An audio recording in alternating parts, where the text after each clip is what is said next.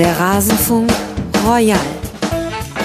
Wir verlieren überhaupt nicht die Ruhe. Also das betrifft jetzt nicht nur mich, sondern auch Trainerteam und, und alle Herrschaften, die auch hier oben sind. Ganz im Gegenteil, wir sind sehr, sehr zuversichtlich. Die Jungs machen das gut. Wir haben viele neue Spieler, die ein bisschen Zeit noch brauchen. Aber es ist eine Frage der Zeit. Davon bin ich überzeugt. Und für mich eine spannende Situation, muss ich sagen. Die finde ich irgendwie geil, da wieder ein paar Stellschrauben drehen zu können, gemeinsam mit den Spielern, um dann wieder, wieder zu performen und wieder die Mannschaft zu sein, die eklig ist, vor der letztes Jahr der ein oder andere Gegner auch Respekt oder Angst hatte. 18 Vereine, 18 Gäste.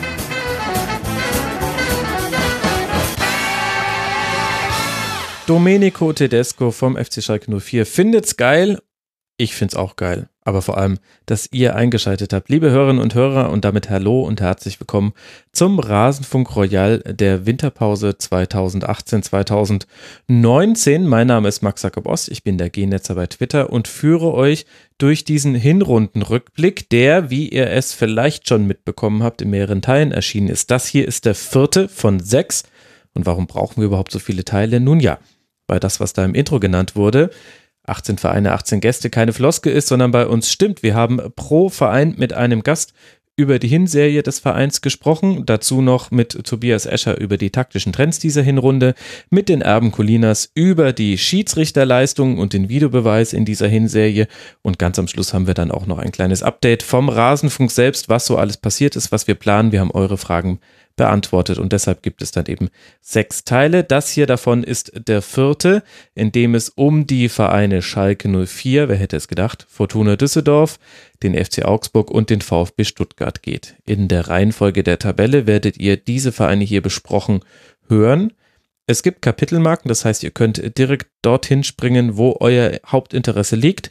Ich würde mich natürlich freuen, wenn ihr das Ganze von vorne bis hinten durchhört, denn nicht nur ich, sondern vor allem auch die Gäste haben sich ganz, ganz viel Mühe gegeben, sich auf diese Sendung hier vorzubereiten und es gibt dann doch einen recht umfassenden Überblick über das, was es so in der Fußball-Bundesliga gibt, halt im Stil des Rasenfunks. Vielleicht kennt's der ein oder andere oder die ein oder andere ja auch schon. Diejenigen werden dann auch wissen, was ich noch tun muss, bevor wir loslegen. Ich möchte mich bedanken und zwar in diesem Fall bei 00 Klinge, Christian, Daniel, Michael und Stefan aus Bielefeld. Sie alle sind Rasenfunk-Supporter und helfen, dass der Rasenfunk werbe- und sponsorenfrei bleiben kann. Das, was ich hier mache, mache ich hauptberuflich. Warum kann ich es tun? Weil es viele Leute da draußen gibt, wie die eben genannten, die für den Rasenfunk spenden nach dem Value for Value Prinzip. Das heißt, ihr überlegt euch, was ist euch der Rasenfunk wert? Einen kleinen Kaffee im Monat, einen Kinobesuch im Monat. Manche sagen sogar ein Netflix-Abo im Monat. All das führt dann dazu, dass wir finanziell über die Runden kommen. Wer uns ebenfalls unterstützen möchte, kann das tun auf rasenfunk.de slash unterstützen und all diejenigen, die es schon tun und sich noch nicht im Supporters Club registriert haben. Das könnte sich lohnen. Wir spammen euch nicht zu, keine Angst. Es geht nur darum, dass wir eure Mailadressen bekommen. Dann können wir euch immer mal wieder ein kleines Dankeschön schicken. Wir hatten ein paar Verlosungen im letzten Jahr exklusiv für alle Supporterinnen und Supporter. Und ihr könnt mir dann eben auch mitteilen, ob ihr auch am Anfang einer solchen Folge genannt werden wollen würdet und wie dann genau. Der 00 Klinge hat es genau richtig gemacht. Den hätte ich sonst anders vorgelesen, beziehungsweise hätte mich ja erstmal gar nicht getraut. Soll ja hier erstmal alles anonym bleiben. Das war jetzt ganz schön viel Gequatsche. Passt ja auch zum Rasenfunk Royal. Jetzt geht's weiter mit viel, viel besserem Gequatsche, denn jetzt hört ihr viel mehr von den Gästen und weniger von mir. Ich wünsche euch viel Spaß. Legen wir los. Wir machen weiter in der Tabelle und blicken auf die Tabellenplätze 13 und 14 und reden damit über Schalke 04 und Fortuna Düsseldorf. Wer hätte gedacht, dass ich diese zwei Mannschaften in eine Session packen kann? Aber man soll immer das Positive sehen und das ist, dass ich zwei ganz besonders sympathische Menschen dann miteinander in eine Sendung packen kann. Nämlich zum einen die liebe Beate, Fortuna Düsseldorf-Fan, bei Twitter at badrulpodur. Servus Beate. Hallo. Sehr schön, dass das mal mit dir und dem Rasenfunk klappt. Ich freue mich darüber Große sehr. Premiere. Mhm, absolut. Und ebenfalls mit dabei, nicht äh, zur Premiere, aber zur Premiere, dass er so spät im Rasenfunk Royal drankommt, ehrlich gesagt, Carsten Jahn von der Halbfeldflanke at Castensio auf Twitter. Servus, Carsten. Glück auf allerseits. Aber ich war doch schon mal hier, oder? War ich nicht letztes Jahr schon? Ja, ja, na klar, aber nicht so spät im Rasenfunkreihe. Das letzte Mal warst du, glaube ich, in der Eröffnungssession. Ich weiß gerade gar nicht, ob wir da die Plätze 1 und 2 zusammen gemacht haben oder ob du bei 2, 3 und 4 ah, mit dabei warst. So spät meinst du? Aber ja, die Hörerinnen und Hörer. Doch nur, das doch nur, weil ich mal in Düsseldorf gewohnt habe. Deshalb doch, oder? Hat doch sonst. Äh nee, ansonsten, nee, ich gehe immer danach, wo die Leute Nach wohnen. Postleitzahl sortiert. Ja. dachte ich, dachte ja. ich, dachte ich. Ja. ja, nee, nee, geht hier alphabetisch voran und da ist halt K halt erst so weit hinten. Und wo, woran merkt man, dass ich Kinder habe? Ich sage K statt K. Naja, anderes Thema. Anderes Thema. Also, wir wollen über die Hinsälen eurer beiden Vereine sprechen und natürlich liegt Schalke zehn Tore vor Düsseldorf und deswegen fangen wir auch mit S04 an. Carsten, fünf, Nieder fünf Siege, drei Unentschieden, neun Niederlagen, 20 zu 24 Tore, 18 Punkte. Wir alle haben es aus nächster Nähe miterlebt, wie diese Saison bei Schalke 04 lief und was vor allem alles nicht lief. Und wie alle Gäste zuvor und auch danach hast du auch ein paar Aspekte mitgebracht, die für dich diese Hinserie zusammenfassen. Und der erste davon lautet fünf Niederlagen, wo ich gleich die knallharte Frage stellen möchte, warum denn nur fünf? War doch neun. ja, aber die ersten waren ja fünf in Folge und direkt zum Saisonstart. Das ist ja schon mal so ein, so ein dickes Brett. Mhm verlieren. Natürlich kann man davon ausgehen, dass selbst Schalke hier und da nochmal ein Spiel verlieren würde, aber dass die Saison direkt so mit fünf Niederlagen anfängt, das natürlich. Das war natürlich kein Spaß. Und deshalb ist das, äh, hat das ja auch die ganze Saison bisher meiner Meinung nach zumindest sehr, sehr nachhaltig geprägt. Mhm. Kann, kann man das irgendwie erklären, dass dieser Start so verlief, wie er verlief? Also ging er los in Wolfsburg mit dem 1 zu 2, was man in letzter Sekunde kassiert hat, in Unterzahl. Da hat sich auch der Videobeweis nicht mit Ruhm bekleckert. Aber das ist ja noch nicht der Grund, dann die nächsten Spiele gegen Hertha, Gladbach, Bayern und Freiburg auch zu verlieren. Okay, um gegen Bayern zu verlieren, brauchte man zumindest in der ersten Hälfte der Hinrunde ja noch nicht viele Gründe eigentlich. Aber ähm, insgesamt ist natürlich, kommt da natürlich immer viel zusammen. Ne? Also so, ein, so einen einfachen Grund für fünf Niederlagen in Folge rauszusuchen, das wäre mir eigentlich immer zu billig. Ich glaube halt, dass, äh, dass da viel noch nicht funktioniert hat, wie sich das alle irgendwie vorgestellt haben. Also meine Theorie, mhm. und ich habe da jetzt äh, keine Standleitung äh, in die, in die Schalker äh, Trainerkabine.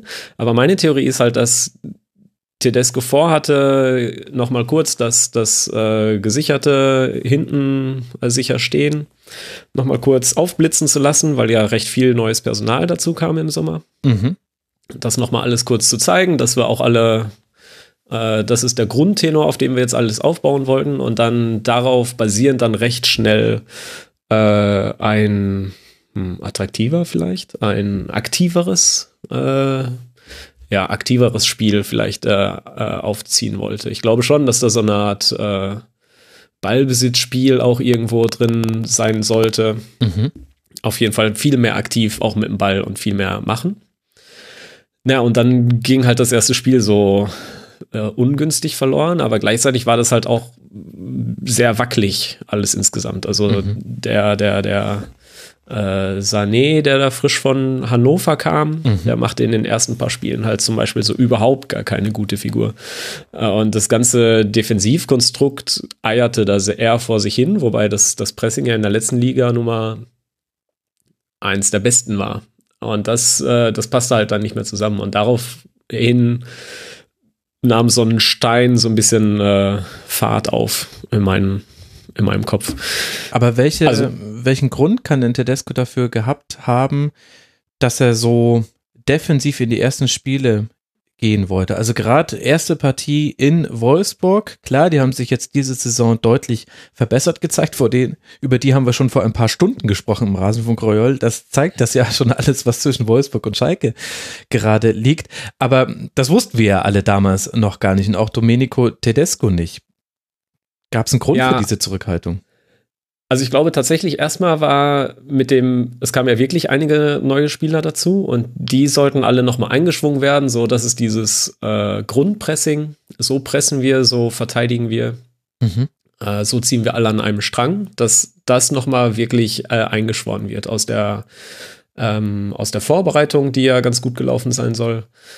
Äh, war, glaube ich, der Anfang nochmal, okay, so, so fangen wir jetzt an zu spielen. Äh, gleichzeitig war ja das Problem, aber eigentlich schon eine Woche vorher im Pokalspiel, nämlich gegen vor irgendeinen Viertligisten, glaube ich. Das war gegen Schweinfurt. Sch Schweinfurt, genau, Schweinfurt 05 war das. Ähm, und da hat Schalke 2-0 gewonnen. Mhm, genau. Und das, das war eigentlich schon, schon gruselig. Also was, was Schalke da gegen so einen unterklassigen Gegner gezeigt hat, war halt wirklich nicht, nicht stabil, äh, weit weg davon. Und da fing, glaube ich, die Sorgen schon so ein bisschen an. Oh, oh, äh, was machen wir denn jetzt? Wie geht's denn jetzt weiter? Und dann war halt dieses erste Spiel, was auch so ein bisschen äh, gezittert wurde.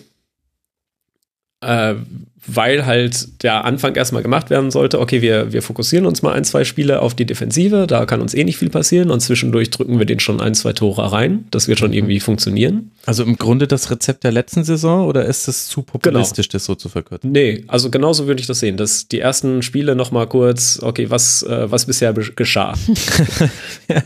äh, es sein okay. sollte. Äh, mhm. und das ging dann aber nun mal leider in die Hose, weil dann plötzlich äh, eben nicht mehr gewonnen wurde, sondern verloren. Mhm. Und dann äh, kommst du natürlich in so einen Trott, weil dann plötzlich äh, natürlich alle nach Veränderungen schreien und natürlich irgendwas gemacht werden muss. Jetzt äh, steht das Pressing nicht. Okay, wie kriegen wir denn das Pressing wieder hin? Und dann hat Tedesco ja gewechselt auf, hat er viele äh, Formationen auch ausprobiert. Er hat dann recht früh auf Viererkette auch gewechselt am Anfang mhm. mal und hat da was probiert. Und das lief dann irgendwann wieder besser und dann hat sich auch, äh, war Sané ein, zwei Spiele draußen und dann kam er wieder rein und dann ist er seitdem eigentlich auch ziemlich stabil und ziemlich gut in meinen Augen. Ähm, aber bis das dann soweit war, waren schon erstmal diese fünf Niederlagen im Sack. Das heißt, äh, alle anderen schon mal geschmeidige 15 Punkte potenziell vorne. Mhm. Schalke auf dem letzten Tabellenplatz. Genau. Und ähm, ja, gleichzeitig war dann aber auch schon so viel rumprobiert worden, dass gleichzeitig äh, jetzt die Idee war, okay, was machen wir denn jetzt, um uns jetzt wieder richtig ranzupirschen? Weil äh, so ein richtig, so eine richtige äh, Struktur oder so, so klare Bahnen haben sich bisher noch nicht rauskristallisiert. Weil einfach äh, versucht wurde, irgendwie diesen, diesen Fall nach unten irgendwie zu stoppen. Hm. Äh, und dann fingen auf einmal die Verletzungssorgen an und dann fing auf einmal äh, Problem an, dass die Attacke halt so überhaupt nicht fruchtete und dann funktionieren ja jetzt auch Standards die Saison irgendwie so überhaupt gar nicht. obwohl das ja letzte Saison so das, äh, die Allheil, äh, das Allheilmittel war und dies Jahr halt so, letzte Saison haben wir, glaube ich, geführt, äh, war, hat keine Mannschaft mehr Standardtore gemacht und diese Man Saison bisher hat keine Mannschaft weniger Standardtore gemacht Schalke. Mhm. Aber weißt du, wer gleich wenig Standardtore gemacht hat? Wer? Fortuna Düsseldorf. Für uns ist das aber viel ja, Tore nach Standard. das konnte sie sich nicht sparen, Beate, diesen Einschub noch zu machen. Also beide nur zwei Tore nach Standardsituationen. Ja, also viel für Düsseldorf, wenig für Schalke. Halten wir das ja. an der Stelle fest. Aber die, die waren beide in einem Spiel, ja. wenn, äh, wenn ich mich richtig erinnere. Das Echt? war nämlich, also deswegen glaube ich fast nicht, dass es stimmt, weil äh, die beiden Tore von, von Eihahn gegen Freiburg waren beide nach einer Ecke und ich kann mir eigentlich nicht vorstellen, dass wir da sonst kein einziges Standardtor, aber bei Fortuna ist alles möglich. Laut whoscored.com ja, ja. gab es kein anderes äh, Standardtor, aber ich werde gleich noch eine Zweitquelle bemühen, die wahrscheinlich auch auf Opta-Daten basiert. Sehr gerne genommen bei uns, weiß nicht, ob die Statistik auch vorhanden ist, äh, äh Gegentore nach eigenen Ecken. Das kann Fortuna nee, die, nee, das, ja gut. Also, jeder hat ja. so seine Stärken. Ja, jeder hat so seine Stärken. Waren aber angeblich auch nur zwei in dieser Saison. Ja. Wahrscheinlich liegt, ist da irgend Oder so ein Fortuna Düsseldorf Datenstatistik. Vielleicht war es auch einfach dieses Spiel. Das kann ja sein. Das, das kann ja wirklich sein. Ja, aber Carsten, da muss ich jetzt noch mal, bevor wir dann drüber reden, wie dann ja unter anderem gegen Fortuna Düsseldorf diese Serie gebrochen werden konnte mit den fünf Niederlagen. ja, ein bisschen früher Weiß, schon. Es gab ja noch das Spiel gegen Mainz 05. Aber äh, da muss ich schon noch mal kurz einhaken. Das, was du gesagt hast mit, das ist schon erklärbar und der Saisonverlauf hatte auch wirklich, also da hatte Schalke auch ein bisschen Pech, das muss man so ehrlich sagen. Mit den Videobeweisentscheidungen gegen Wolfsburg, äh, gegen Hertha hat man einen Strafstoß verschossen und quasi direkt im Gegenzug das 0 zu 1 kassiert und 0 zu 1 aufholen. Das konnte Schalke auch in der letzten Saison nicht. Man ist halt immer nur 1 zu 0 in Führung gegangen. Also das kann, man kann das schon irgendwie immer erklären, wie es zu diesen Niederlagen kam. Gegen Freiburg dann am fünften Spieltag, das war dann sogar das erste ausgeglichene Spiel eigentlich. Das war dann auch ein bisschen Pech, dass man das verloren hat. Aber wenn du jetzt sagst, man wollte da noch ein bisschen was bisher geschah aus der letzten Saison in die neue Saison packen und dann etwas verändern. Warum hat man das denn nicht in der Vorbereitung gemacht? Ist das, ist dafür nicht eine Vorbereitung da? Äh, boah, ja, bestimmt, ne? Auch. Könnte man. Könnte man, wenn man denn wollte. Äh, weiß, kann ich nicht beantworten, weiß nicht, welche, welche genauen Überlegungen dahinter steckten. Also ich glaube, ähm, tatsächlich ist das Pressing, was, was Schalke ja zum letzte gespielt, letzte Saison gespielt hat und jetzt ähm, um jetzt mal direkt zu spoilern, das Pressing wurde deutlich besser im Verlauf der Saison. äh, jetzt hast du den äh, Leuten den ganzen Spaß genommen. Entschuldigung, Entschuldigung. Das war der Cliffhanger, den wir hatten. Ich erzähle gleich nochmal was Neues. Ja, okay. Äh, das, das Pressing ist halt nun mal recht komplex und recht aufwendig. Mhm. Und ich glaube, dass das, wenn du halt als neuer Spieler in so einen Verein kommst und dann können wir alle sagen, das sind ja alles Profis und die machen den ganzen Tag nichts anderes, dann ist es trotzdem so ein, so ein Schwarmintelligenz-Ding, was halt nicht so leicht einfach mal eben zu machen ist. Und ich glaube, dass das besonders unter, unter Realbedingungen äh, tatsächlich auch einfach ein paar Mal gemacht werden muss, einfach. Also war das, waren quasi die ersten Spiele noch ein bisschen Teil der Vorbereitung. Man musste ich, halt dann die Automatismen, die man einstudiert hatte, im Wettbewerb überprüfen. Und genau, ich glaube schon. Außerdem ist Todesco halt auch jemand, der immer versucht, obwohl momentan halt die, die Stimmung eigentlich so ein bisschen in die andere Richtung geht, aber eigentlich versucht er immer, das Spiel so einfach wie möglich zu halten, damit er halt seine Leute nicht überfordert. Und ich glaube, das war halt genau diese Idee. Okay, wir machen jetzt erstmal das, damit wir da sicher sind und dann kommt der nächste Schritt. Mhm. Ein Schritt nach dem anderen. Und ich glaube, genau da kam dann halt ganz viel gleichzeitig mit rein. Also Pech ist ganz sicherlich äh, ja, eins von diesen, diesen Wörtern, die da ganz häufig aufbauen, auftauchen. Gleichzeitig ist es so häufig, das halt alles aufs Pech zu schieben, ist mir eigentlich auch ein bisschen zu billig. Also die Schiedsrichterentscheidung zum Beispiel, da kamen halt recht viele. Also jetzt über die Halbserie, ne? Das hat sich schon ein paar gehäuft, äh, schon ein bisschen gehäuft, was da kam. Hm. Aber all solche Sachen, daran kannst du dich halt ewig aufreiben, wenn du einfach äh, viel zu wenig Tore schießt. Und das sind ja echt äh, lächerlich wenig Tore, die Schalke jetzt die Saison geschossen hat bisher. Mhm. Gibt es äh, Teams, die weniger Tore geschossen haben bisher? Ich glaube ja, nicht. Mainz 05 hat 17, Hannover hat 17, Nürnberg hat 14 und Stuttgart hat 12. Und Fortuna Düsseldorf mit 19 habe ich jetzt aus Höflichkeit erst vergessen. und man muss ja vor allem dieses eine Spiel gegen Nürnberg war das, glaube ich, wo Schalke so ja, deutlich genau. gewonnen hat. Das muss man ja, ja. also rausrechnen ist ein bisschen zu viel, aber ja, genau, es war so ein bisschen die Anom Anomalie in dieser Serie. Also sprich, ihr hattet große Probleme, das 1 zu 0 zu machen, denn nach Standards hat es in dieser Saison einfach nicht funktioniert, was in der letzten Saison sehr gut funktioniert hat. Im Gegenteil, man hat dann sogar nach Standards sehr einfache Gegentore kassiert, gegen Wolfsburg zum Beispiel, das erste Tor von John Anthony Brooks, das war ein Mirakel, wie der so freistehen konnte, da, ich glaube, zehnte Minute oder sowas. Und auf der anderen Seite lief aus dem Spiel, aus dem laufenden Spiel heraus auch sehr hakelig. Und dann ist es halt schwierig, wenn du immer einem 0 zu 1 hinterher rennst. Genau. Und also diese, ne, diese, diese Standardtore, die Schalke sich halt viel gefangen hat, das war tatsächlich äh, hauptsächlich in den ersten fünf Spielen. Also nach den ersten fünf Spielen äh, gab es relativ wenig Gegentore. Also wenn wir uns mal die Tabelle angucken, na, ab dem sechsten Spieltag, dann, äh, dann hat Schalke die drittwenigsten, die viertwenigsten Gegentore. Mhm. Äh, solche, solche dummen äh, Standard-Gegentore äh, gab es eigentlich gar nicht mehr. Es gab ein paar äh, ja, einzelne Ausfälle, die dann halt zu Toren führten, aber ansonsten lief das Pressing eigentlich relativ stabil ab dann. Aber auch, ne, egal, wenn du halt auch null Tore kriegst, wenn du halt, solange du vorher vorne keinen schießt, kannst du einfach nicht gewinnen. Und ja. das hat halt wirklich Nerven gekostet auf allen Seiten, weil dann irgendwie gar nichts lief, weder die Bewegung passten vorne, noch die Spieler äh, waren dann jeweils in guter Verfassung. Und wenn dann mal jemand irgendwie halbwegs lief, dann hat er sich direkt verletzt. Ja, da kommen wir, glaube ich, gleich noch dazu. Vorher würde ich aber gerne noch mit dir auch die Champions League mit einbeziehen. Denn das war eine der Komponenten an dieser Schalker Saison, die ich nicht so wirklich unter einen Hut bekommen habe, dass man dann in der Champions League, vor allem im ersten Spiel gegen Porto, sehr unglücklich 1 zu 1 spielt, dass man dann in Moskau mit 1 zu 0 gewinnt, dass man gegen Galatasaray auswärts ein ganz gutes Spiel macht. Also ich hatte den Eindruck, die Leistungen zwischen Champions League und Bundesliga gingen auseinander. Nicht so ganz das Spielglück, also man hatte da auch so ein bisschen, vor allem gegen Porto mit dem Elfmeter und da kann man schon auch viele Punkte finden, wo man sagen kann, auch da lief es gar nicht so toll für Schalke. Also quasi es lief nicht gut genug, dass das ein Befreiungsschlag hätte sein können.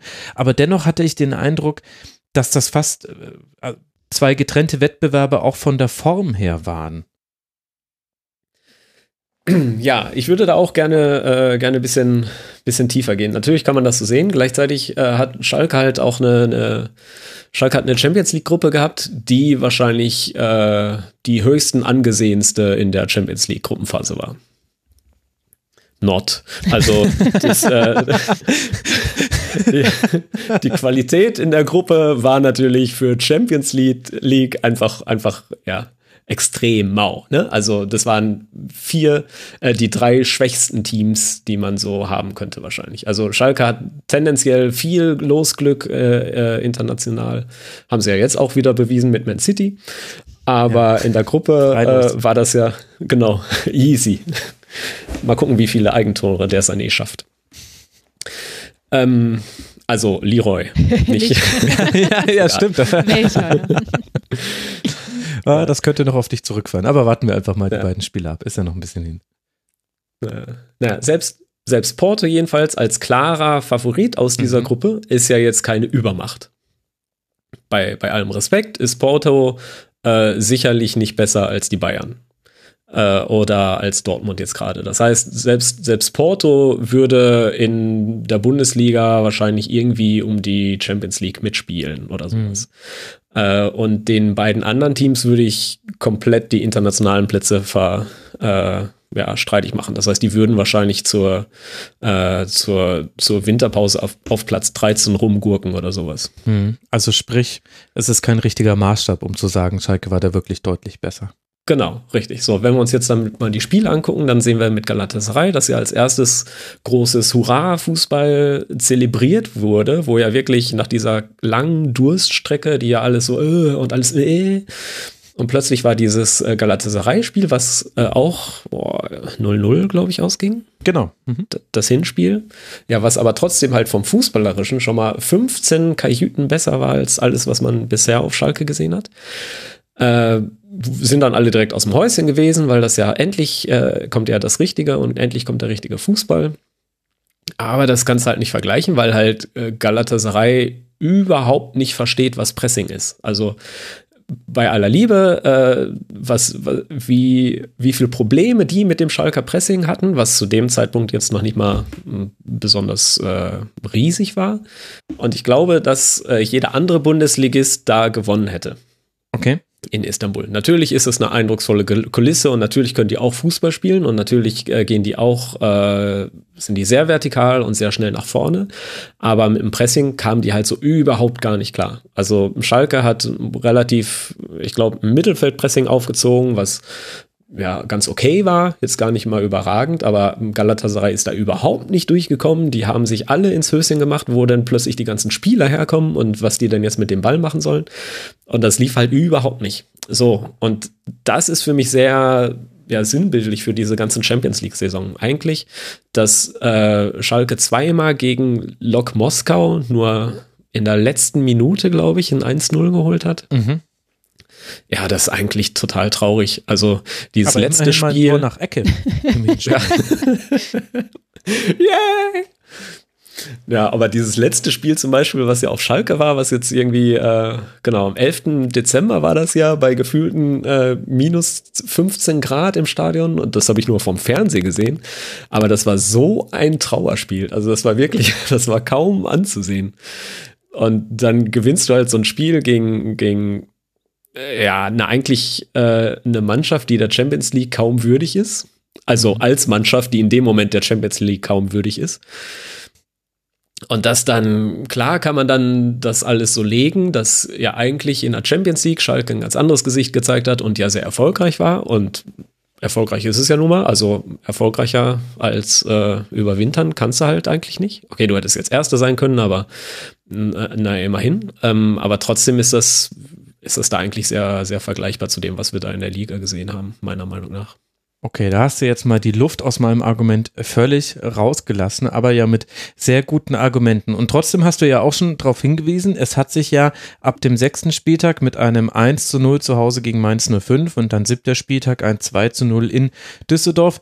Da hat es sich ein bisschen gedreht. Da hat man auch ein bisschen die Standardgegentore vermieden. Das hast du uns ja schon gesagt. Was hat sich denn in dieser Phase dann verändert? Ja, das Pressing fing an zu greifen. Also ich glaube tatsächlich, dass in dieser Phase ähm, die, die anfänglichen äh, Irritationen so ein bisschen aufhörten und dass zumindest die Defensive so langsam in Tritt kam. Meins weiß, also ich war da und ich hatte sehr viel Spaß und äh, ich habe auch äh, noch mit der Mara, die ja auch äh, gern gesehene Gästin bei dir ist, ähm, noch kurz drüber gescherzt, aber eigentlich weiß niemand, wie Schalke das Spiel gewonnen hat. Und äh, in Düsseldorf, das, da war ich auch da und äh, ich war Freunde besuchen und äh, wir haben uns da gegenseitig sehr, sehr hochgenommen und haben uns dann aber eigentlich die ganze Zeit bemitleidet, was wir denn für einen Grottenkick hier gerade ansehen müssen, im wundervollsten Herbstwetter. Ja, und irgendwie geht da Schalke halt 2-0 raus, wobei eigentlich Düsseldorf schon nach drei Minuten Vier, oder ja. fünf Minuten oder was war das? 1-0, ja. Dieses, also Hätten die, hätte der das Tor gemacht, äh, Schalke wäre da auf jeden Fall als, äh, äh, als Verlierer vom Platz gegangen, auf jeden Fall. Weil das Spiel war wirklich grottig und Schalke hat auch wirklich nicht gut gespielt. Also diese Tore, ja, weiß bis heute noch keiner, wie die passiert sind. Und so, so ging das ja eine Zeit lang. Ne? So rettete man sich so ein bisschen immer mal wieder, kam man vors Tor, gerade auch die nächste Partie in Bremen. War dann eigentlich gar nicht so schlecht. War das halt Ergeb das Ergebnis halt nun mal sehr, sehr, sehr schlecht. Mhm. Und dann kam Galatasaray und da wurde dann halt dieser Hurra-Fußball gespielt und alle haben gedacht, yeah, jetzt geht's bergauf, jetzt äh, werden wir doch noch Meister. ja. ja, und dann kam halt dieses Leipzig-Spiel. Was aber und, ja 0-0 ähm, wurde, das äh, haben ja auch nicht alle Teams in Leipzig geschafft. Nee, genau.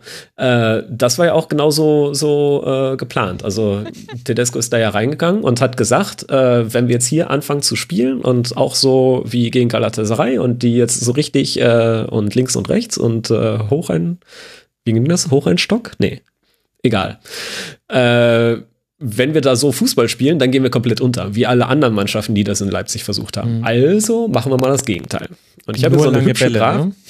Ja, ich habe so eine hübsche äh, Grafik mal gemalt mit äh, Ballbesitzzahlen und ähm, Passerfolgsquoten. Und da geht beides mal so ein, so ein ganz tiefer Stecher nach unten für das Spiel. Weil halt Schalke komplett geplant hat, okay, wir wollen überhaupt gar keinen Ball. Wir versuchen alles äh, wegzumähen, was irgendwie in die Nähe von unserem Strafraum kommt. Und falls wir aus Versehen doch einen Ball kriegen, dann jagen wir den nach vorne und zwei Leute rennen hinterher, aber auch nicht mehr. Und dann gucken wir, ob irgendwas bei rausfällt. Ja, so war das angegangen. Und das finde ich eigentlich völlig legitim.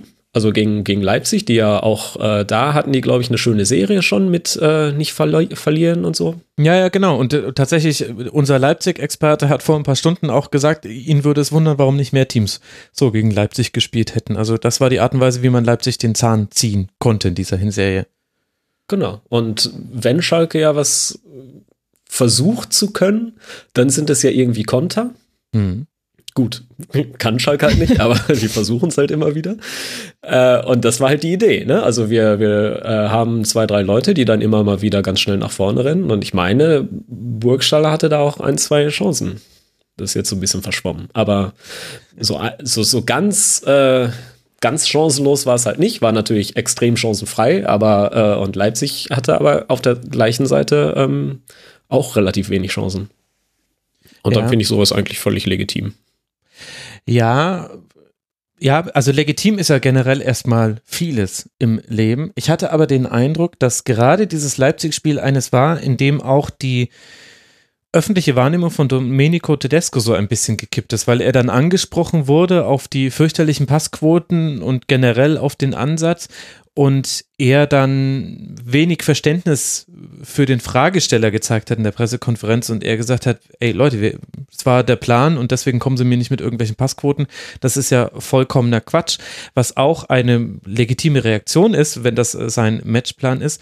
Aber ich hatte das Gefühl, da ist das rund um dieses Spiel so ein bisschen gekippt, dass man das Gefühl hatte, jetzt jetzt dreht er ein bisschen frei. Ich formuliere das jetzt mal auch selbst sehr frei. Also Jetzt äh, wird er sehr stur, dogmatisch und das gipfelte dann später, dann äh, dauert noch ein bisschen, bis wir da hinkommen wahrscheinlich, aber im Derby gipfelte das dann, dass er dann da einen Verteidiger in den Sturm stellt, äh, verletzungsbedingt und dieser Kniff mal so gar nicht aufgeht.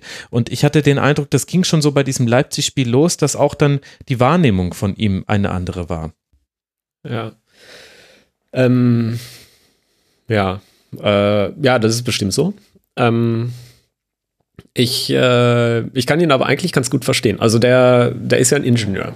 Ich glaube, der ist Maschinenbauingenieur. Weiß ich gar nicht. Äh, studiert und so und hat auch lange bei irgendeinem Autohersteller gearbeitet. Ist auch egal. Ähm, jedenfalls. Okay. Mhm. Ja. Und ähm, ist halt auch ein kräftiger Nerd. Ne? Also äh, der, ja, der kennt sich halt extrem mit der Materie aus und befasst sich äh, damit auch sehr, sehr, sehr intensiv. Das heißt, der, der nimmt da Sachen so detailliert auseinander, ja, wie, wie wenig andere und wie das halt auch andere Leute einfach, einfach nicht können und auch nicht brauchen und auch nicht verstehen. So gleichzeitig, wie das ja oft bei so äh, Fachidioten äh, das Problem ist, die Kommunikation mit der Außenwelt. Hm, ja, ich hätte jetzt fast normale Welt gesagt, aber Außenwelt ist eigentlich schöner.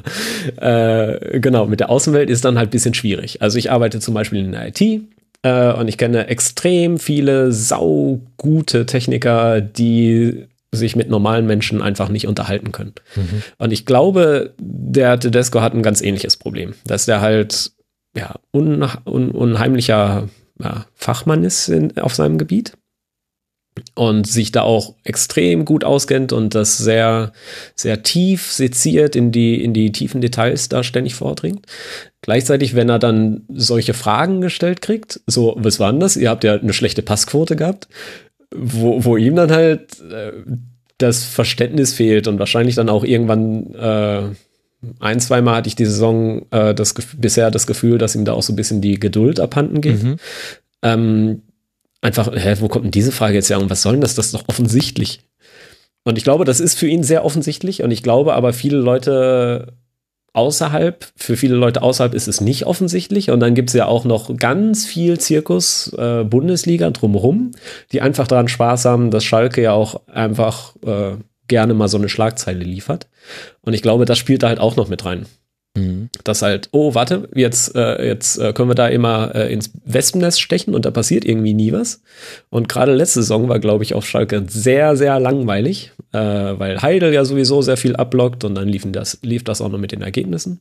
Und dann, jetzt kann man halt trotzdem sowas sagen, hier, was mit der Passquote. Kein Mensch in Deutschland interessieren Passquoten.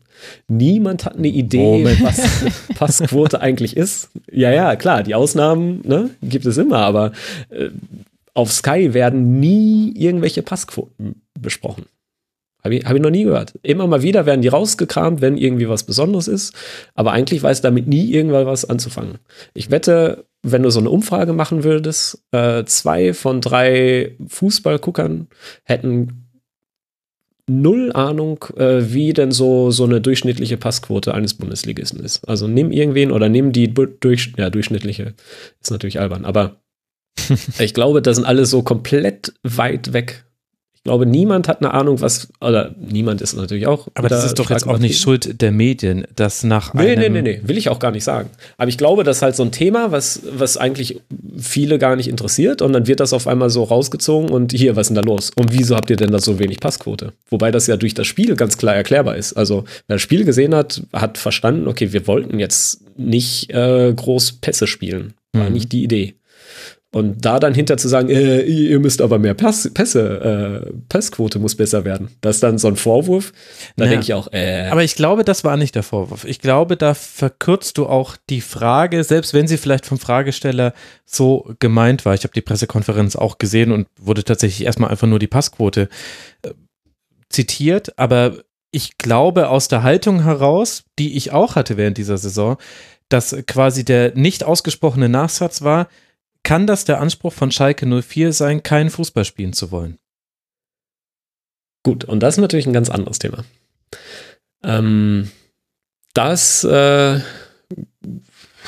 ist, eine, ist eine gute Frage. Kann das der Anspruch von, kann das der Anspruch von irgendwem sein? Ähm, ich glaube nicht, dass es der, der Anspruch und die Idee ist von ja, auch nicht von Tedesco und ich glaube auch nicht von Schalke. Und ich glaube, äh, die haben ja auch deutlich Spieler geholt, die tatsächlich Fußball spielen können. Ne? Also wenn wir genau. mal gucken, mhm. die haben jetzt im Sommer Mascarell und ja spektakulär dann auch noch Rudi geholt. Du holst Rudi nicht, wenn du Beton anruhen möchtest und äh, Kick and Rush spielen willst. Genau. Und du holst auch keinen Sada, wenn du das Gefühl hast, wir wollen hier nur lange Bälle spielen und die zweiten Bälle festmachen. Da ist er jetzt vielleicht auch nicht der Richtige für. Richtig.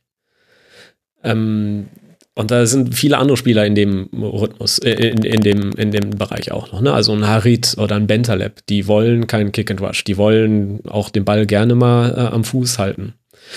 Äh, Ud genauso. Mhm. Die können sowas auch und die können damit umgehen und die können damit auch wirklich spielen. Und ich glaube, das ist genau das, was Schalke eigentlich machen wollte. Also diese äh, am Anfang noch mal kurz, äh, was bisher geschah, und dann recht schnell in so ein Spiel reingehen, so ein Spiel entwickeln und äh, aufbauen.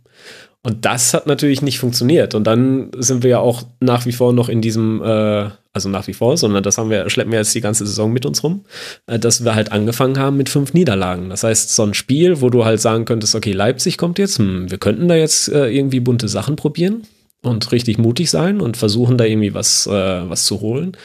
Oder aber wir spielen ein bisschen auf Nummer sicher. Mhm.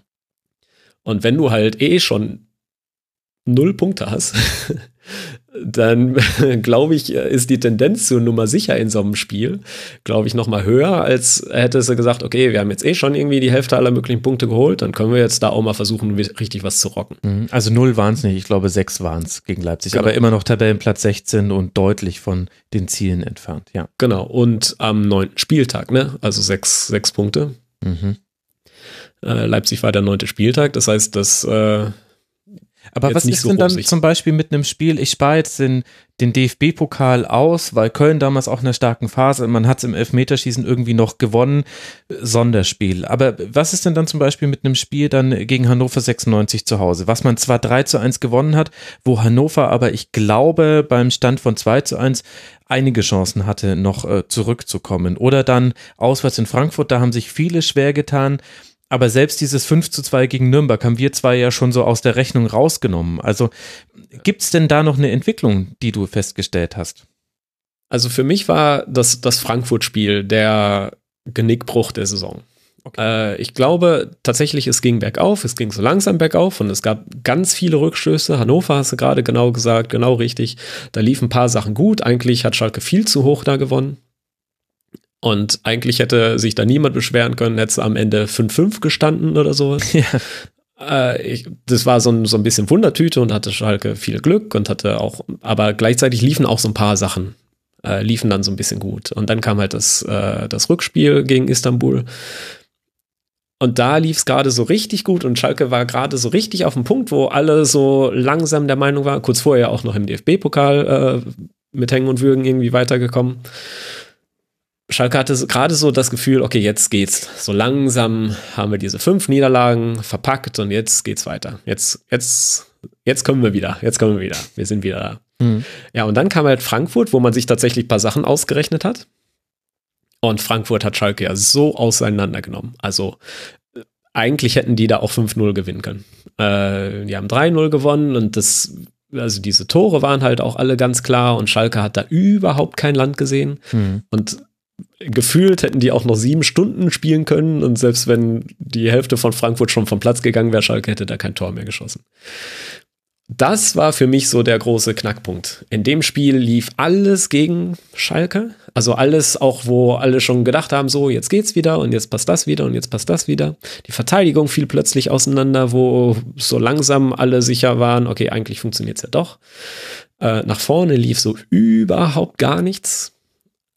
Und ich glaube, das hat Schalke nachhaltig auch äh, ja, viel bewirkt. Äh, so sehr, dass halt im nächsten Spiel gegen Nürnberg erstmal direkt alles nach vorne gezogen wurde und da Schalke irgendwie fünf Tore geschossen hat. Versteht auch keiner. Gleichzeitig aber auch wieder zwei gekriegt, das dann, hm, okay, schön. Ist das, ist das ein gutes Spiel, wenn man zwei Tore von, von Nürnberg kriegt? Also ist natürlich immer schön. Nürnberg ist ja, wir haben ja diese Fanfreundschaft und alles schön. Aber gleichzeitig ein 5-2, kann man mit einem 5-2 wirklich zufrieden sein oder lief da eigentlich auch viel verkehrt? Mhm. Ja, sowas ist Und gleichzeitig hatte man in Frankfurt ja auch noch dann die Verletzung von Marc Uth, gerade als er auf dem Achter ein paar bessere äh, Momente hatte im Schalker genau. Spiel. Und Breel Embolo. Und Breel Embolo. Und du hast ja auch, also wir haben die Angriffsprobleme, wir kreisen da jetzt so drum wie die Geier um, um die Angriffsprobleme. Welche Angriffsprobleme? Angriffsprobleme? Was für Angriffsprobleme? Ja, werden wir natürlich gleich auch nochmal bei Fortuna ganz äh, hart angehen, weil Fortuna ja noch weniger Tore erzielt hat als Schalke und Schalke ist die, ist die Benchmark. Für, ab, ab, dann, ab dann beginnt. Ein Problem. ganzes Tor weniger, oder? Wie viel war es? Ja, genau, ein ganzes Tor weniger. Da seid ihr gerade noch so, habt ihr euch in die Rückrunde gerettet Glück mit diesem. Vorsprung. Ja, es geht ja auch nur um die Tordifferenz, die da zwischen Platz 13 und 14 entscheiden. Nee, aber lass das mal konkretisieren. Also, dass, dass Schalke jetzt nicht die Mannschaft war unter Tedesco, die den Gegner hergezaubert hat, wissen wir alle und das ist auch immer so ein bisschen, also irgendwann hilft uns dieser Blick auf die letzte Saison auch nicht mehr weiter. Wir haben das jetzt alle nee. verstanden. Damals war es ein bisschen glücklich, jetzt hatte man ein bisschen Pech. Okay, haken wir es jetzt endlich mal ab. Das hat auch immer sowas von Told You So, dass da immer jetzt nochmal drauf verwiesen wird. Ja, genau. Und jetzt nee, haben wir aber halt diese Situation, dass, dass im in der Offensive mit dem Stammpersonal schon nicht allzu viel funktionierte und dann kam noch kamen noch Verletzungen mit dazu. Also eben Marc Uth und Breel Imbolo im Eintracht Frankfurt Spiel und irgendwann kam es dann eben zu diesen skurrilen Situationen, wie eben ein Linksverteidiger spielt auf einmal vorne. Es saß noch Cedric Teuchert auf der Bank, den hätte man noch bringen können, aber das ist jetzt auch nicht die, der erste Name, an dem man denkt, wenn es darum geht, wen lassen wir stürmen gegen Borussia Dortmund. Also es zeigt, dass da auch Verletzungsprobleme mit dazu kamen. Ist das auch der Kern der Angriffsprobleme, dass dann irgendwann nur noch improvisiert werden musste? Genau, ich glaube, das, es musste viel improvisiert werden. Ich glaube, also das hat halt aber unglaublich viele Gründe. Also zum einen Verletzungsprobleme. Zum anderen haben halt auch viele Spieler einfach so überhaupt nicht gegriffen. Ich habe ja am Anfang schon gesagt, dass, dass Sané äh, am Anfang komplett von der Rolle war. Mhm. Ähm, Rudi kam und war eigentlich überhaupt nicht fit oder hat paar Mal gespielt, aber da hat man sich auch gefragt, okay, das ist irgendwie schon ganz cool und man sieht, dass der eigentlich was kann, aber ja, eigentlich fehlt da auch noch ein bisschen was. Mhm. Und so kannst du eigentlich nacheinander durchgehen. Also selbst Spieler, die eigentlich eine Bank sind, waren, haben dann plötzlich ein Spiel abgeliefert, wo du denkst, äh, wie, wo kommt das denn jetzt her? Wie, wie kann sowas sein? Wie, wieso steht der da einfach nur doof rum und macht gar nichts? Äh, das heißt, es mussten auch äh, Spieler ausgewechselt werden, die einfach nicht performen. Und solche Leute kannst du dann ja auch nicht äh, lange auf dem Platz halten. Mhm. Weil Schalke ja nun mal auch relativ viel Druck hatte, recht viele Spiele zu gewinnen, weil wir nun mal mit fünf Niederlagen gestartet sind. So, dann kam äh, dann kam das System noch dazu, dass Schalke irgendwie gar nicht, nicht so richtig schaffte, äh, einen, aktiven Fußball einzubauen, richtig viel nach vorne zu spielen. So, das ging so langsam über Marc Uth, der hat schon in Düsseldorf, ich glaube, gegen Mainz vielleicht schon, war da schon ein paar Mal auf der Acht. Und das war ganz schön cool. Also, dass der da plötzlich auftauchte und äh, wurde manchmal reingezogen von so einem, so, einem, so einem Flügelstürmer oder sowas hat er manchmal gespielt. Äh, plötzlich ins Zentrum und der macht halt richtig Wirbel. Also der, der ist richtig aktiv und der einzige Schalker, der wirklich über viele Spiele hinweg richtig eine gute, einen guten Ball spielte und auch sehr aktiv war und immer versucht hat und gemacht hat und so.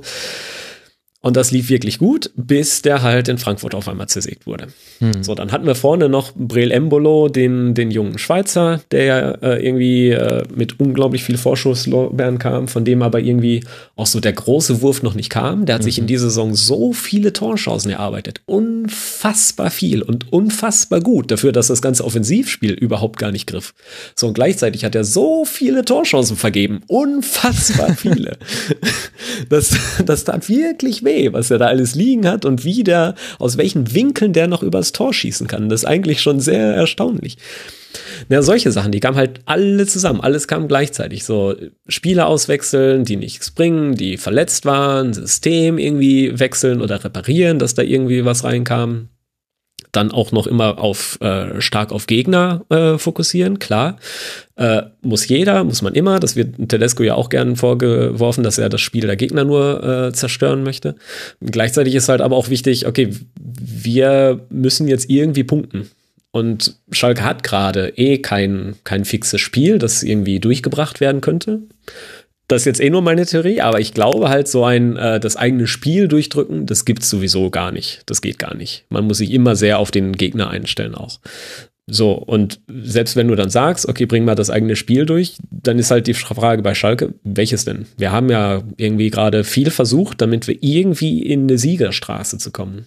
Weil Tedesco oder dem Schalker Präsidium und allen eigentlich ja wird ja auch ständig vorgeworfen, hier, ihr müsst mal was tun, damit wir endlich wieder gewinnen. Wir müssen mal gewinnen, das geht ja nicht so weiter und wir müssen ja so, also versucht Tedesco viel. Schalke hat da viel versucht und war auch viel ja, am, am Rumspielen und am Rumkämpfen, was ja dann letztlich äh, dazu führt, dass, äh, dass viel vorgeworfen wird, äh, es gibt halt keine Konstanz im Spiel.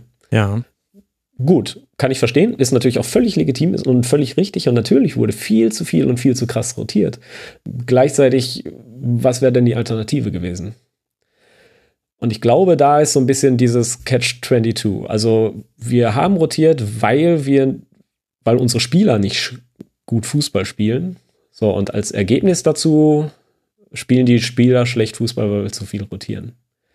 Mhm. Und ich glaube, das ist halt so eine, so eine Endlosschleife, aus der du einfach so jetzt nicht mehr rausgekommen wärst. Ergibt das Sinn, was ich sage? Ja, also nachdem ich Catch 22 gegoogelt habe, ja. ist ein geflügeltes Wort im englischen Sprachraum und beschreibt ein Dilemma, aus dem ein Individuum nicht herauskommt. Es ist ein Teufelskreis. Genau. Ja. Nachdem, ja, mit dieser Zusatzinformation ergibt das Sinn. Jetzt ist aber halt natürlich die Frage, wir haben jetzt viel Ursachenforschung beschrieben, wir haben auch den Namen Tedesco häufig äh, genannt und wir haben jetzt, glaube ich, auch die Faktoren schon einfließen lassen, die halt dann so als zusätzliche Belastung mit dazu kamen. Aber was sind jetzt dann die, die Konsequenzen, die man daraus oder die Schlüsse, die man daraus ziehen kann. Konsequenzen hört sich so an, als würden wir jetzt hier irgendwie entscheiden, wer auf Trainerbank und Managerstuhl und so weiter sitzt. Da muss Aber, mal einer mit der Faust auf den Tisch hauen. Ja, genau, die sollen einfach mal alle zusammen einen saufen gehen und dann geht genau. das schon wieder. Müssen einfach alles Grillen. raushauen. Gras fressen müssen sie einfach. Müssen Gras einfach Gras fressen. Ja. Nee, aber jetzt, wir haben das ja ganz gut umrissen und wir haben jetzt auch ja beschrieben, wie Tedesco versucht hat, diese Probleme zu lösen und unter welchen Zwängen er stand. Aber wenn wir jetzt zum Beispiel mal uns die Situation im Sturm angucken, ist vielleicht auch der Kader von Schalke 04 auch jenseits von Verletzungssorgen einfach nicht so gut, wie man dachte, dass er wäre. Breel Embolo, ein nie eingelöstes Versprechen, aus verschiedenen Gründen, aber bisher nie eingelöst. Guido Burgstaller, letzte Saison gut, diese Saison hat man viel, viel weniger von ihm gesehen. Franco Di Santo, toll von der Mannschaft in Schutz genommen gegen irgendwelche Schmähgesänge in der Saisonvorbereitung, war für mich gefühlt das letzte, was ich von ihm gesehen habe. Bisschen ungerecht, ich verkürze jetzt, aber du verstehst, was ich meine. Cedric nee, ähm, hat bisher noch keine Rolle gespielt bei Schalke 04. Marc Uth, gute Ansätze gehabt aber auch auf einer zurückgezogenen Position, wo sich dann die Frage stellt, wer soll dann eigentlich vorne die Tore machen? Und dann haben wir Steven Skripski, der so ein bisschen die Offensivhoffnung war und der konnte die letzten drei Spiele spielen vor der Winterpause, war am Anfang der Saison verletzt. Also ist vielleicht auch die Struktur und die Güte des Kaders eines der Grundprobleme. Also ich glaube, zumindest ist die, die äh, Qualität im, im Kader sehr abfällig. Also ich glaube, dass wir, dass es auf Schalke ein paar Spieler gibt, die wirklich sehr hohe Qualität haben, aber halt relativ wenig und dann wird es relativ schnell sehr dünn. Äh, wo dann einfach die Qualität sehr hakt. Und ich glaube, dass so eine Verletzung eigentlich überhaupt nicht kompensiert werden kann. Und dann bist du halt recht schnell dabei, dass du halt genau, ja, genau wie du es jetzt sagst, dass du halt mit Spielern hantieren musst, die halt eigentlich gar nicht so richtig, richtig super sind. Äh, und die dann auch im, im nationalen Vergleich mit den anderen Bundesligisten und speziell mit den Bundesligisten, die äh, irgendwie einen einstelligen Tabellenplatz haben, äh, dass du da halt überhaupt nicht äh, gegen anstinken kannst. Dass hm. du das halt, ich glaube, Schalke versucht sowas sehr über, über die Mannschaft zu kompensieren und sehr über, ähm, äh, über ein gemeinschaftliches Spiel. Äh, es kommen ja die wenigen Tore, die ja geschossen wurden, wurden ja von sehr unterschiedlichen Leuten immer geschossen. Mhm. Ähm, aber natürlich fehlt da, fehlen da Leute, die wirklich einen ausgeprägten Torriecher haben. Da, ja. Ja, also es gibt keinen Schalker, der mehr als drei Tore erzielt hätte. Bentaleb und Skripski sind die zwei Glücklichen mit drei Treffern. Das liegt Bentaleb, glaube ich, drei Elfmeter, oder? Ja, genau. Das habe ich zu, zu seiner Ehrenrettung wollte ich das so weglassen, aber ja. Nein, hier wird nichts geschont. Nein, hier wird nichts geschont. Und dann müssen wir aber auch die Frage stellen, also wie gesagt, ich will ja nicht Köpfe fordern oder sonst wie, aber das liegt doch dann im Aufgabenbereich von Christian Heidel, den Kader zusammenzustellen. Ja. ja. Und was machen wir mit dieser Information? Was, was machen Weiß wir mit dieser Information? Sollen wir mal kurz anrufen? Nee, nein, aber ähm, ist jetzt zu nee, erwarten, äh, dass nicht. dann im Winter das Ruder rumgerissen wird? Werden vielleicht äh, Beträge für Transfers freigemacht? Irgendetwas muss Schalke ja tun. Die stehen auf Tabellenplatz 13. Die müssen ja oder ja, doch, sie müssen ins internationale Geschäft kommen. Sie würden es verkraften. In dieser Situation ist Schalke nicht mehr. Gott sei Dank muss man sagen aus Schalker Sicht, dass man jetzt wirtschaftlich zugrunde gehen würde, wenn man das internationale Geschäft verpasst. Aber das könnte halt, das könnte die nächsten zwei, drei Jahre kaputt machen, weil du ja nicht weißt, was die Spieler mit Perspektive dann machen, wenn sie nicht international spielen dürfen auf Schalke. Das heißt, irgendwie muss Schalke 04 diese aktuell neun Punkte Rückstand auf den Europa League Platz und ja gut, ich weiß gar nicht, ob ich damit jetzt anfangen will, aber 13 Punkte sind es auf den Champions League Platz ja wettmachen. Und dann wäre ja eine der Maßnahmen, dass man sagt, okay, wir wissen, Wintertransfers sind nicht immer die leichtesten und besten und vielversprechendsten Transfers, aber wir müssen ja etwas tun. Ja. Ähm, Goal Impact sagt eine Wahrscheinlichkeit von ungefähr 1%, äh, dass Schalke es noch schafft, in, sich für die Champions League zu qualifizieren. Also, ich gehe mal davon aus, dass es sehr wahrscheinlich ist. du hast das mit dem ähm, 1%-Club falsch verstanden. ja, aber insgesamt hast du natürlich recht. Also, natürlich muss Schalke da irgendwie was tun. Ähm, ich glaube tatsächlich, dass die beiden, Tedesco und äh, Heidel, da einen recht schlauen Plan hatten vor der Saison, wie denn diese Saison aussehen würde. Äh, mit Rudi, mit Mascarell, ich gehe hart davon aus, dass Bentaleb und Harit äh, und Ud elementare Bestandteile dieses Plans waren. Hm. Aber der ist ja nun mal nicht aufgegangen. Äh, ganz offensichtlich. So, also die Frage ist jetzt halt, wie kann man das dann noch irgendwie, irgendwie retten und wie kann man da versuchen, sich noch irgendwie in was zu retten, was vielleicht tatsächlich noch äh, europäisch klingt. Ähm, ich gehe davon aus, dass noch ein, zwei Spieler kommen. Man hört viel, dass auch äh, zwei, drei Spieler verkauft werden sollen mit denen Schalke gerade nicht sehr glücklich ist. Mhm. Äh, äh, weiß nicht, ehrlich gesagt beschäftige ich mich mit sowas relativ wenig, weil das viel Kaffeesatzleserei ist und mhm. ähm, ja. Verstehe. Nichtsdestotrotz ist am Ende genau das. Also da muss irgendwas passieren und da muss, muss was getan werden. Ja. Wie lang äh, fallen denn eure Verletzten aus? Ist da irgendwie was abzusehen? Wann die wieder an Bord sind? Ähm, meines, meines Wissens sind die meisten in der Wintervorbereitung wieder äh, oder steigen jetzt so langsam ins Training. Mhm. Also Ut und Embolo, glaube ich, sollen jetzt im Januar wieder ins Training einsteigen. Uh. Da bin ich jetzt aber auch nicht ganz sicher. Ich glaube, es wurde auch so genau noch nicht kommuniziert. Ich habe das auch versucht rauszufinden und habe jetzt so genau den Stand, den du auch hast, dass man hofft, dass man mit äh, fast allen in die Vorbereitung starten kann, aber ist jetzt nirgendwo genau zu sehen. Gibt es ja auch meistens bei so Verletzungen nicht. Ja, Carsten, äh, das bringt uns zu der Frage, welches Küchenutensil Nee, ich möchte noch ganz kurz, ja? weil du es ja ein paar Mal erwähnt hast und ich bis jetzt so schön äh, ignoriert habe, diesen Dortmund-Wechsel. Ja. Diesen, äh, diesen, diesen Außenverteidiger in den Sturm zu stellen. Ich glaube tatsächlich, dass das eine gute Idee ist. Ich glaube tatsächlich, dass das, äh, dass es ein Plan ist, der, der sinnvoll sein kann und aufgehen kann. Ich glaube halt, dass es einer von diesen Plänen, wenn sie halt nicht aufgehen, dann, dann stehst du ganz schön doof da. Ja, ja, das stimmt. Und äh, also es handelt sich ja um Mendil und der würde dann gegen Diallo äh, ins Laufduell geschickt. Und da muss ich dann ganz ehrlich auch sagen, da hat Tedesco hat mich da verloren. ja. weil, weil ich auch viele von den Dingen noch, also man kann eigentlich immer relativ gut begründen, was Tedesco gemacht hat. Und da hat er aber gesagt, das Ziel war, mit der Schnelligkeit von Mendil in den Raum hinter der Abwehr zu kommen. Und da habe ich mich gefragt, hast du Diallo in dieser, oder war es Akanji, Entschuldigung, jetzt bin ich gerade verwirrt, einer von beiden war, glaube ich, verletzt. Aber hast du den in dieser Saison schon mal sprinten sehen? Das ist einer der schnellsten Innenverteidiger der Liga. Und dann ist dieser Plan nicht mehr so clever. Entschuldigung. Ja. Ja, gleichzeitig ist halt äh, Mendil äh, der schnellste Schalker. Und klar, das, ne, die, die direkten Sprintduelle sind natürlich halt eine Sache, aber gleichzeitig halt, um irgendeinen Stich eventuell mal machen zu können, musst du halt wirklich schnelle Leute da vorne haben. Und dann, äh, dann war das einfach die Idee. Und ich glaube halt wirklich, dass die Idee als solche eigentlich nicht doof ist. Äh, ist halt mit dem Feuer gespielt und sich dann verbrannt. Ja. Das halt ein bisschen bisschen doof. Also es war Diallo und Akanji haben sogar gespielt in diesem Spiel. Also beide schnell und links noch Hakimi, der aktuell schnellste Spieler der Liga in den meisten Spielen. Ja, na gut, aber. Aber die Alternative wäre halt gewesen, da irgendwen hinzustellen, die dann auch, weiß nicht, da kommen die beiden dann noch im Handstand hinterher. Das dann halt auch albern.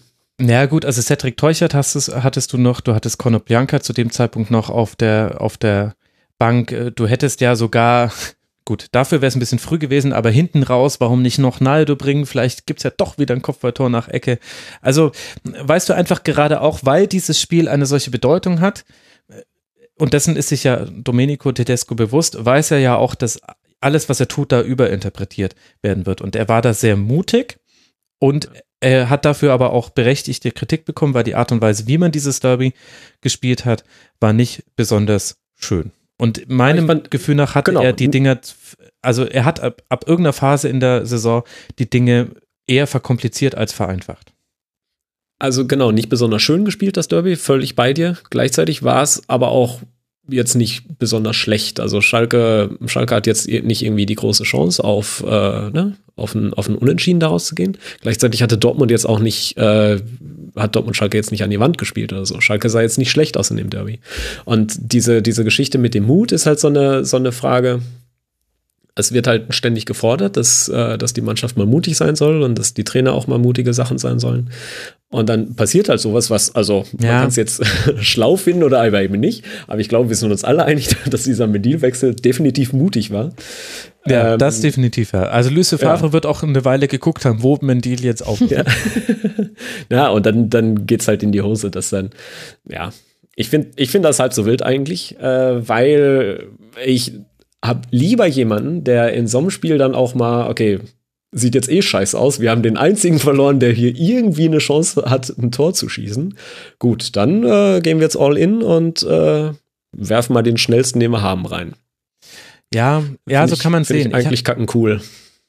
Ja, okay, so kann man sehen. Ich habe nur, also ich habe noch ein Gegenargument und dann können wir zum Küchengegenstand kommen. Ich glaube, dass du als äh, als Schalke 04 musst du in Anführungszeichen nur kämpfen, bis der Arzt kommt. Und ich das das hört sich jetzt auch nach diesem, hey, die sollen mal saufen und Gras fressen Argument an, aber ich glaube, dass Schalke tatsächlich einer der Clubs ist, wo es vor allem bei Heimspielen erstmal darum geht, dass du nach außen hin signalisierst, alles reingeworfen, wirklich alles rausgehauen und dann dann darf das auch mal hässlich sein, dann darf dann darfst du da auch mal verlieren, ich glaube aber, dass Schalke wirklich einer der ganz wenigen Vereine ist, wo du erstmal eigentlich diese Grundbedingungen erfüllen musst und dann spürst du einen gewissen Rückenwind im Umfeld, eine gewisse Identifikation und vor allem im Derby. Und da ist halt dann so eine Akademikerlösung, die hätte auch super aufgehen können. Aber die Grund, das Grundgerüst hat einfach, fehlt einfach zu häufig bei Schalke 04 in dieser Hinserie. Ja, aber dieses Kämpfen, also klar, absolut, äh, ne, Arbeiter, Kumpel und Malocha Club äh, geben wir sehr viel drauf. Ähm, dies, wir wollen euch kämpfen sehen, ist sehr, sehr wichtig auf Schalke. Ähm, gleichzeitig ist halt genau das immer der Fall. Also jetzt seit Tedesco da ist, kann man, gibt es, glaube ich, keine drei Spiele, wo man der Mannschaft einen Vorwurf machen kann, dass die nicht äh, sich wirklich komplett reingehängt haben. Also auch? Äh, auch gegen, gegen Frankfurt, wo was halt wirklich so ein, so ein kompletter Genickbruch für alle war, sind die auch am Ende noch immer weitergerannt, immer weitergerannt. Also, dass die Mannschaft halt wirklich nicht rennt, habe ich unter Tedesco quasi nie gesehen. Und wenn, dann nur mal kurz zwischen, zwischendurch für, zu zwei, für zwei Minuten oder sowas das ist wirklich was, was, was halt immer da ist, aber was trotzdem äh, ja, weite, weite Kreise zieht dann. Ah, ich weiß es nicht. Also äh, von der Laufleistung her ist äh, Schalke durchschnittlich drei Kilometer unter dem Durchschnittsbundesligisten. 114 K, 114 km/h wollte Ziemlich ich sagen, schnell. Kilometer. ja, genau. Jeder. Schnell, aber ziemlich. Besonders Mendil. Ähm, also, ich weiß es nicht. Also, und äh, ich meine, du hast die Spiele näher verfolgt als, als ich, aber also gefühlt dieses Spiel gegen Hertha zum Beispiel, ich glaube auch, dass das Spiel gegen Gladbach relativ nicht so in, in die Kategorie fällt, die man da mit Kämpfen und, und jeden Meter fighten bezeichnen könnte. Das Spiel gegen Bayern lief natürlich auch unglücklich, aber und äh, zu der Zeit dachte man auch, Bayern wäre gut in der Saison. Aber trotzdem, ja, aber trotzdem war da auch was drin. Und früher waren das äh, so Spiele, wo Schalke, ich meine, ich muss ja jetzt nicht mit dem 5 zu 2 und Ebbe Sand und so weiter kommen, aber du hast Schalke auch schon anders gesehen gegen Bayern. Also ich möchte da zumindest vorsichtig dagegen halten, dass ich glaube, dass es schon ein paar Spiele gab, wo man auch diese Tugenden vielleicht, also aus meiner Warte, nicht immer ganz gesehen hat. Auch ja, aber ja, genau. Wir werden es wir werden's hören. Ich meine, es wird viel diskutiert werden, wahrscheinlich ja unter anderem über dieses Segment und wahrscheinlich auch über dein Küchenutensil. Ich bin gespannt, was es ist. Von, von Komposteimer bis Hackmesser, Fleischwolf habe ich alles auf der Rechnung. Was hast du, was hast du dir rausgesucht? Also auf Schalke wird zuletzt äh, wenig geklotzt, sondern viel gekleckert und deshalb mm. bringt der Tedesco die Küchenrolle immer. ja, sehr schön. Das finde ich gut. Das, äh, das ist ein sehr, sehr schöner Vergleich. Wir lassen jetzt alle Markenwitze raus, weil es ist ja hier werbefrei, aber wir hoffen einfach, sie ist saugfähig und kann die, und hoffentlich muss sie keine Tränen am Ende der Saison aufsaugen, diese Küchenrolle. nee.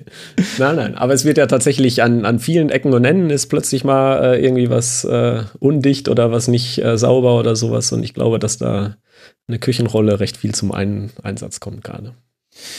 Ja, ja. Das äh, könnte tatsächlich alles so kommen. Wir gucken uns dann die Rückrunde an und schauen dann auch mal, was sich da Domenico Tedesco sah einfallen lässt. Und dann bin ich auch sehr gespannt, Beate, mhm.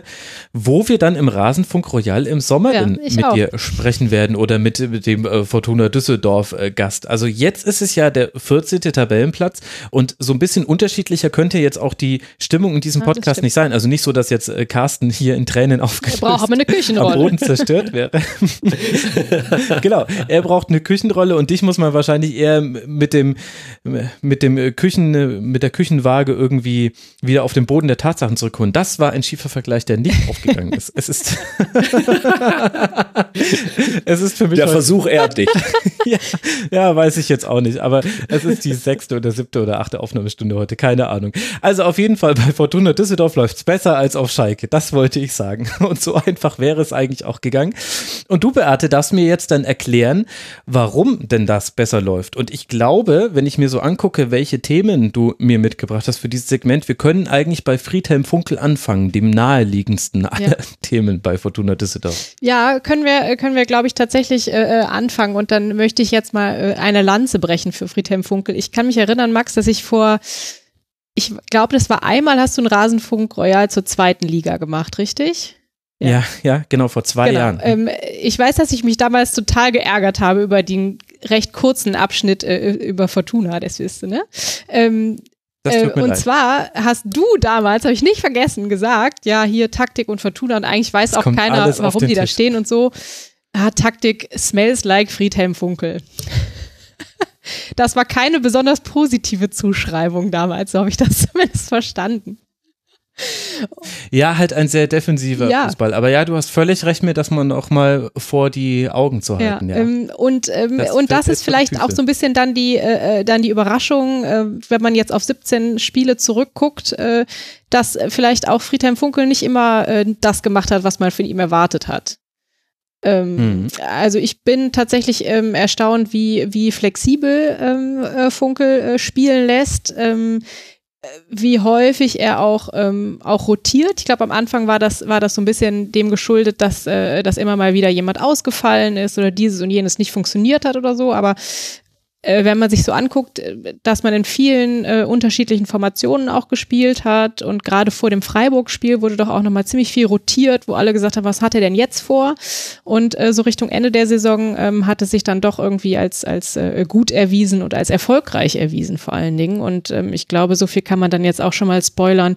Ähm, mit dem Punktestand jetzt zum Ende ähm, der Hinrunde sind wir natürlich äh, unfassbar zufrieden. Ne? Also diese, äh, diese englische Woche, das ist ja, ist ja kaum zu glauben, ähm, äh, was da mhm. am Ende bei rausgekommen ist. Und ich glaube, dass, äh, das hat durchaus auch viel mit Friedhelm Funkel zu tun. Ähm, wenn wir gleich äh, vielleicht einmal die, die Saisonphasen so ein bisschen durchgehen, glaube ich, dass mhm. ähm, diese Erfahrenheit, diese Souveränität ähm, doch sehr geholfen hat, auch nach sechs Niederlagen in Folge, die wir in, in der Zwischenzeit haben, dass man eben keine Trainerdiskussion hatte, dass vielleicht so ein bisschen der Druck von der Mannschaft weggenommen wurde und na, man wird schon irgendwie kommen oder es wird schon irgendwie, äh, wird schon irgendwie kommen am Ende. Ähm, und ja, umso schöner, dass es dann auch funktioniert hat. Also ich ähm, glaube, das ist da schon Teil des Erfolgsrezepts. Ähm, am Anfang der mhm. Saison äh, war äh, Friedhelm Funkel ähm, im aktuellen Sportstudio auch. Ähm, das habe ich mir damals angeguckt und das äh, war, glaube ich, ähm,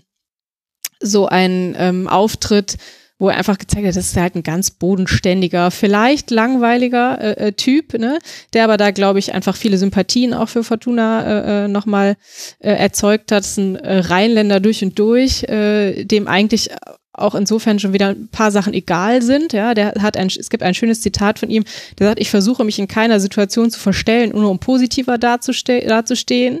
Er sagt also auch ganz offen, dass er, und das ist in Düsseldorf natürlich schon was, ähm, dass er, ähm, dass er dem FC die Daumen drückt. Ne? Also. Ja, naja. ähm, und äh, er ist schonungslos, schonungslos ehrlich, ehrlich ja. ähm, und ähm, ja, also ich glaube, äh, dass äh, und Fortuna hat ja bis äh, bis Funkel kam auch wirklich ähm, nach dem Abstieg ähm, äh, in der Saison 12, 13 ja einige Trainer an der Seitenlinie gehabt und natürlich war auch ich nicht sicher, ob das jetzt funktionieren würde mit ihm, aber ich glaube im Moment funktioniert es ganz gut und ähm, ich glaube, da haben sich äh, haben sich zwei äh, irgendwie gefunden, die ganz gut zusammenpassen. Ja, das, das, das definitiv, das sieht man ja auch ganz gut. Aber lass mal, auch wenn es für mich ja. jetzt ein bisschen schmerzhaft ist, aber lass da mal bei meinem äh, Zitat bleiben. Also ich glaube, es bezog sich auf die, das war die Jahreszweitliga-Endtabelle ähm, der Saison 2016, 2017. Und ich habe mir die Tabelle angeguckt und ich glaube sogar noch ungefähr zu wissen, was ich gesagt habe. Es waren zehn Siege, zwölf Unentschieden, zwölf Niederlagen, 37 erzielte Tore, 39 kassierte Tore, 42 Punkte. Und ich glaube, dass ich ziemlich so in diesem Zusammenhang dann gesagt habe, smells like Friedhelm Funkel. Und das kommt ja daher, dass ich Friedhelm Funkel nicht so genau verfolgt habe, wie er es sicherlich verdient hätte, aber ich kann mich eben noch an seine Zeit bei Eintracht Frankfurt zum Beispiel erinnern und das tun ja viele Fußballfans an diese 1 zu 0 Siege, an diese 0 zu 0 Spiele, diese 1 zu 1 Spiele. Und vor der Saison, das weiß ich noch, ich habe mir bei der Saisonvorschau gerade bei den Aufsteigern sehr viel Mühe gegeben, mich mhm. einzulesen, weil ich eben die zweite Liga nicht ja. so im Blick habe. Verständlich. Und da hat er auch noch, naja, schön wäre es schon, aber es geht halt nicht.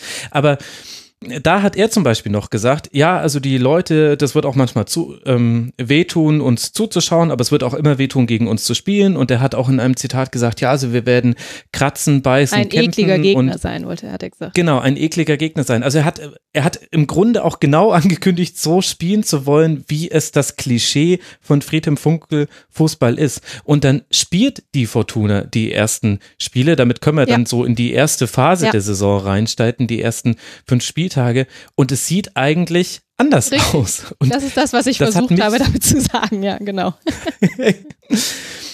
Und äh, das, das hat mich äh, sehr überrascht. War es denn für jemanden, der wie dich, der den Verein noch näher verfolgt, der viel näher als ich, war es denn auch Total. überraschend? Total. Also äh, ich, ich erinnere mich äh, daran, dass äh, auch wenn das erste Spiel gegen Augsburg ähm, ja ein bisschen unglücklich vielleicht äh, verloren gegangen ist, ja. dass wir auf der Tribüne mhm. saßen und ich ähm, sitze auf diesem Platz, auf dem ich jetzt bin seit der Rückrunde 2012 äh, mit den gleichen Leuten mehr oder weniger zusammen und wir haben uns alle anguckt und haben gesagt, welcher Verein spielt denn da? Also, weil man tatsächlich auch, und das war so das, was uns, glaube ich, alle auch vor der Saison so ein bisschen äh, große Bauchschmerzen bereitet hat, trotz dieser riesigen Euphorie, die der, dieser Last-Minute äh, ähm, sozusagen Titelgewinn auch dann noch mit, mit sich gebracht hat, ist, mhm. dass man eigentlich immer dachte, wenn man Fortuna-Spiele gesehen hat, das hat meist nicht besonders großen Spaß gemacht, auch in der zweiten Liga. Man hat oft im Aufbauspiel irgendwie gefragt, ja, wissen die überhaupt, was sie mit dem Ball machen sollen? Äh, und das war jetzt plötzlich tatsächlich, äh, tatsächlich anders. Ja, doch, das ist uns auch so gegangen. Jetzt hatten wir ganz kurz eine Parallele zum Schalke-Segment gerade. Aber dann, dann wurde es wieder anders, weil du gesagt hast, sie wissen, was sie mit dem Ball tun sollen. Äh, was, was hat denn da. Muss äh, das ein schönes Gefühl sein? Ja, es ist, äh, ja, also man sagt immer so, kneif mich doch mal, welche Mannschaft spielt da in, der, in den roten Trikots. Also vor allem gegen Leipzig war das ja Wahnsinn. Das war dann am zweiten Spieltag auswärts und ich glaube, allein Ruben Hemmings hätte in der ersten Halbzeit zwei Tore ja. machen können, weil man da ständig in Umschaltsituationen ja. über den Flügel gekommen ja. ist und dann wurde das ein 1 zu 1. Aber diese Phase hatte ja auch keinen Bestand. Kannst du mal für uns so ein bisschen uns zurückholen quasi in den zweiten, dritten, vierten Spieltag?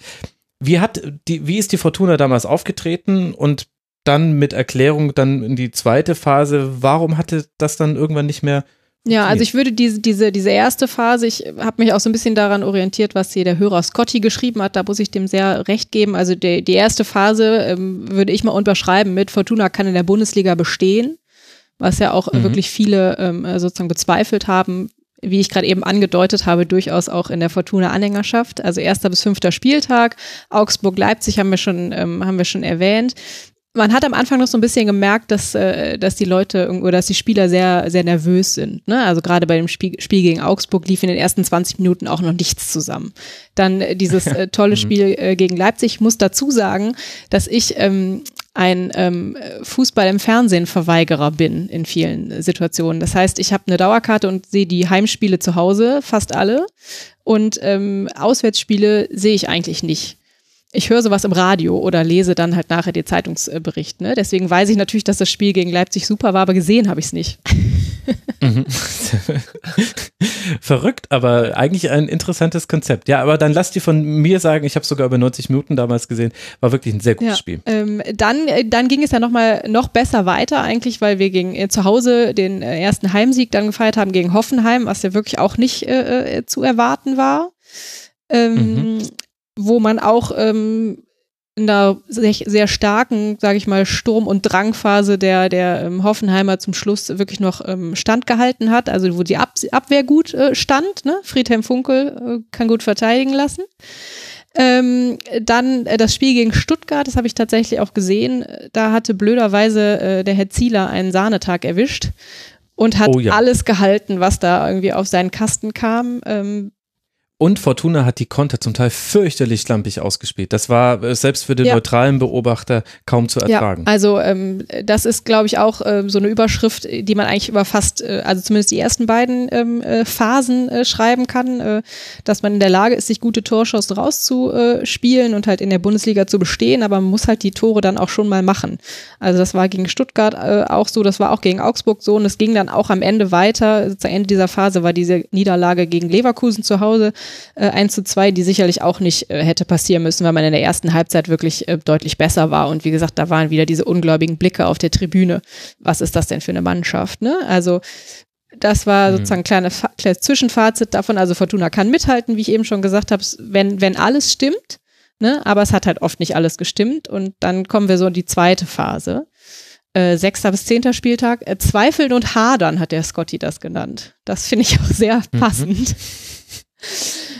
Ähm, äh, fünf Niederlagen in Folge, also Leverkusen, das war ja noch sozusagen in der anderen Phase ist dann auch noch ein, das heißt, wären sechs Niederlagen in Folge, die waren wirklich bitter.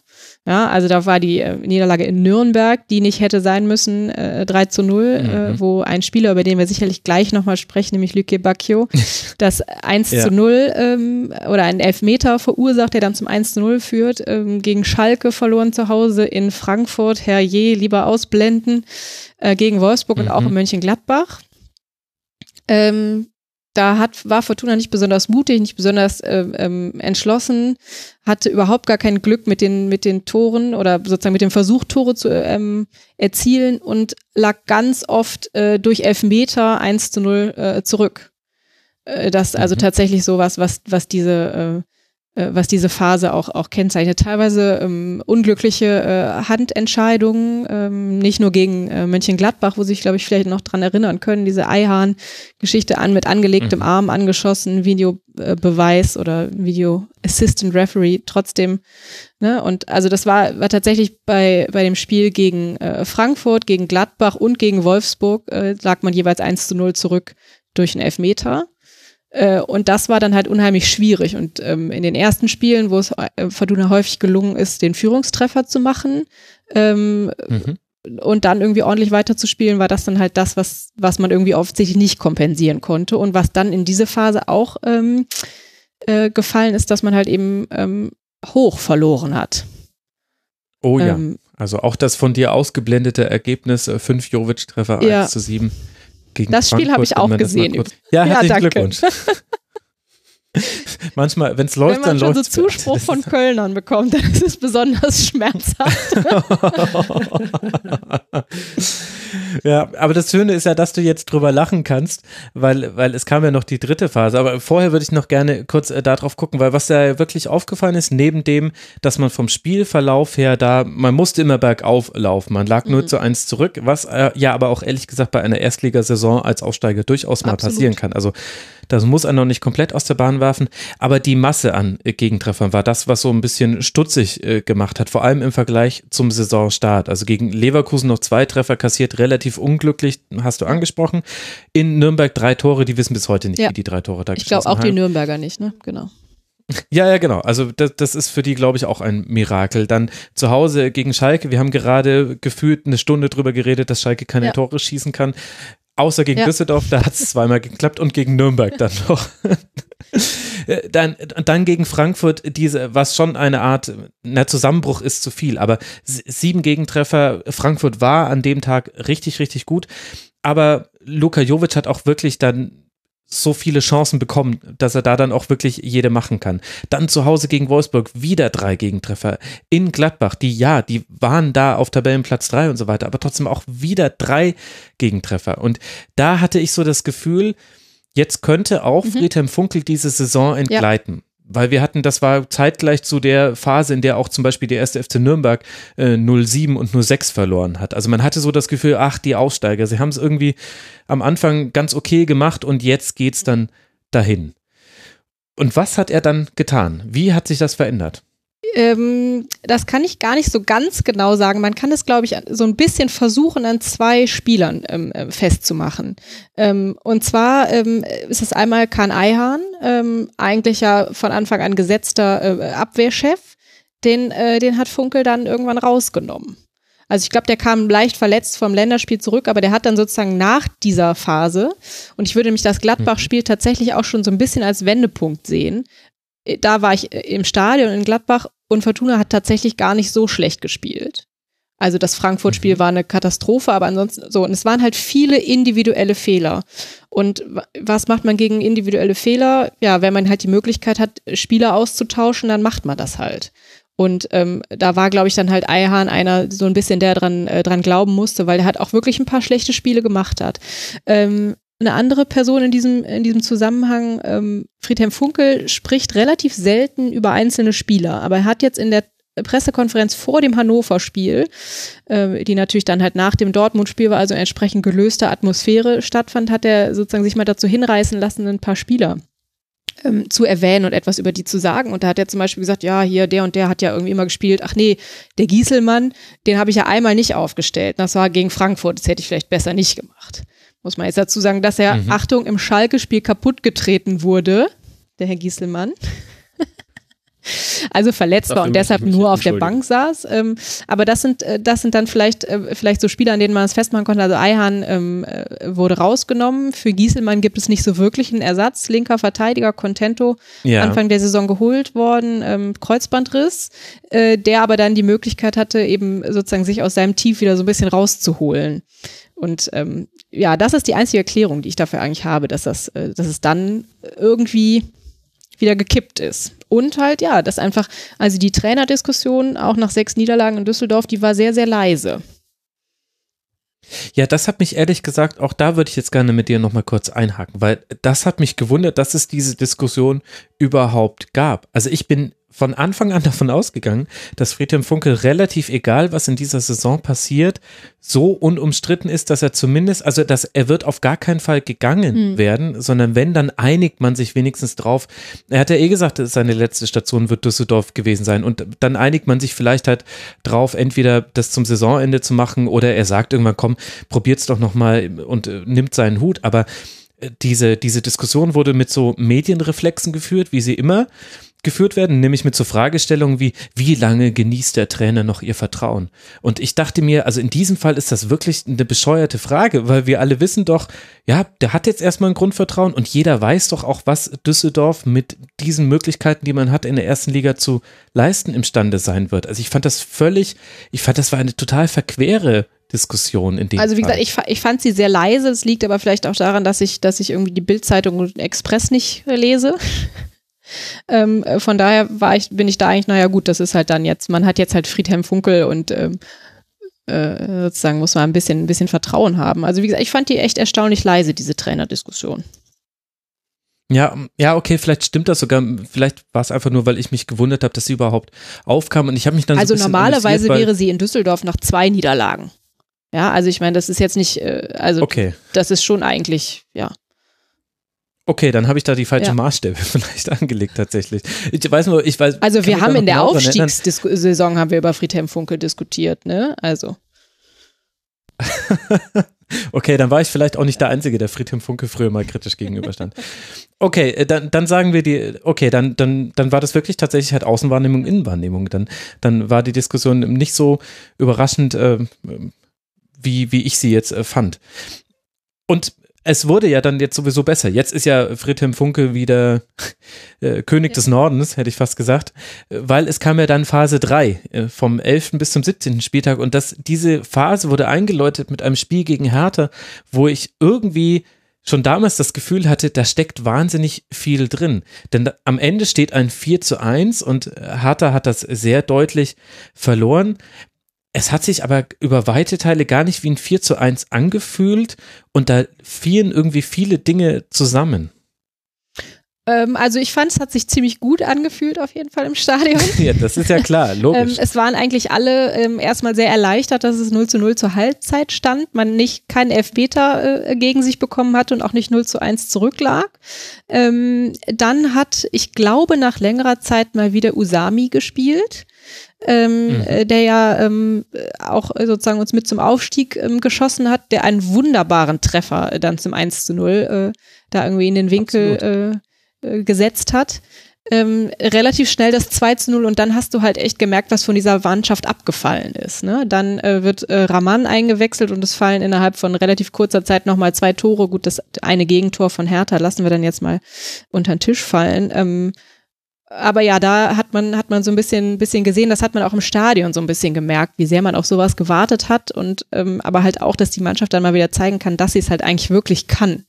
Ja, und dass halt irgendwie mhm. diese sechs äh, Niederlagen, dass einfach ganz viel blöde Sachen zusammengekommen sind und das halt an so einem Tag äh, gegen Hertha, die ja jetzt auch äh, äh nicht, das war ja wirklich nicht zu erwarten, dass man die äh, auch so deutlich äh, besiegen würde.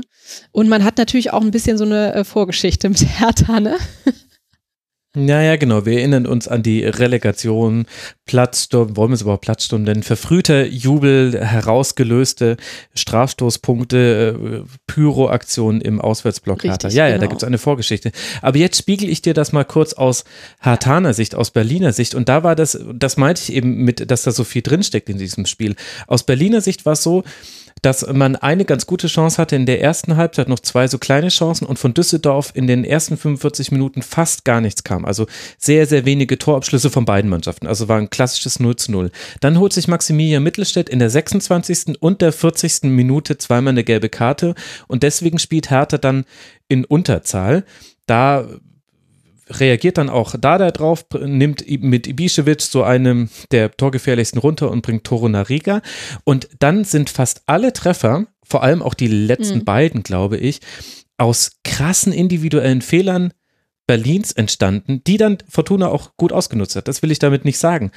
Aber wo man auch so das Gefühl hatte, zu diesem Zeitpunkt hatte man Hertha auch noch nicht so verlieren sehen. Die haben ja einen sehr guten Saisonstart gehabt. Und das fand ich eben so krass, dass dieses Spiel, das war ein Spiel außer der Reihe von Hertha. Irgendwie war es auch ein Spiel außer der Reihe Definitiv, von Düsseldorf. Ja. Aber es hatte dann für Düsseldorf, das war wie so, weiß nicht, wenn du einen Stein äh, zum Rollen bringst und dann nimmt der richtig Fahrt auf. Das, irgendwie hatte das eine Bedeutung. Für ja, euch. auf jeden Fall. Ähm, ich glaube allerdings, dass man, äh, dass man äh, sozusagen den nächsten Spieltag, dass der noch größere Bedeutung hatte. Ja. Weiß gar nicht, ist da was passiert beim Auswärtsspiel in München? War das nicht irgendwie so ein langweiliges, völlig normales 3 zu 3? Ich kann mich da gar nicht mit Ja, genau. Wir haben 3 zu 3 gewonnen, wie man immer so schön sagt, ne? Mhm. Also äh, da muss ich, muss ich ein bisschen mehr ausholen.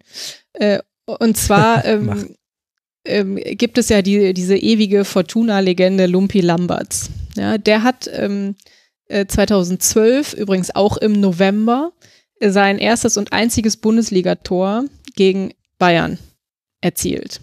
Und zwar in München. Mhm. Und ähm, es ist also ein Riesenhype von Anfang an um dieses Spiel gewesen und es sind, glaube ich, 8000 Düsseldorfer mit nach München gefahren.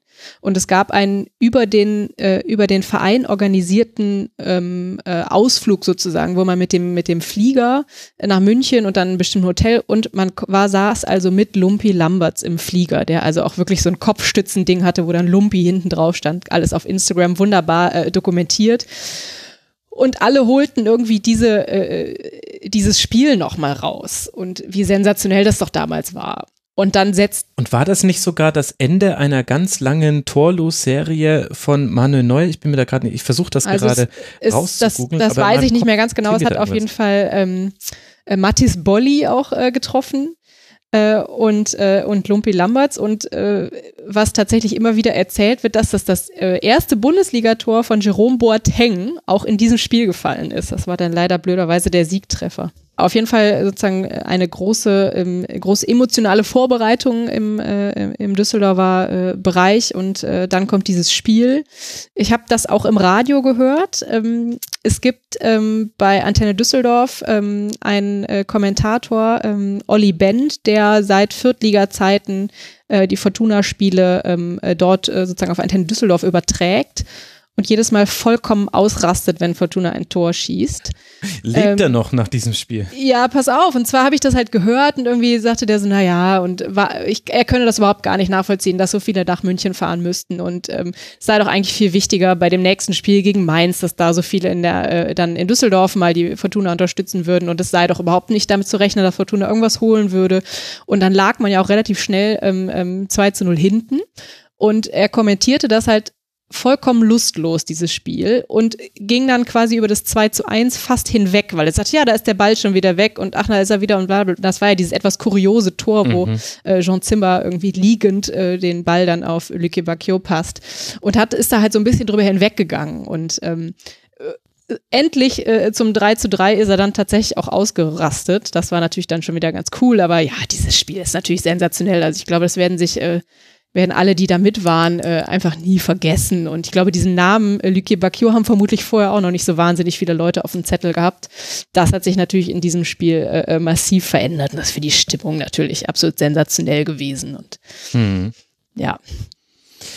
Okay, also wir erkennen, warum das 3 zu 3 dann fast noch wichtiger war als äh, dieses 4 zu 1. Warum, Beate, da muss ich jetzt ganz investigativ nachhaken, hat man dann aber zu Hause gegen Mainz 05 verloren? Weil ich nicht im Stadion war. ja, gut. Also von daher weiß ich es nicht so ganz genau. Ähm, man hat äh, ja, oder man la oder ich habe nachher gelesen, dass es sehr viele Chancen von Fortuna gab. Ähm, man halt einfach wieder den alten Chancentod, den man so ein bisschen glaubte, überwunden zu haben, auch nach diesen drei Treffen, Treffern gegen Bayern. Das ist ja äh, wirklich auch nicht alltäglich. Ähm, ähm, ja, und dann hat man halt ein blödes Gegentor sich gefangen, was halt einfach immer mal sein kann. Also das habe ich mir mehrfach angeguckt, äh, wie, wie da äh, äh, Robin Bormuth ausgetanzt wird. Ja, ist dann halt blöd, ne? Also ich glaube, man hätte da locker einen Punkt holen können. Ja, da gab es noch eine Riesenchance von Karaman in der 91. Minute. Ja. Aber, aber gut, so ist es dann, so ist es dann halt schon mal, das ist dann vielleicht auch einfach immer so das Lehrgeld, was man, was man bezahlen muss. Es wäre natürlich toll gewesen, wenn man auf diese Sensationserfahrung da aus München dann noch äh, wirklich was hätte draufsatteln können. Aber gut, das kam dann ja noch. Deswegen kann man das sozusagen jetzt aus, aus heutiger Sicht vielleicht auch ein bisschen, äh, ein bisschen entspannt sehen. Und ähm, ja, also die, diese englische Woche dann, ähm, das ist natürlich einfach sensationell gewesen. Äh, also da dann auch wieder, äh, ob das jetzt an Friedhelm Funke liegt oder worum auch immer, dass er dann gegen, gegen äh, Freiburg äh, Eihahn wieder reinnimmt, mhm. der sich äh, quasi mit zwei Kopfball äh, oder mit zwei Toren, einem Kopfballtor, so groß ist der übrigens nicht, äh, nach einer Ecke und das andere, ich bin mir ziemlich sicher, dass es auch nach einer Ecke war, ja. ähm, einfach 2 zu 0 ähm, äh, gewinnt. Ähm, ja, einer der der, wie gesagt, auch ein, ein denkwürdiges Interview nach diesem Frankfurt-Spiel gegeben hat, wo er, wo er da so ein bisschen die Verantwortung äh, auch auf sich genommen hat, gesagt, er hätte einen grottenschlechten Tag erwischt und müsste sich bei der Mannschaft entschuldigen und so weiter. Äh, der dann vielleicht ein, zwei Spiele zu lange äh, nach seinem Geschmack auf der Bank sitzt und dann so zurückkommt und ähm, die Leistung jetzt nicht durch Tore, aber durch solide Abwehrleistungen bei den nächsten beiden Spielen dann auch nochmal ähm, so bestätigt. Das ähm, rückt dann doch irgendwie ja die zweite Phase wieder so ein bisschen ins äh, ins rechte Licht oder, oder sozusagen lässt es einen irgendwie positiver äh, aushalten, ja. Mhm, ich freue mich ja sehr, das, das zu hören. Ne? Ich bin ja äh, so, so ein bisschen noch in Kahn Ayan verliebt. Der kommt ja aus ja. der Schalker Knappenschmiede, hat ja, ja irgendwie ja. ein, zwei Jahre versucht, da irgendwie Fuß zu fassen. Es freut mich sehr zu hören, dass der sich da sehr gut schlägt. Ich halte den Fußball von dem für unglaublich gut. Also das ist ähm, tatsächlich ähm, auch so ein Spieler, der allerdings auch ein ziemlicher Heißsporn ist. Also der sich oft auch nicht richtig im Griff hat. Das ist, glaube ich, so das, wo er am ehesten nochmal äh, noch dran arbeiten muss. Der rastet gerne schon mal aus.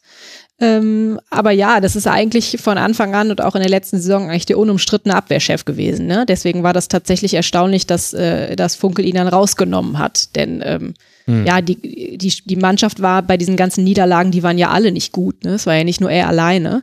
Äh, aber er stand halt so ein bisschen dann im Fokus und ähm, ja, vielleicht ist das dann halt die Erfahrung von, von so einem äh, langjährigen äh, Trainer, der dann sagt, okay, das äh, braucht der jetzt mal, dass er sich da auch irgendwie äh, mal so ein bisschen hinterfragt und dann halt eben, ja, umso stärker sozusagen zurückkommt, ja.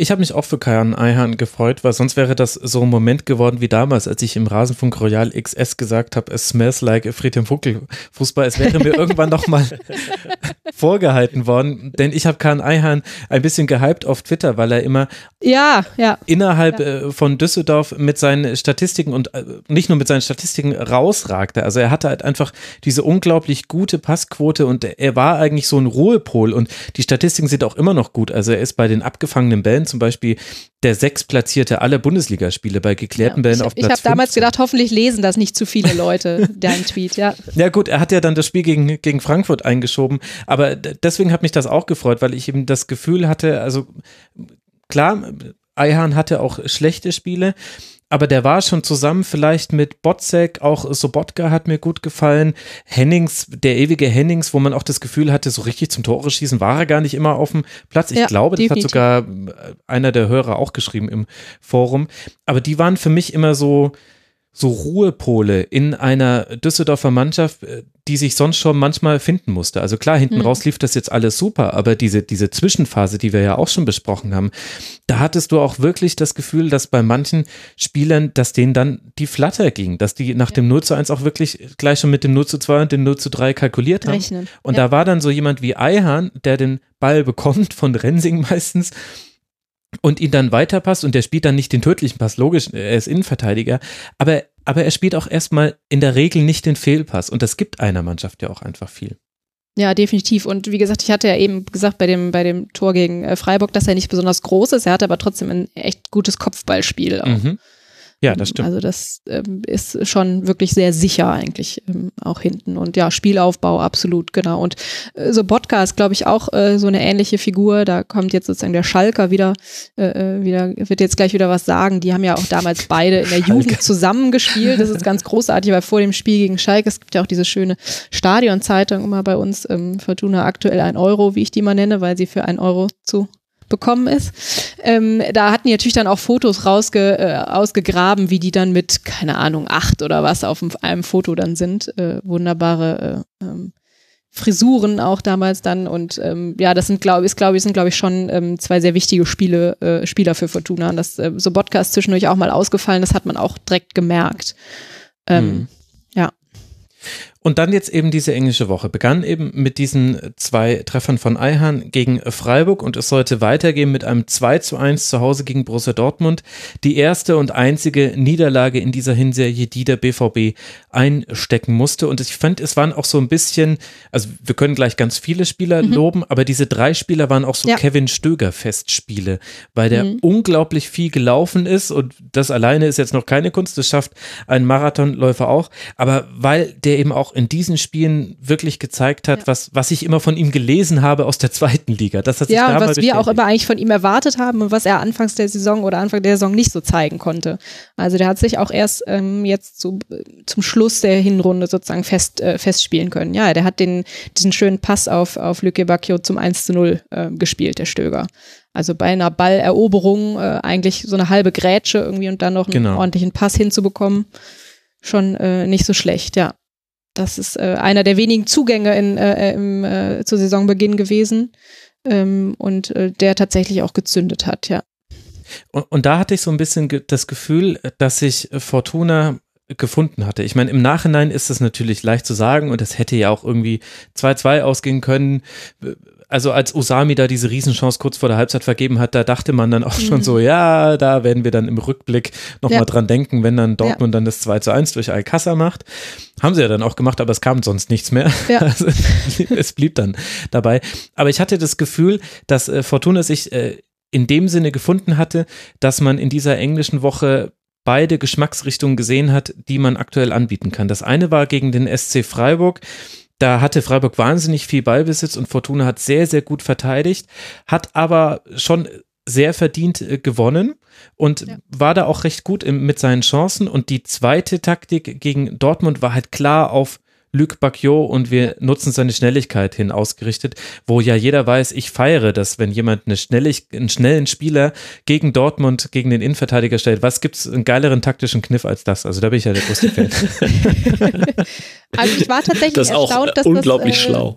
Ja, dass das, noch, dass das so gut nochmal funktioniert hat. Also ich dachte eigentlich, dass nach dem, nach dem Bayern-Spiel äh, Bayern eigentlich jeder äh, wüsste.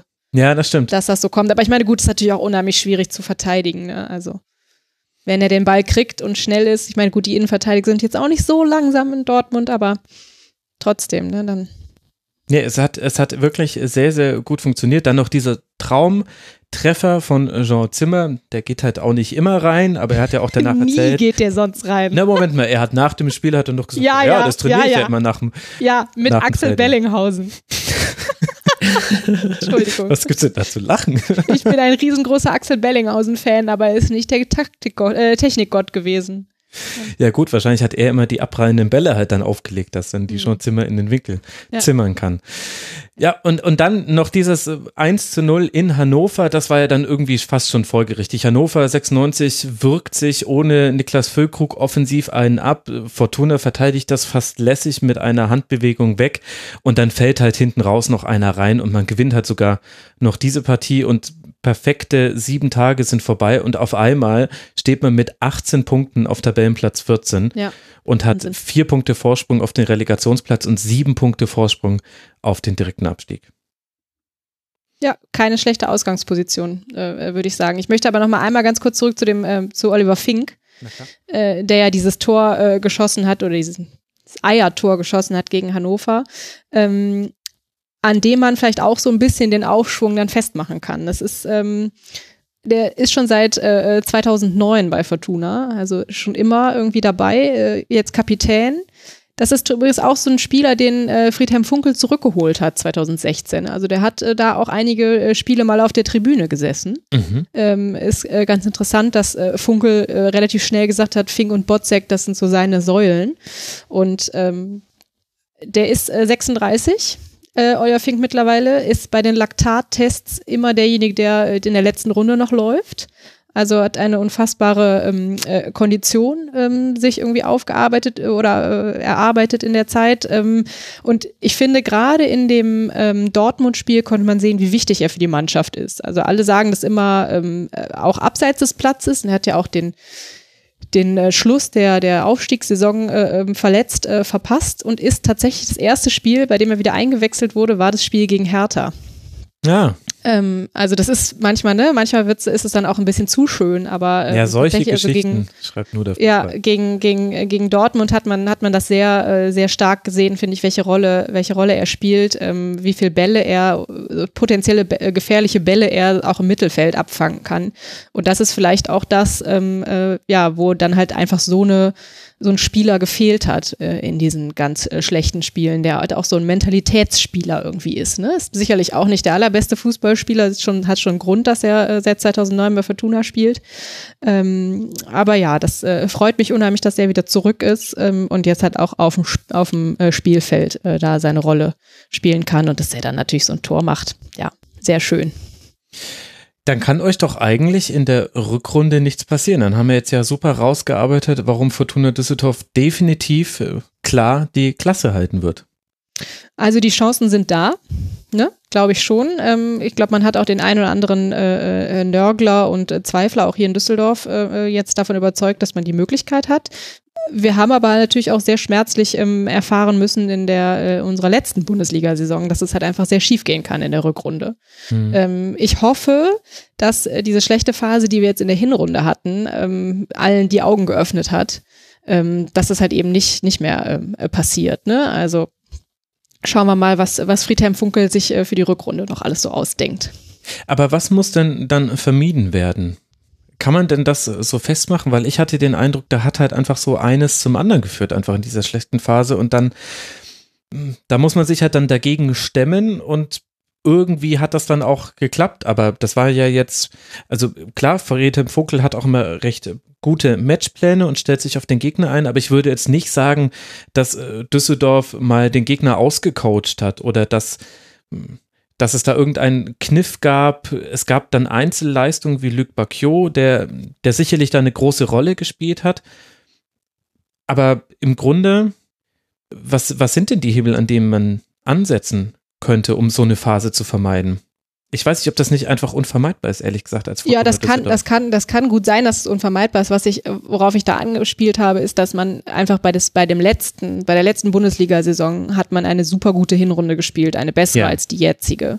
Äh, und hat bis auf am letzten Spieltag an keinem einzigen Spieltag auf einem Abstiegsplatz gestanden. Äh, bitter ohne Ende. Aber man hat halt, ähm, glaube ich, es immer nicht wahrhaben wollen, dass man, äh, dass man auch mal an das Tabellenende zurückfallen kann. Und ich glaube, dass sozusagen jetzt, weil die Hinrunde halt nicht so gut war, ne, die ist sehr versöhnlich geendet, aber wir hatten halt eben diese sechs Niederlagen in Folge und waren zwischendurch auf Platz 17, auf Platz 18. Mhm. Ich glaube, dass halt allen jetzt die Situation ähm, äh, bewusst ist. Und ich hoffe einfach, dass das hilft, ne, dass jetzt niemand mehr ja. irgendwie äh, blauäugig ist. Und ich glaube nämlich, also gut, kann man, ob das jetzt wirklich geholfen hätte oder nicht, man hat halt äh, 2012, 13 einfach äh, immer am Trainer festgehalten und eben nicht mehr diesen Impuls irgendwie gesetzt, den man vielleicht irgendwie ja drei, vier, fünf Spieltage vor Schluss nochmal hätte setzen können. Weil man es mhm. eigentlich irgendwie nie ernst genommen hat und man hat gesagt, ja, man wird schon irgendwie durchkommen. Und ich glaube, dieses man wird schon irgendwie durchkommen, ob das jetzt unbedingt ein Trainerwechsel sein muss, sagen wir mal dahingestellt, aber äh, diese, äh, das ist, glaube ich, einfach nicht mehr die Gefahr. Mhm. War das damals Norbert Meyer? Das war Norbert Meyer, ja. Genau, das war die Saison, wo am letzten Spieltag Hoffenheim in Dortmund gewonnen Richtig. hat und so dann auf den Relegationsplatz gesprungen ist und Düsseldorf. Es ist ganz, ganz verrückt, weil es viele Parallelen gibt. Ähm, nämlich ähm, haben wir damals das erste Spiel gegen Augsburg gespielt und das letzte Spiel gegen Hannover. Das ist jetzt in dieser Saison wieder so. Äh, aber genau umgedreht mit, äh, mit Heim und Auswärts. Und deswegen hoffen wir, dass das mit dem Ergebnis auch genau umgedreht ist. Mhm, das wäre dann ein 3 zu 0 Aus, äh, ein 3 zu 0 Heimsieg am letzten Spieltag ja. gegen Hannover wäre. Ist natürlich auch sehr interessant. Also wenn man jetzt auf die Tabelle guckt und äh, und äh, dann so schaut, wie man, äh, gegen wen man da vielleicht irgendwie ähm, am Ende nochmal punkten müsste, äh, könnte das natürlich vielleicht auch noch ein entscheidendes Spiel werden. Ja. Wer weiß. Ja, ja, absolut. Und ähm, das das wird noch eine sehr spannende Rückrunde. Jetzt würde es ja aber, also beide Szenarien sind sehr im Bereich des Möglichen und wir würden jetzt beide nicht äh, geschockt aus der Saison rausgehen, weder wenn Fortuna Düsseldorf den Klassenerhalt schafft und das ist so ein bisschen die Neuigkeit dieser Hinrunde, das hätten nicht viele ja. der Fortuna zugetraut, aber es würde uns jetzt auch nicht völlig von den Socken hauen, wenn Düsseldorf runterginge in die zweite Liga. Und da schließt sich jetzt so ein bisschen meine Frage an, wo siehst du denn den Platz von Fortuna Düsseldorf im deutschen Fußball, wenn wir jetzt mal so das größere Bild aufmachen, muss das Ziel sein, dass man langfristig so eine Mannschaft wird in den Top 25, wo dann mal ein Aufstieg passieren kann, aber auch mal ein Abstieg passieren kann. Wo würde Düsseldorf von seinen Möglichkeiten her hinpassen, deiner Meinung nach? Das ist eine Fangfrage. Ehrlich ähm, gesagt nicht. Ich Also, also ich stelle mir halt diese Frage, also wir wissen ja, dass Fortuna Düsseldorf, dass das jetzt quasi eine außergewöhnliche Saison ist für Düsseldorf. Und ich frage mich, wie sich die Kräfteverhältnisse, auch die wirtschaftlichen, innerhalb des, der ersten zwei Ligen verschoben haben. Und da bin ich aber ehrlich gesagt nicht tief genug drin, um sagen zu können, Düsseldorf geht es da jetzt besser oder schlechter als der Hälfte der Zweitligisten. Das weiß ich jetzt nicht. Also wir hatten meines Wissens nicht den größten Kader in der letzten, äh, den, den, den, den größten Etat in der letzten äh, Saison ne, von den, von den Zweitligisten, mhm. haben, haben ja jetzt irgendwie Lizenzspieleretat von 30 Millionen.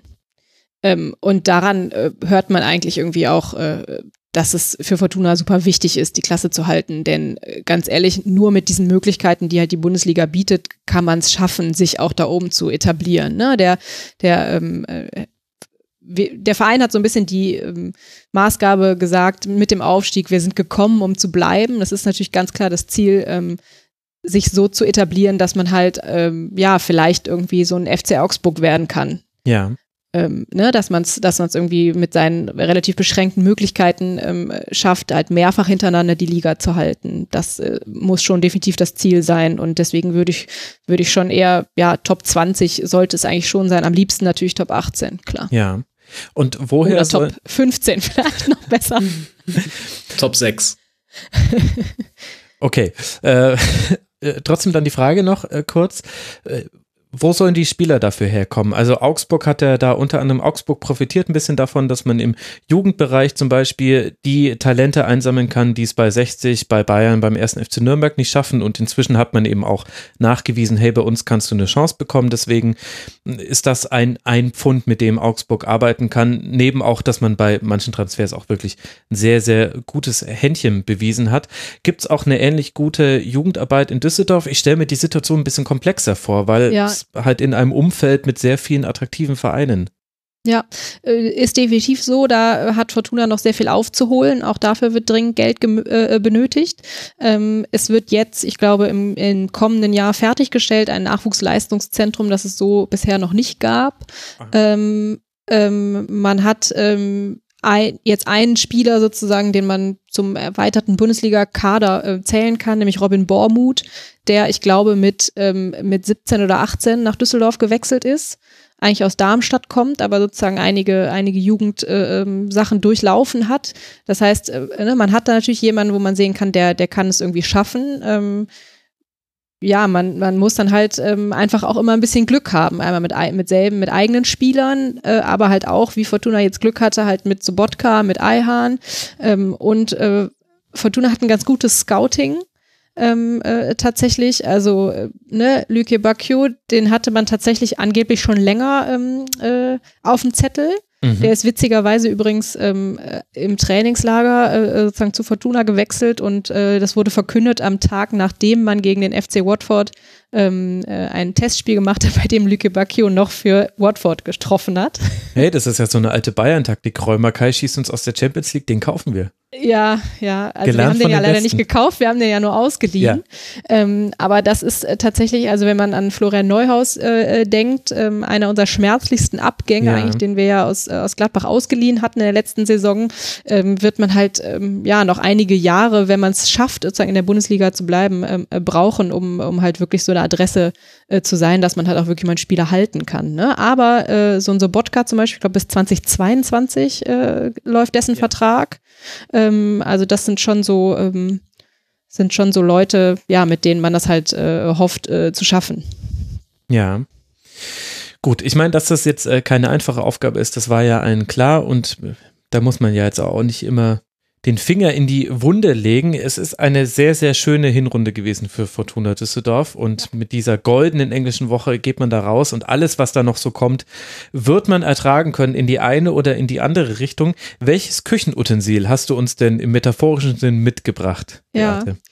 Also, ähm, ich glaube, also ich habe wirklich auch lange drüber nachgedacht, es ist gar nicht so einfach, diese Aufgabe. Ne? Ich glaube, Fortuna ist sowas wie ein Dampfkochtopf. Okay. Ähm, ein Gerät, das es früher, glaube ich, in jedem Haushalt gab, heutzutage mhm. vielleicht nicht mehr so. Eigentlich ist der Dampfkochtopf unverzichtbar. Er ist das Gerät, an dem du unwahrscheinlich hängst, weil du nur damit dein Lieblingsgericht so zubereiten kannst, dass es schmeckt wie bei Oma. Nur damit. Leider ist es ziemlich unzuverlässig. Egal, wer den Topf benutzt und egal, wie gut die Zutaten sind, du kannst dir nie sicher sein, ob und wie es dir am Ende schmeckt. Ja. Aber der Fortuna Dampfkochtopf, ich mache schon hier Werbung, ne? überrascht dich immer wieder und deshalb du kommst nicht von ihm los.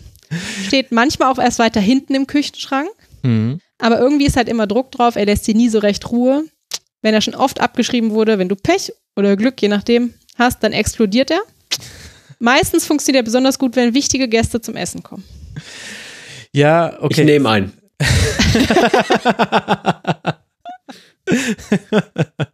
ja, sehr gut. Äh, da, dann bist du jetzt hier noch auch noch einen Dampfkopftopf losgeworden. Vielleicht wäre das ja das neue Merchandising für Fortuna Düsseldorf. Und dann kann man. Kann ich mir sehr gut vorstellen. Es gibt ein, es gibt ein, ein, ein Kochbuch, das heißt Die Arena kocht mit Fortuna Düsseldorf. Ernsthaft. Oh. Ich habe es mal geschenkt bekommen zu Weihnachten. Ja, da weiß man auch nicht, ob man Danke oder was soll das sagen soll. Es steht immer noch bei mir im Regal.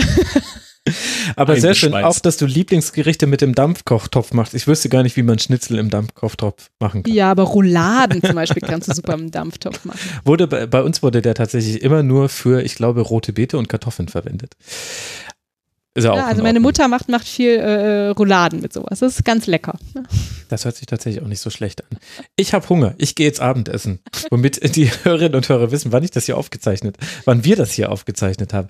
Ich danke euch sehr herzlich. Das hat äh, großen Spaß gemacht. Was ich noch äh, vergessen habe am Ende des Schalke-Teils zu sagen. Ich weise an jedem Ende der Aufzeichnung immer nochmal auf die Vereinspodcasts hin, die es gibt. Denn all das, was ihr hier gehört habt, findet ihr noch in viel ausführlicher, auch in vielen anderen tollen Podcasts. Für Schalke 04 kann ich da den FC Schalke 04 Podcast empfehlen. Der ist Englisch.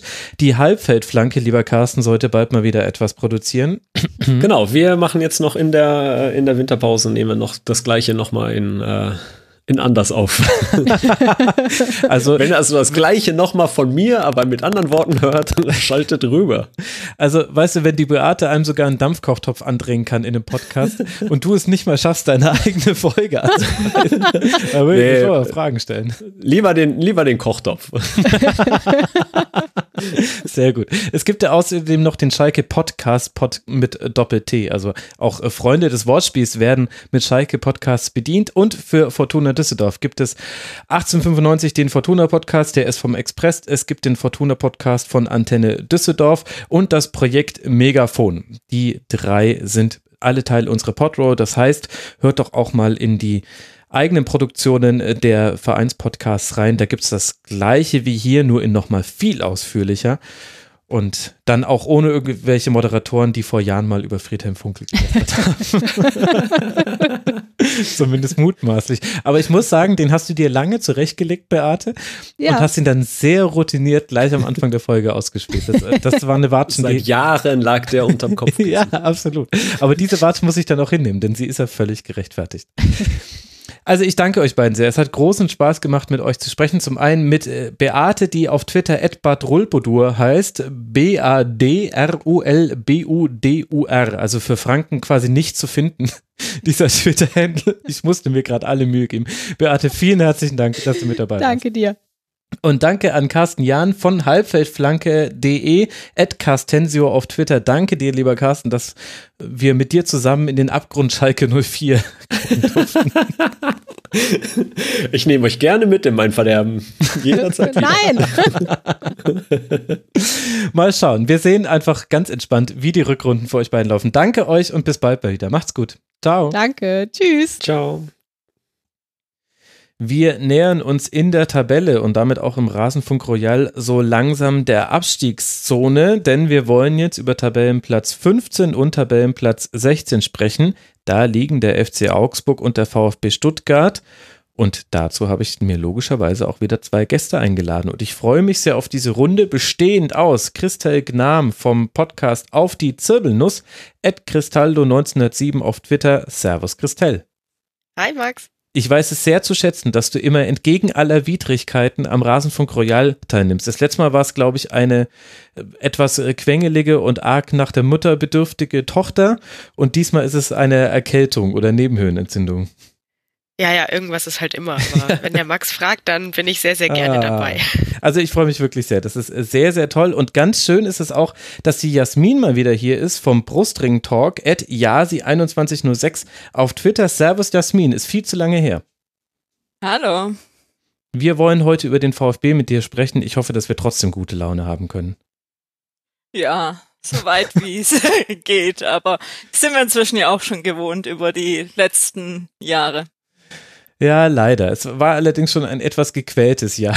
Das hat man schon gemerkt. Aber das Gute ist, du kannst dich ja noch ein bisschen entspannen, denn wir beginnen ja mit dem FC Augsburg, denn der liegt vor dem VfB in der Tabelle auf Tabellenplatz 15 mit drei Siegen, sechs Unentschieden, acht Niederlagen, 25 zu 29 Toren und damit 15 Punkten, Christelle. Und damit ging es irgendwie in den letzten Wochen stetig bergab beim FC Augsburg. Der letzte Sieg gefühlt fand er im Heiligen Römischen Reich deutscher Nation statt, schon eine ganze Weile her und dementsprechend passen sich dem auch deine fünf Aspekte an, die du mitgebracht hast. Da kriselt's ganz schön beim FC Augsburg. Jeder einzelne Punkt behandelt eine Krise und die erste davon ist die Torwartkrise. Ja, ich habe versucht, das Ganze so ein bisschen chronologisch ähm, zu kriseln. ähm, und gefühlt äh, ging die Saison zwar super los, aber so die, die, der erste, der erste Stolperstein äh, stand im Tor ähm, mhm. und stolperte dann doch recht viel und ähm, damit ging sozusagen der Abstieg des FCA oder der, naja, der, der Fall ja. begann damit, dass Fabian Giefer öfter mal daneben langte oder ja, gar nicht hinlangte oder sonstiges und ja, damit ging's los. Ja, das war auch ein Aspekt, den haben auch die Hörerinnen und Hörer im Forum mehrfach besprochen. Im Rasenfunk haben wir es auch thematisiert. Es fing ja alles damit an, dass Marvin Hitz zu Dortmund gewechselt ist, wo er jetzt übrigens ja auch auf der Bank sitzt, äh, vor allem, und dann der Konkurrenzkampf zwischen Lute und Giefer ausgerufen wurde. Und schon in der Vorbereitung auf die Saison fand ich es erstaunlich, dass Manuel Baum sich ganz lange nicht festgelegt hat. Wenn ich es jetzt richtig im Kopf habe, war es ja erst dann vor dem ersten DFB-Pokalspiel, dass er gesagt hat, Giefer solle im Tor stehen. Genau, wobei im ersten DFB-Pokalspiel ähm, stand ja noch Lute im Tor und äh, in der Liga wurde es dann Fabian Giefer. Ach so, genau. Aber hatte er das, er hatte das da so rund um den Dreh, so, also eine Woche ungefähr vor Saisonstart hatte er es. Genau, genau. Also das war wirklich bis kurz vor knapp stand das nicht fest und äh, wir waren alle sehr gespannt. Ähm, wir hatten ja Erinnerungen an, äh, an äh, Andreas Lute, der Hitz ja in der Vorsaison doch ab und zu mal vertreten hatte und deswegen ja. kannten wir den schon von Einsätzen. Ähm, Giefer war ab und zu mal ähm, in der U23 zum Einsatz gekommen, aber das hat jetzt keiner wirklich so auf dem Schirm gehabt. Deswegen waren wir da schon sehr gespannt, wer es denn dann machen würde, das Rennen. Und ich persönlich hatte schon einfach deswegen, weil ich ihn einfach besser kannte, Präferenzen für Lute. Aber als Baum dann sagte, der Giefer macht's, dann dachte ich mir, der Baum, der war selber Torwart, der wird schon wissen, was er macht. Mhm. Ja, das ist äh, echt erstaunlich, dass äh, der Trainer, der seine Torhüter da so lange hat zappeln lassen, auch selbst Torhüter war. Das finde ich mhm. da durchaus interessant. Ja. Und dann gucken wir auf den Saisonstart und dann sehen wir, du hast gesagt, es ging eigentlich ganz gut los mit einem Sieg in Düsseldorf nach zwei Flanken in der zweiten Halbzeit, dann ein Heimspiel in 1 zu 1 gegen Borussia Mönchengladbach und dann ging ja, glaube ich, die Patzer los und das zeigt ja auch so ein bisschen, wie hart das Torhüter-Dasein ist. Wenn ich mich jetzt richtig erinnere, waren es ja in Anführungszeichen nur drei schlechte Szenen von Giefer gegen Mainz 05, wo dann eine 1 0 Führung zum 1 zu 2 wurde und gegen Werder Bremen, wo ein 2 zu 2 zum 2 zu 3 wurde und schon sah sich Manuel Baum genötigt, da was tun zu müssen oder vergesse ich da was in der Rückschau?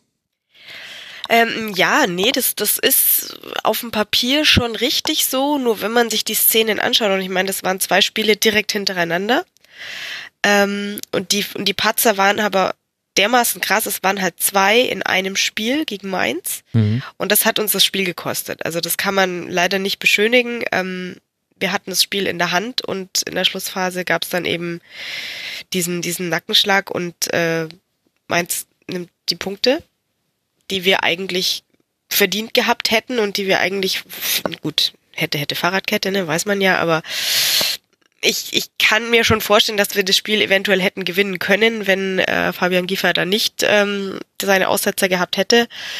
Und ähm, da haben wir aber nach dem Spiel schon noch gesagt, na ja, das passiert dir, das ist nicht so tragisch, ähm, ist jetzt blöd gelaufen. Der Bub, der kriegt jetzt nochmal seine Chance. Dann gab's aber eben in, im Spiel gegen Werder Bremen wieder ähm, einen schweren Patzer. Und dann war es dann eben eigentlich rum ums Eck, weil damit konnten wir dann, ja, also da wurde es dann insofern schwierig, dass halt dann die Bayern kamen und da stehst du dann als Manuel Baum auch echt von einer saublöden Entscheidung. Mhm. Ähm, lässt er jetzt den, den, den Torwart, der, also das ist ja psychisch auch eine, eine Riesennummer, ja. Ähm, du hast jetzt zwei Spiele quasi für deine Mannschaft verloren. Ähm, und alles starrt auf dich. Und ich meine, das hat er ja, dieses Gefühl hat er ja schon von dem einen zum, zum zweiten Spiel sozusagen gehabt und da schon nicht irgendwie Kraft draus schöpfen können, dass er gesagt hat, so jetzt zeige ich es ihnen, ich kann mhm. das, äh, ich krieg das über 90 Minuten hin und ähm, Chaka, sondern er hat ja da dann leider wieder gepatzt und ja, dann hat man, ja, kann ich im Nachhinein sehr, sehr gut nachvollziehen, dass Baum dann gesagt hat, nee, er nimmt ihn da aus der Schusslinie, weil was willst du machen? Das hilft auch nicht viel. Man muss dazu sagen, dass Fabian Giefer mit dem FCA und äh, Patzern auch schon eine, eine Geschichte hat. Es gab ein historisches Spiel, an das sich wahrscheinlich jeder FCA-Fan gern zurückerinnert und jeder Düsseldorf-Fan überhaupt nicht. Ähm, als der FCA vor einigen Saisons noch mit Sascha Mölders nach Düsseldorf fuhr, ähm, gab es da ein, ein sehr kurioses Spiel, ah, wo auch schon ja. Sascha Mölders mit dem, mit dem Hintern eine ja. Parade von äh, Giefer wieder ins Tor befördert hat und dann noch irgendwie einen, einen, ähm, einen Abschlag. Ein Abschlag, äh, ja. Also es war, der hat da auch schon zwei vogelwilde ähm, Auftritte hingelegt gegen uns und das alles zusammen machte es dann doch sehr, sehr schwierig, ähm, ihn weiter im Tor stehen zu lassen. Das, das äh, Verrückte an der Situation damals war, dass Lute eigentlich verletzt war. Das heißt, es war gar nicht so, dass, ähm, dass wir eigentlich eine Wahl gehabt hätten in diesen beiden Spielen, weil der Ersatzmann war eigentlich nicht fit. Und ähm, dann stellte sich eben vor dem Bayern-Spiel die große Frage, na, wen stellst du denn dann jetzt ins Tor, wenn der Lute nicht fit ist und der Giefer mindestens psycho psychologisch dermaßen angeknackst ist, dass du ihn eigentlich jetzt auch nicht gegen Bayern hinstellen möchtest, wo er dann komplett, ähm, also zu dem Zeitpunkt musste man noch erwarten, dass Bayern einem die Bude vollschießen. Ja. Und ähm, ja, dann was, was machst du denn? Dann nimmst du dann den armen äh, äh, kleinen Lehneis, der jetzt äh, gerade mal anfing, in der U23 ähm, erste Profi-Erfahrung als Torwart zu sammeln, ähm, stellst du den dann gleich mal in München ins Tor, ist irgendwie jetzt auch nicht so cool. Also ja, und dann gab es irgendwie eine Spontanheilung bei Lute und der stand dann gegen Bayern im Tor und hat es dann auch ganz gut gemacht, so wie der Rest der Mannschaft bei dem Spiel dann auch. Und ja, seitdem ist zumindest diese Torwartkrise, off, also diese offensichtliche Torwartkrise ist jetzt ähm, abgehakt. Also Lute hat, äh, seit er ähm, die Position eingenommen hat, nicht offensichtlichst gepatzt. Ähm, es gibt mhm. allerdings trotzdem Stimmen, die sagen, es war ja auch schon im Rasenfunk zu hören, ähm, dass der FCA vielleicht genau einen Torwart ähm, von deutlich höheren Platzierungen in der Tabelle entfernt ist. Mhm. Ähm, ich möchte, also ich möchte es definitiv nicht am Torwart festmachen, aber es kann natürlich durchaus sein, dass wir ähm, mit Marvin Hitz oder einem, einem Torwart von seiner Qualität ähm, vielleicht ein paar Tore weniger gefangen hätten. Kann, könnte sein, weiß ich nicht. Wie siehst du das gerade mit der restlichen Defensive? Also ich kenne das jetzt nur aus Stuttgarter Sicht, da hatten wir eben auch mal nicht so starke Torhüter und dann hat war gefühlt auch die Abwehr einfach nicht so stabil oder auch so selbstbewusst und ähm, war das sozusagen auch eine Fehlerkette, ähm, äh, weil die auch wussten, dass da hinten eben nicht so ein guter Torhüter steht, der am Ende dann doch noch fast alles rausholt. Ja, das ist, habe ich mich auch schon oft gefragt. Ich finde es gerade bei unseren ähm, Verteidigern sehr, sehr schwer zu sagen. Ich finde, dass Hinteregger ähm, schon eine schwächere Saison spielt, als ich ihn eigentlich in Erinnerung hatte in der Vorsaison. Mhm. Ähm, also der hat mehr Patzer drin oder der, der wackelt an einigen Stellen. Auf der anderen Seite, Jeff Rovelo kannst du die Saison wirklich nichts vorwerfen. Ähm, also wenn der mal patzt, also ne, jeder jeder macht mal Fehler, aber der spielt echt eine sehr, sehr gute Saison eigentlich. Mhm. Ähm, von daher, also den beiden möchte ich gar nichts vorwerfen. Und ähm, insgesamt kann man natürlich schon auch sagen, wir haben es äh, fast kein einziges Spiel. Wir haben ein 0-0 hingekriegt, aber sonst haben wir kein Spiel ohne Gegentreffer ähm, irgendwie über die Zeit gebracht. Ähm, da muss schon irgendwas sein. Ich kann es aber nicht festmachen. Also ich kann jetzt nicht auf einen zeigen und sagen, hier, der da, der funktioniert nicht ich glaube, es ist, ähm, es muss bei allem ein bisschen sein oder jedes Mal eine Verkettung von unglücklichen Umständen und das halt jetzt irgendwie schon seit äh, einer kompletten Halbserie. Aber hm. ich kann es nicht an einzelnen Spielern, einzelnen Faktoren in der Defensive fest. Ist ja vielleicht auch gar nicht so schlecht, wenn man da nicht so deutlich mit dem Finger drauf äh, zeigen kann. Dann kann man es äh, gemeinsam irgendwie wieder nach oben drehen. Wie sind denn die Fans umgegangen mit dieser Phase, mit den Torhüterpatzern von Kiefern und dann auch der sehr emotionalen Art und Weise, wie Manuel Baum dann fast schon unter Tränen verkündet hat, ja, ich muss jetzt einfach reagieren, das tut mir leid, weil das war ja schon außergewöhnlich. Ja, ja, auf jeden Fall. Ähm, das, also zum einen Manuel Baums Art, damit umzugehen, hat mich persönlich sehr ähm, ja, berührt oder auch mhm. wieder überzeugt, dass das ein, ein, guter Trainer für uns ist oder generell ein guter Typ ist, ähm, von dem ich auch viel halte, weil es eben kein nicht das eiskalte Fußballgeschäft ist, wo du halt ja, zwei Spiele schlecht, zack, raus, braucht er sich jetzt nicht beschweren, sondern man hat das mitbekommen, dass dieses Team gut funktioniert, dass auch die Zusammenarbeit ähm, der, der, des Trainerstabs mit, dem, mit der Mannschaft gut funktioniert und dass eben auch schwere Entscheidungen ähm, zwar getroffen werden können, aber eben nicht an den Menschen vorbei hm. und an den Emotionen vorbei ge gefällt werden. Das ist schon, das fühlt sich gut an für mich als Fan, ähm, einfach zu wissen, dass da Menschen arbeiten, die auch miteinander gut arbeiten. Natürlich gab's äh, ein paar Idioten, die natürlich auf Kiefer eingedroschen haben und gesagt haben, ja, der, der Depp, der braucht gar nicht mehr kommen oder sonst was. Das gab's natürlich, aber im Großen und Ganzen hatte ich doch das Gefühl, dass da sehr viel Empathie und Mitgefühl dabei war ähm, und dass keiner in irgendeiner Weise wirklich ähm, ihm böse war oder irgendwie ihm, ihm jetzt gesagt hat, ja, der, der Typ ist schuld und der hat uns jetzt irgendwie Punkte gekostet oder sonst was, sondern es war immer ein, ein sehr, ähm, ja, mitleidvolles und empathisches Mensch, der arme Kerl, das ist wirklich übel. Was willst du denn machen? Ähm, hoffentlich kommt der damit gut klar und mhm. hoffentlich kann der sich jetzt, ähm, also hoffentlich ist es jetzt kein Nackenschlag für ihn, dass er jetzt doch auf der Bank sitzen muss wieder, ähm, weil wir natürlich auch sehen, dass er natürlich mit der Hoffnung nach Augsburg gekommen ist, da jetzt endlich seinen Durchbruch zu schaffen, ähm, was ja bisher nicht wirklich gelungen ist, leider. Ähm, und das tut uns einfach leid. Also das ist tatsächlich so, also so empfinde ich das und im Großen und Ganzen habe ich ungefähr solche Empfindungen auch sonst ähm, mitbekommen. Da waren jetzt wenige Leute dabei, die einfach gesagt haben, naja, wenn das nicht kann, dann kann das halt nicht. Hm. Ja, also das ist jetzt auch nicht unbedingt ganz die Augsburger Art. Also da muss jemand schon sehr unsympathisch rüberkommen, dass wir ihn ähm, auch unsympathisch behandeln. Sehr gut. Ich habe auch deswegen ein bisschen gefragt, weil ich finde, Jasmin, dass es in Stuttgart nicht eine komplett vergleichbare Situation gab, aber da gab es ja auch hin und wieder Patzer von Ron Robert Zieler. Und der spielt, finde ich, so eine ganz merkwürdige Hinserie, wo ich jetzt sagen würde, 90, 95 Prozent aller Szenen wunderbar, zum Teil auch richtig Punkte gerettet, also von den wenigen Punkten da noch ein paar gerettet, aber es gab auch ein paar Gegentore, wo man so das Gefühl hatte, ah, vielleicht mit ein bisschen mehr Glück hat er den noch. Und da hatte ich den Eindruck, also ist jetzt nicht so, dass, dass es ganz so plakativ war wie bei Giefer, aber die Torhüterfrage, die schimmerte auch schon wieder immer so beim VfB ein bisschen durch, zumindest in dieser Hinserie. Also bei mir ist er eigentlich 0,0 angekommen. Ja? Ähm, also es, da gab es, sage ich mal, von anderen Leuten viel mehr Fehler und so.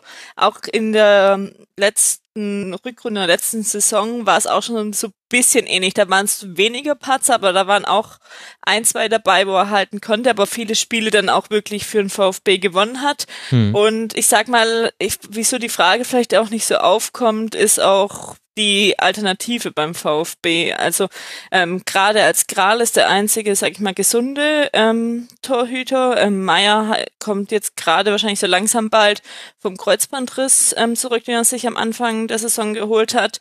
Und ja, also Gral hat jetzt nicht die Erfahrung. Er hat, glaube ich, mal ein oder zwei Spiele von VfB gemacht, aber mehr auch nicht. Ist sonst eher ein zweiter Torhüter, der wirklich, also was man so mitbekommt, gute Stimmung in die Mannschaft bringt. Ähm, aber würde ich jetzt wahrscheinlich nicht so als den Konkurrenzkampf ansehen. Und dafür hat er Zieler schon viele Punkte geholt und war es echt auch, auch nach dem Patzer eigentlich gar kein Thema. Ah ja, dann sehe ich ihn ja vielleicht auch einfach zu überkritisch. Das kann ja auch sein. Ganz interessant ist, dass bei beiden, wenn man mal auf die Statistiken guckt, sie bei den Paraden sensationell gut abschneiden. Also sowohl Andreas Luther als auch Ron-Robert Zieler. Ron-Robert Zieler ist auf Platz eins bei den abgewehrten Paraden pro Spiel und Andreas Luther äh, tut es ihm gleich. Also die haben exakt den gleichen Durchschnitt. Das Einzige, wo beide so ein bisschen äh, schwächen, ist, äh, Andreas Lute bei der Strafraumbeherrschung ist allerdings auch ein Wert, der statistisch echt schwierig zu messen ist, also mit Vorsicht zu genießen. Und bei den Großchancen, die vereitelt wurden. Also sie haben ganz wenige von den sogenannten Unhaltbaren gehalten, oder was heißt ganz wenige, aber nicht ähm, so signifikant viele, wie es halt andere Torhüter äh, zustande gebracht haben. Also Peter Gulaschi ist da zum Beispiel einer, der ganz oft Dinger gehalten hat, die eigentlich drin sein hätten müssen. Das fehlt so ein bisschen. Und was uns ja bei ähm, FC Augsburg, Christel, auch zu deinem zweiten Punkt bringt, äh, der Defensivkrise. Ich finde, das hängt ja so ein bisschen miteinander zusammen. Also der Grund, warum Andreas Lute so viele Paraden zeigen kann, ist ja auch, er kriegt verhältnismäßig viele Schüsse tatsächlich auf sein Tor. Jetzt hast du vorhin die Innenverteidiger schon genannt und hast gesagt, an den beiden kann man es nicht festmachen und es wäre eher so ein Gesamtproblem. Wie nähern wir uns dem dann am besten? Also gib uns mal ein paar Hinweise. Woran könnte es liegen, dass der FC Augsburg schon deutlich defensiv schwächer ist, als man ihn schon gesehen hat? Ja, wenn, wenn ich das wüsste, dann hätte ich das dem Manuel Baum schon gesagt. Also das ist ja tatsächlich die, die Schwierigkeit. Ähm, ich, ich schaue ihnen zu und ich habe immer das Gefühl, ähm, es, sind, es sind echt dusselige Ballver Ballverluste. Es sind total dusselige ähm, ähm, Fehlpässe zum Gegner. Ja. Ähm, Im Spielaufbau noch, meinst du? Bitte? Im Spielaufbau noch, meinst du? Im Spielaufbau genauso wie bei der Verteidigung, wenn du, ne, da, da ist schon, ähm, die, sie haben jetzt irgendwie gerade in der Situation einigermaßen geklärt, der Ball ist jetzt wieder bei uns, wir sind jetzt eigentlich, mhm. wir müssen ja. jetzt eigentlich umschalten und dann zack, plötzlich hat wieder der Gegner den Ball und keiner weiß genau, äh, warum hat er den Pass jetzt so dämlich gespielt. Also da gab es so ein paar Situationen, wo ich mir an den Kopf gelangt habe und mich gefragt habe, was macht er denn da? Ähm, also da gab es mal Philipp Max, der gerade in, in, den letzten Spielen gab es da mal eine Szene, wo ich dachte, was ist denn jetzt los? Ähm, also auch Philipp Max ist einer, der tatsächlich, ähm, den hätten wir vielleicht vor der Saison verkaufen sollen, dann wäre wäre richtig viel wert gewesen. Ähm, der Wert ist jetzt gesunken. Ich möchte auf gar keinen Fall sagen, dass ich ihn verkaufen will. Ja, ich bin sehr, sehr froh, dass wir ihn noch haben. Trotzdem, ähm, der Philipp Max am Anfang der Saison ist nicht mehr der, den wir jetzt haben. Ähm, hm. Der hat leider auch mitgelitten mit dem ganzen, mit der ganzen äh, Truppe und ähm, wirkt in den letzten Spielen nicht mehr so super. Ähm, Gerade über seine Seite kommen auch äh, immer wieder ähm, viele, viele Angriffe gegen uns, muss man dazu sagen. Also nicht, nicht die Guten, sondern gegen uns. Ähm, also auch bei den Gegnern ist schon äh, durchgeklungen, dass der gerne, ähm, dass der viel zu offensiv manchmal denkt und ähm, dann das, das Defensive wohl eher vernachlässigt. Ähm, also das könnte eine der Schwachstellen sein. Ähm, witzigerweise habe ich mir, ähm, ich habe mir heute unsere Zirbelnuss-Saisonvorschau nochmal angehört, wo wir ähm, auf der rechten Seite eine ganz, ganz große Krise äh, herbeigeredet haben, weil wir Johnny Schmidt nichts zugetraut haben ähm, und gehofft haben, dass ähm, Raphael Framberger fit bleibt. Ja. Den beiden möchte ich jetzt überhaupt nichts vorwerfen, jetzt so nach der äh, Halbserie, weil ähm, beide mich ja durchaus überzeugt haben in dem, was sie tun. Also ich würde sagen, Johnny Schmidt ist tatsächlich endgültig angekommen in Augsburg und zeigt da eigentlich eine ganz gute Leistung. Mhm. Ähm, zumindest habe ich jetzt keinen ähm, riesen äh, Patzer von ihm im Kopf, wo ich sage, na ja, das, das, das hatten wir doch schon immer gesagt, weil gerade äh, Jonathan Schmidt war tatsächlich ähm, schon so ein, so, ein, so ein Spieler, dem wir sehr kritisch ähm, beäugt haben immer. Und er ist mir jetzt nicht in Erinnerung als der, äh, der Schuldige für viele äh, Gegentore. Also das ist es jetzt eben auch nicht. Also du siehst, ich, ich schwimme da ein bisschen rum. Wir haben offensichtlich eine Defensivkrise, weil es kommt viel zu viel durch. Mhm. Es kommt viel zu viel äh, vor allem im Tor hinten an. Aber es liegt jetzt nicht unbedingt nur am Torwart, es liegt nicht unbedingt nur an einzelnen Verteidigern. Wir hatten ja auch äh, Auftritte von Kevin Danso zum Beispiel, der ähm, Einsätze hatte und jetzt auch nicht, äh, nicht überzeugt hat. Also egal, wen du dahingestellt hast, ähm, es war keiner mega schlecht. Aber es hat irgendwie nie zu dem gereicht, was wir eigentlich von diesen Jungs erwarten können. Mhm. Das Interessante ist, ich habe mir diese Frage auch gestellt mit der Defensive. Also auch schon die letzten Schlusskonferenzen über. Und ich fand, in den letzten Spielen hat man eher so gesehen, dass die Mannschaft auch ein bisschen verunsichert war in den Situationen. Also du, du hast gemerkt, dass die halt auch wissen, die rutschen da immer näher unten ran. Das ist wie wenn du so einen festgefrorenen Schlittenhang runterrutscht und irgendwie kannst du da nichts mehr dagegen tun und hoffst einfach nur, dass du von alleine zum Stehen kommst und das ist halt, na gut, man kann Platz 15 auch zum Stehen bleiben jetzt erstmal akzeptieren, aber wahrscheinlich auch nur, weil jetzt die Liga unterbrochen war. Also die Pause ja. kam, kam, da ganz gut. Und deswegen habe ich mich auch ein bisschen näher mit der Thematik befasst und man kann es auch nicht statistisch ablesen. Also in der letzten Saison hat Augsburg 13,8 Schüsse pro Spiel gegen sich gehabt. In dieser Saison sind es 15,5. Das ist schon deutlich mehr, 1,7 mehr. Aber das allein kann es noch nicht sein. Das ist kein krasser Einbruch. Was mir aufgefallen ist, auch schon früher in der Saison, war, Augsburg ist offensiv immer noch sehr stark bei Standards, also zehn Tore nach Standardsituationen ist Liga-Bestwert, aber man kassiert meiner Meinung nach mehr gegen sich. Und vor allem liegt Augsburg einfach wahnsinnig häufig zurück. Die lagen jetzt elfmal zurück in dieser Hinserie. Und vielleicht ist das so der entscheidende Faktor. Hört sich so ein bisschen doof an. Sie lagen halt so oft zurück und deswegen haben sie verloren. Ist ja irgendwie, ne? Hört sich ein bisschen zu simpel an. Aber vielleicht ist Augsburg nicht die Mannschaft, die einen Fußball spielt und aktuell auch das Selbstvertrauen hat, dann zurückzukommen. Ja, da sagst du was, ähm, was mir auch bekannt vorkommt, weil dieses Gefühl, wenn der erste Gegentreffer mal sitzt, dann habe ich oft nicht das Gefühl, dass sie das irgendwie rumreißen können. Also ja, rumgerissen haben sie es nur einmal tatsächlich und zweimal gab es ja, einen Unentschieden und der Rest ging alles verloren. Genau, genau. Und dieses, ähm, dieses Gefühl ist tatsächlich, wenn der andere mal getroffen hat, dann, dann fehlte, dann fehlte was. Und ich glaube, das ist eben gerade tatsächlich dieses, dieses, dieses, dieser Abwärtstrend, der seit Anfang der, äh, der Saison dann so, sich so abgezeichnet hat, ähm, je tiefer wir da hinten reingerutscht sind, ähm, desto hilfloser wurde das. Und von daher der, dieser Vergleich mit dem, mit dem Schlittenberg, der, ja, der, der passt auch ganz gut. Es ist nicht irgendwie ein, ein bestimmter Faktor, an dem du jetzt schnell was drehen kannst. Also ich glaube, es ist einfach im Mannschaftsgefüge insgesamt ähm, eine, eine, eine Unsicherheit und ein, ein fehlender Glaube dran, dass, es, dass sie es schaffen, das rumzureißen. Und mit jedem Spiel, das es eben diesen Verlauf genommen hat, wurde es schwerer. Und es gab halt leider jetzt äh, viel zu viele davon. Ja, von, von daher war es, glaube ich, ganz gut, dass die Pause jetzt kam. ich glaube auch, ehrlich gesagt, dass dieses 0 zu 1 in Stuttgart, da wird die Jasmin aufhorchen, dass das fast so ein bisschen der Höhepunkt, also der negative Höhepunkt dieser Hinserie war. Vorher lief jetzt schon nicht alles toll, also letzter Sieg am neunten Spieltag äh, in Hannover 2 zu 1, dann gegen Nürnberg unentschieden, gegen Hoffenheim und Frankfurt verloren, das kann aber mal passieren. Und dann gab es dieses wichtige Spiel in Stuttgart, ist für beide Seiten wichtig, klar. Wir sprechen hier über Tabellenplatz 16 und 15 und damals war es Tabellenplatz 13 gegen 18.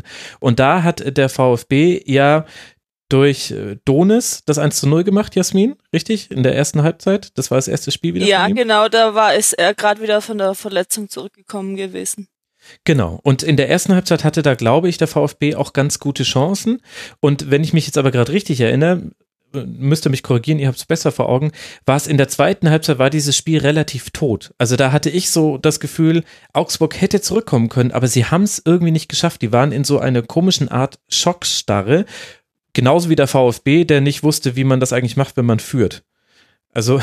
ich fand das ganz das merkwürdig. Das war ein furchtbares Spiel. Und für mich war das so eins der, der, der Schlüsselspiele oder vielleicht das Schlüsselspiel, weil dann war klar, oh oh, jetzt rutschen wir richtig unten rein. Der VfB hat sich wieder weggezogen vom 18. Tabellenplatz und Augsburg ist unten rangezogen worden. Und dann konnte man ja auch bis, zu, bis zur Winterpause nicht mehr nicht mehr gewinnen mit dem Höhepunkt, dass man gegen den VfL Wolfsburg nach 0 zu 2 zurückkommt zu Hause zum 2 zu 2 und dann noch das 2 zu 3 kassiert. Mit dem letzten Angriff. Mhm. Sorry, dass ich es nochmal so. Ich wollte jetzt eigentlich keine schlechte Stimmung machen, aber ich, ich wollte quasi ah. die, die Halbserie nacherzählen. Ja, ich weiß, aber sie ist so schlimm. Ja. Nee, aber du hast vollkommen recht. Also so fühlt sich diese, der Saisonverlauf bisher, bisher auch an. Ähm, auch, auch wenn du dir die Gegner anschaust, die wir ähm, und wie wir gegen die einzelnen Gegner gespielt haben bis, äh, bis zum Stuttgart-Spiel, ähm, waren das, war das alles jeweils, okay, da war der ein oder andere ärgerliche ähm, Punktverlust dabei. Ähm, das Spiel gegen Nürnberg hat wahnsinnig genervt, weil wir da ähm, völlig unnötig äh, den Sieg aus der Hand gegeben haben und uns in, äh, in den Schlussminuten noch den, den Ausgleich ähm, haben einschenken lassen.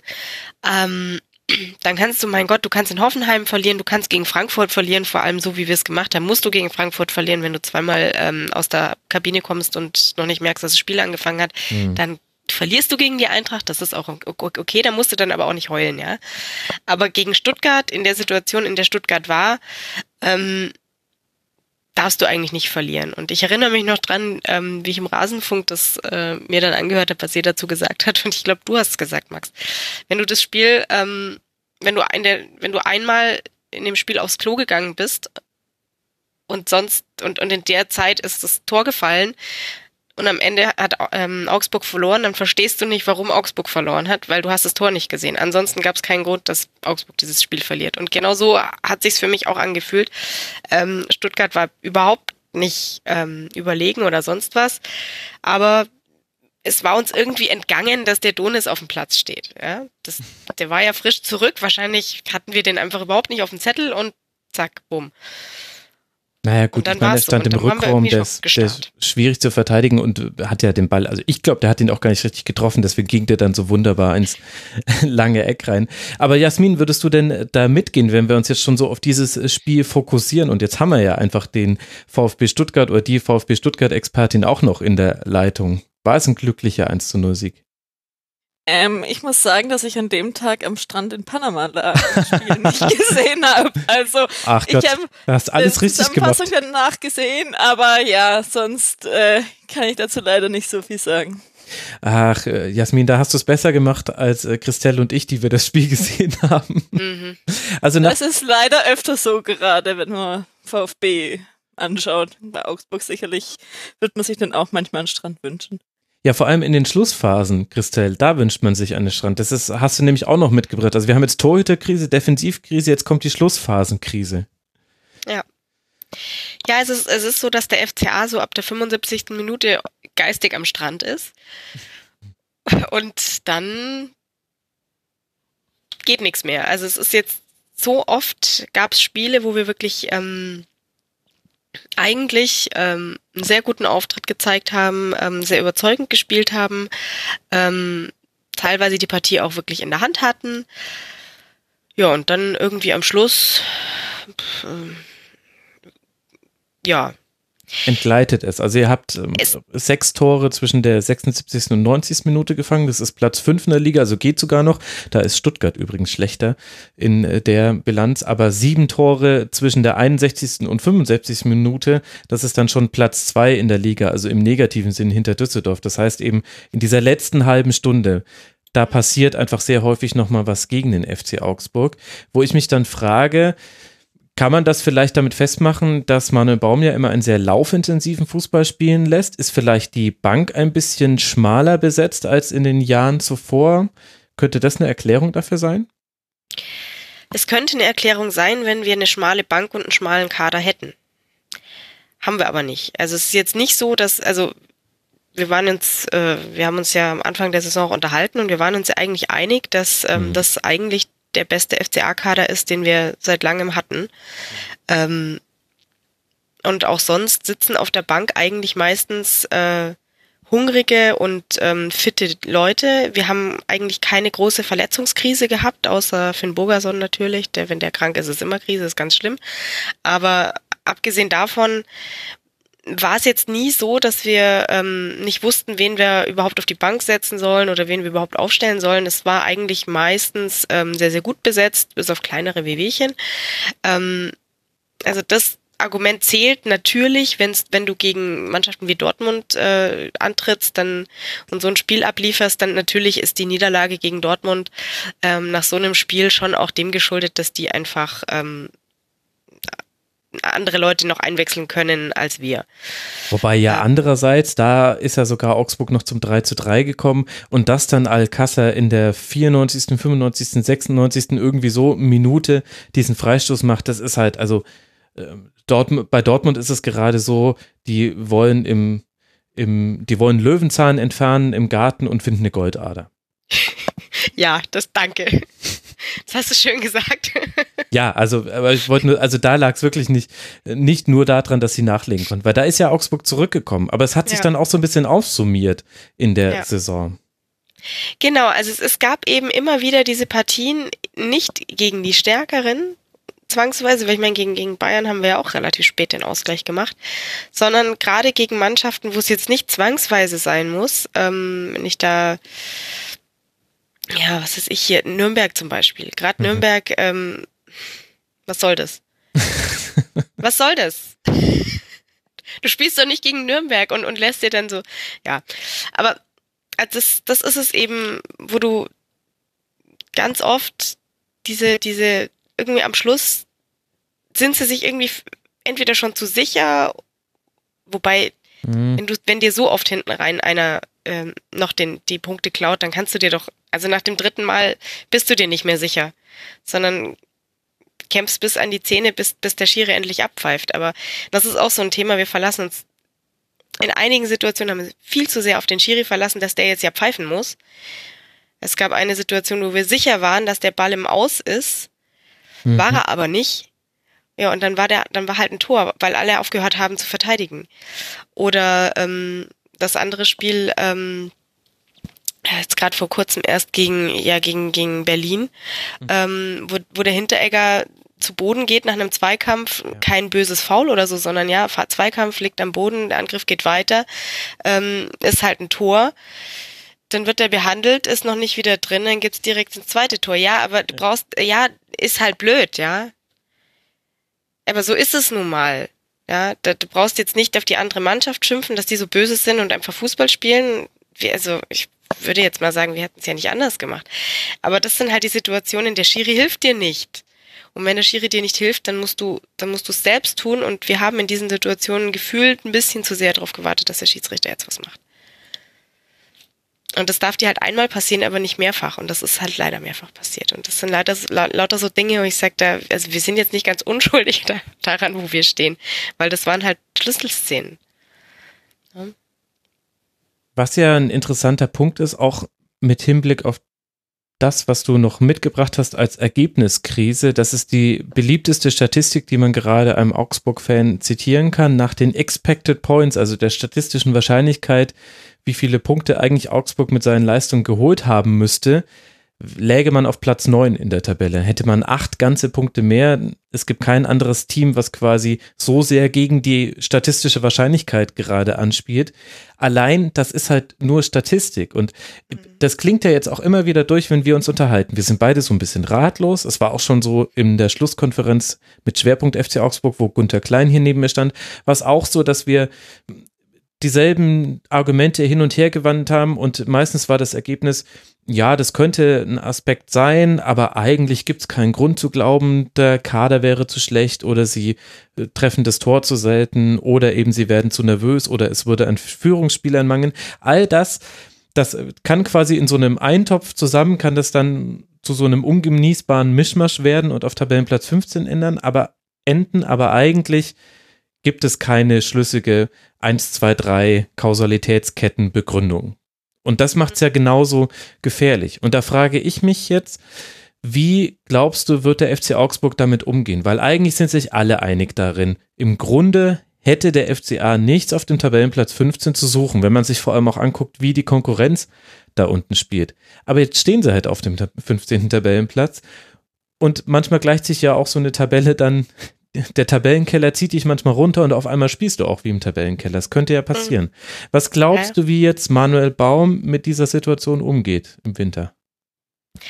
Ja, ich bin sehr gespannt. Ähm, ich wurde ja auch schon gefragt, ob Manuel Baum noch der Richtige ist, aber das ist eigentlich eine, also die falsche Frage, finde ich, weil der FCA wirklich nicht der Verein ist, der grundlos oder, ja, was heißt grundlos, der Vorschnell. voreilig mhm. äh, Trainer entlässt. Ähm, und ich meine, wenn wir jetzt keinen, keinen Grund ausmachen können, dann äh, pff, ja, also am Trainer liegt es, glaube ich, auch nicht. Ich halte viel von ihm. Ähm, und ich denke, dass er eigentlich ähm, die, die psychologischen Fähigkeiten hat, ähm, mit der Mannschaft ähm, die, die, die nötige Geisteshaltung zu entwickeln, das, das jetzt, äh, sich weiter durchzubeißen. Und ich glaube, es, es, muss, es muss tatsächlich ein weiteres Durchbeißen sein. Weil weder hilft uns was, wenn wir jetzt irgendwie wen, wen sollen wir denn holen? Also es gibt Gerüchte, dass wir einen, ähm, dass, dass Stefan Reuter nach einem Torwart sucht.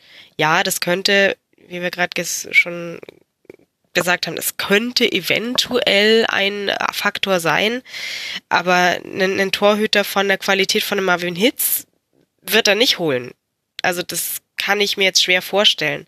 So einen Glücks Glücksgriff wie ähm, Alex Manninger, der gerade noch frei ist und nochmal eine schöne Saison spielen will, das kriegst du halt nicht so oft hin. Mhm. Ähm, also da bin ich jetzt, weiß ich nicht. Ähm, und auch ansonsten, wo sollte uns, also natürlich haben wir in der, in der Mannschaft äh, Positionen, wo es sinnvoll ist, ähm, mittelfristig sich über, über neue Spieler Gedanken zu machen. Aber wie wir schon gesagt haben, es ist jetzt nicht so, dass irgendwo ein Riesenloch klafft. Ähm, also auch da glaube ich nicht, dass wir mit einem, mit Neuzugang irgendwo plötzlich den Turnaround hinkriegen. Ich glaube tatsächlich, dass es ein, ein ähm, dass die Mannschaft das aus sich heraus irgendwie hinkriegen muss. Und wenn das bedeutet, dass man sich einfach weiter von Punkt zu Punkt durchhangelt, und wir mhm. hatten ja jetzt bis zu diesem elendigen Wolfsburg-Spiel, ähm, hatten wir ja wenigstens wieder eine, eine Remis-Serie gestartet. Ja. Mhm. Eine ungeschlagen Serie, das ist dann der Euphemismus dafür. Genau, also wir hatten wenigstens angefangen, wieder Punkte zu sammeln. Also wir hatten aufgehört, ständig zu verlieren. Und darin kann man sich ja so ein bisschen hochziehen.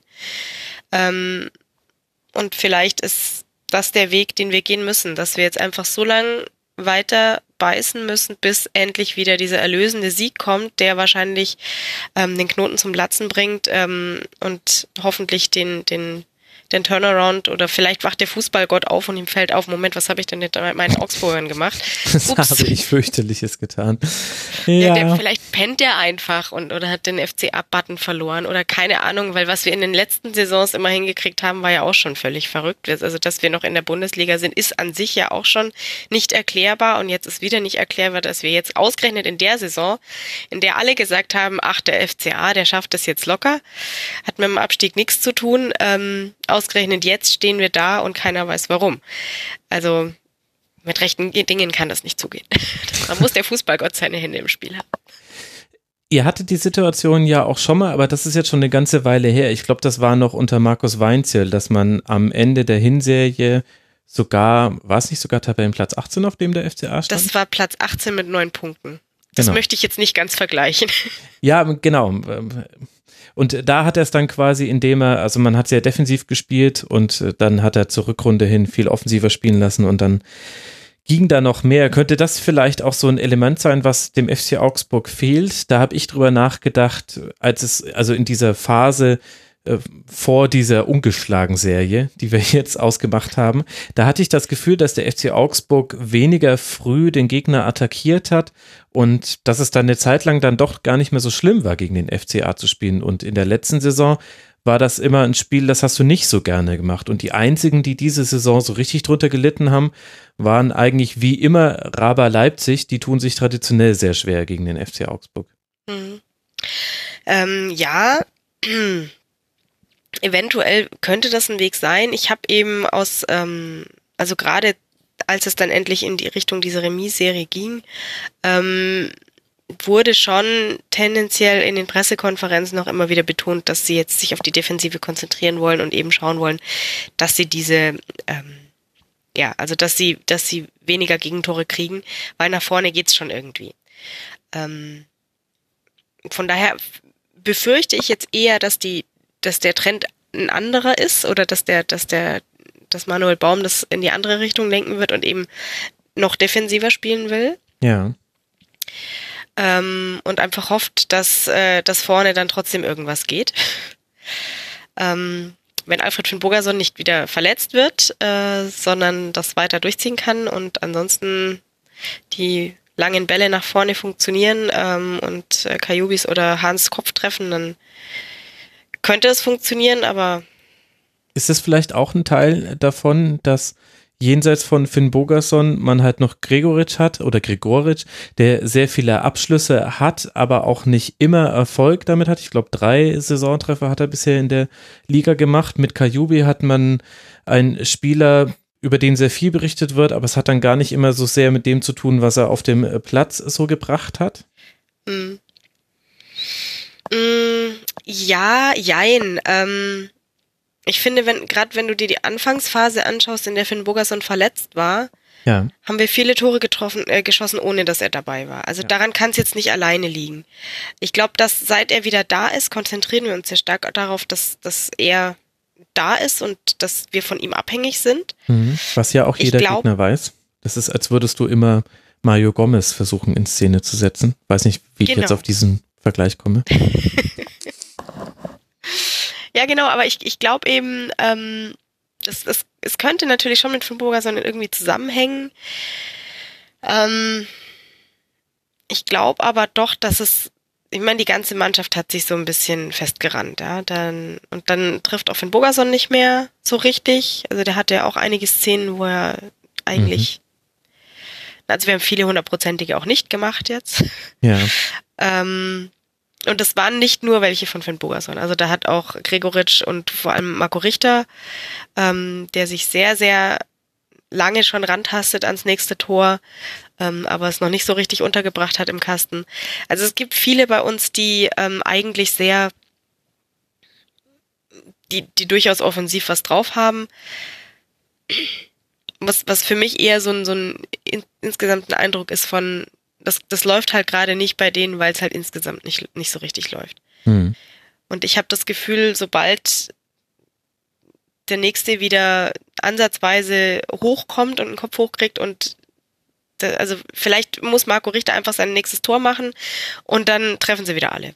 Einfach weil diese, Ja, ja. also äh, gerade bei ihm, finde ich, sieht man so extrem dieses, dieses, diesen riesen Druck, den sie sich machen und auch dieses, dieses Wollen. Mhm. Der Typ, der, der zieht jedes Mal, wenn er auf dem Platz ist, mindestens fünfmal ab und ähm, es, er ist jedes Mal fast drin, aber nicht ganz. Ähm, auch aus, aus Positionen, wo er jetzt nicht unbedingt abziehen müsste, aber er, na, also der will unbedingt. Ähm, und ich bin sicher, das wird auch irgendwann klappen und dann könnte es, dann könnte es bei allen wieder funktionieren. Das ist auch bei, wenn du G anschaust, den hatten wir zu Anfang der Saison äh, so charakterisiert.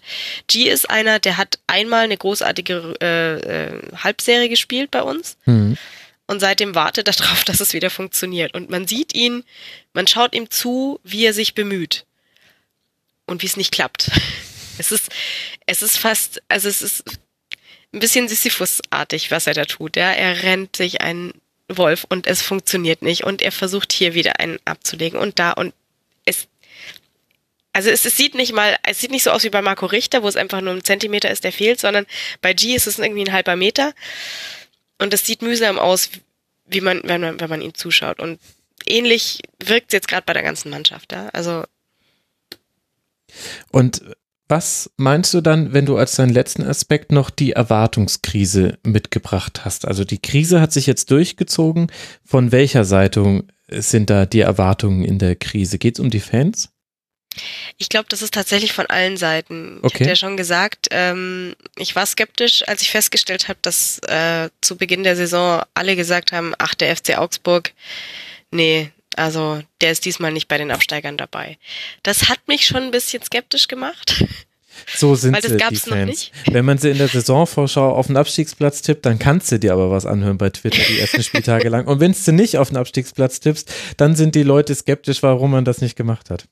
Nein, nein, nein, es waren ja, waren, waren ja, wart ja nicht nur ihr. Also ja, es ist ja. ja von allen Seiten, ja. Keiner, auch wenn ich, wie gesagt, unsere Saisonvorschau war ja auch total optimistisch. Ja, da haben wir gesagt, na ja, ähm, Pokal oder Meisterschaft, eins reicht schon. Hauptsache europäisch. Also natürlich war da ein Augenzwinkern dabei, ja, aber ähm, das war alles sehr, sehr ähm, optimistisch. Ähm, wir haben alles ja auch gesehen, noch drin. Also Achtelfinale in Kiel, das könnte schon klappen.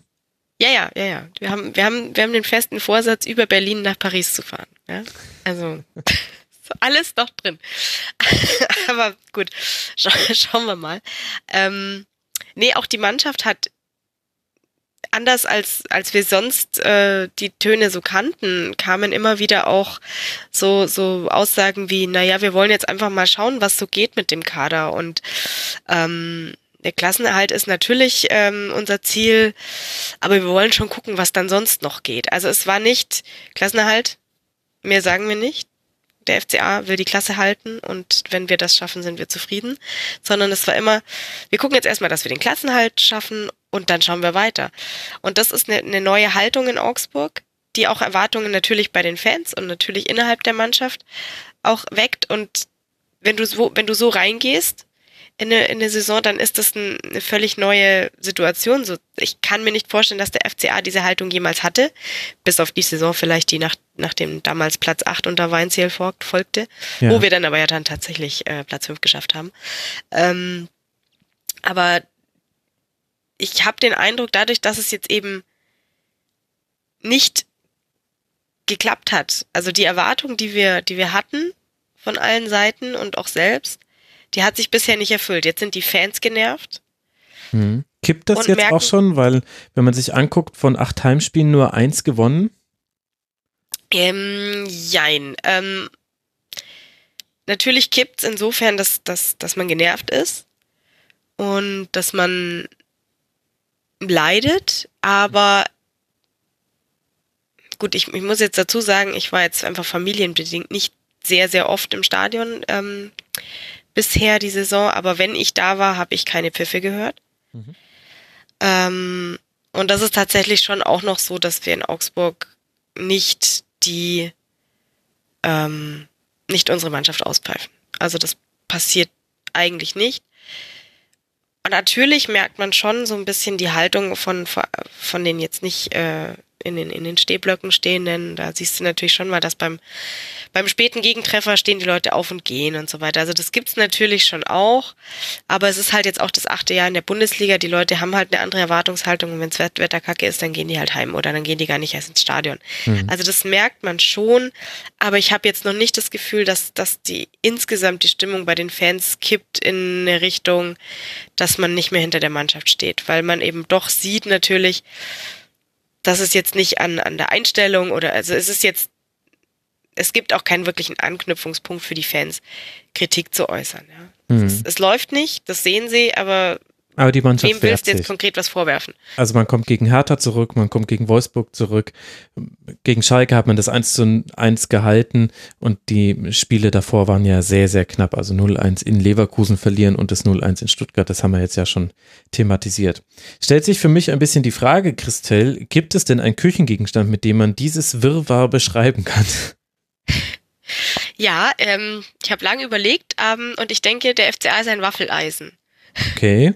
Warum das? Ja, ähm, also das ist so, wenn du, wenn du Waffeln machst, ist es so, du machst einen schönen Teig und dann tust du das da in ein schickes Waffeleisen rein und dann machst du den zu und dann musst du warten. Hm. Wie, wie lange braucht jetzt die Waffel? Dann guckst du irgendwann rein und sagst, ah ja, die wird richtig gut, braucht noch ein bisschen. Dann machst du wieder zu und zwei Minuten später wachst du wieder auf und das Ding ist verbrannt. Und keiner weiß warum. Naja, weil du es zu spät aufgemacht hast. ja, aber du hast ja kurz vorher geguckt und da ja, war ja, noch alles perfekt, ja, ich, ich aber weiß, brauchte noch ein bisschen. Verstehst du, das ist so dieses, ja, pff, keine Ahnung. Also Waffeln machen ist eine ganz große Kunst und ähm, ja, am Ende verbrennt er alles. Wenn du es nicht richtig machst. Aber wie du es richtig machst, pff, ah, ich habe tatsächlich Lust auf eine Waffel. Das äh, muss ich zugeben. Ja, also die würden gerade nicht verbrennen, glaube ich. Die würde ich eher fast noch halbflüssig rausholen. Okay, also das FC Augsburg Waffeleisen. Wir gucken mal, das ist ganz lustig. Ich kann jetzt äh, am Ende dieses Royals kann man dann schön eine Küche einrichten mit lauter Küchenutensilien, die es da gibt. Also bei, bei Dortmund hatten wir schon die Knoblauchpresse, wir hatten schon Teigformen, wir hatten Auflaufformen, wir hatten Omas Fischbesteck. Oh nee, da habe ich gerade was gespoilert. Ja, da müsst ihr jetzt raten, liebe Hörerinnen und Hörer, bei welchen der noch kommenden Vereine das Fischbesteck kommt. Also sehr, sehr schöne Antworten. Und jetzt das Waffeleisen. Dann können wir uns bald gemütlich machen in der Küche. Und dann bin ich auch gespannt, was wir dann später dem VfB da attestieren können. Aber vorher, Jasmin, müssen wir durch die fünf Aspekte durch, die du mitgebracht hast, beziehungsweise wir wollen dadurch, denn die erklären ja, wie es dazu kommen konnte, dass der VfB jetzt eben hinter dem FC Augsburg liegt auf Tabellenplatz 16 mit 14 Punkten und das in einer Saison, wo manche schon geträumt hatten, dass da nach oben so richtig viel mehr ginge. Du hast als ersten Aspekt das Naheliegende mitgebracht, nämlich den Trainerwechsel, womit wir uns alle nochmal erinnern. Ach ja, Taifun Korkut war ja am Anfang der Saison Trainer. Es scheint schon wieder so lange her zu sein. Und Markus, Markus Weinziele wurde sein Nachfolger. Ja, führ uns nochmal so ein bisschen ein. Wie war denn die Zeit unter Korkut? Wie würdest du es denn jetzt auch in der Rückschau bewerten, auch den Saisonstart? Also eigentlich auch die komplette mm, Sommerpause noch war eigentlich relativ euphorisch. Es wurden gleich im Mai schon ein paar Tage nach Saisonende ähm, fünf Transfers bekannt gegeben mhm. und Vertragsverlängerung, was sich eigentlich alles ganz gut angehört hat. Es wurden auch in der Vorbereitung alle acht Testspiele nicht äh, oder ähm, nicht verloren mhm. und sah eigentlich alles ganz okay aus. Es wurde auch geredet vom VfB und die perfekte Vorbereitung und dann ist man im Pokal in Rostock 1 zu 2 ausgeschieden. Was es nicht unbedingt der beste Start war, sag ich mal. Und dann eigentlich das dann so auch in der Bundesliga weiterging mit Niederlagen. Also es im Vergleich zu gerade den letzten Kadern oder Startelfs in der letzten Rückrunde, wo man eben dann fast noch einen internationalen Wettbewerb geschafft hat, gibt mhm. es gar nicht mehr so viel Veränderungen zu dem, wie es jetzt heute aussieht oder eigentlich in die Startelf könnten. Also es gab vor allem Ginczek ist weg, gerade jetzt eben, wenn man es mit den letzten Spielen vergleicht, ist Bartstube jetzt verletzt, aber die anderen Spieler ähm, sind ungefähr, sag ich mal, die gleichen. Ja. Ähm, Spiele, wo sich dann relativ viel geändert hat. Also ähm, Korkut hat versucht, ein bisschen weniger Pressing ähm, zu machen. Und generell war das Spiel, hat es nicht wirklich mehr Spaß gemacht zuzuschauen. Es war relativ langsam, es lief viel über die Außenspieler, ähm, aber dann wurde es auch nicht konsequent durchgezogen. Mhm. Ja, und dann gab es eben die diversen oder anfangs zwei Niederlagen ähm, und dann zwei Unentschieden, dann nochmal eine Niederlage und dann war die Stimmung auch nicht mehr, sage ich mal, ganz so gut und ist es ja auch nicht so, dass es in Stuttgart ähm, selten Trainerwechsel gibt.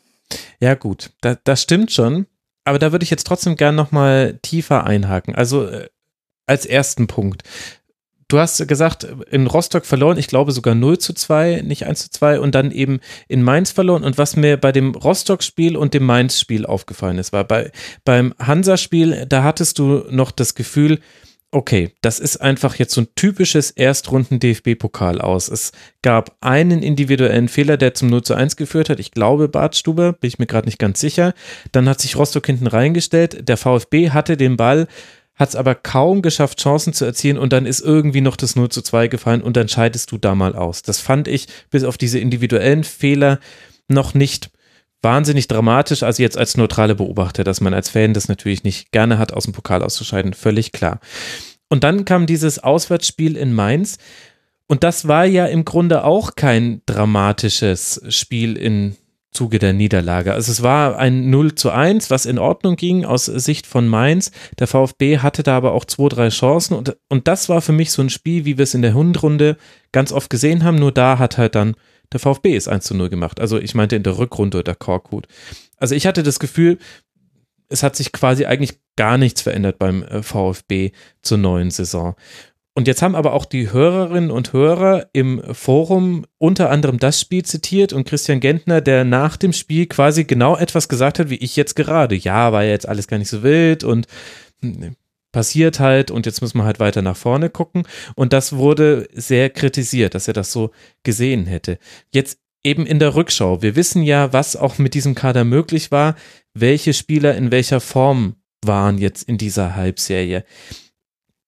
Hat denn Taifun Korkut da entscheidende Fehler gemacht? War es wirklich einfach so, dass es quasi eine Rückrunde, also die Rückrunde fortgeführt wurde, nur halt unter umgedrehten Umzeichen? Also sprich, diesmal geht halt immer der VfB in Rückstand und schafft es halt dann nicht zurückzukommen?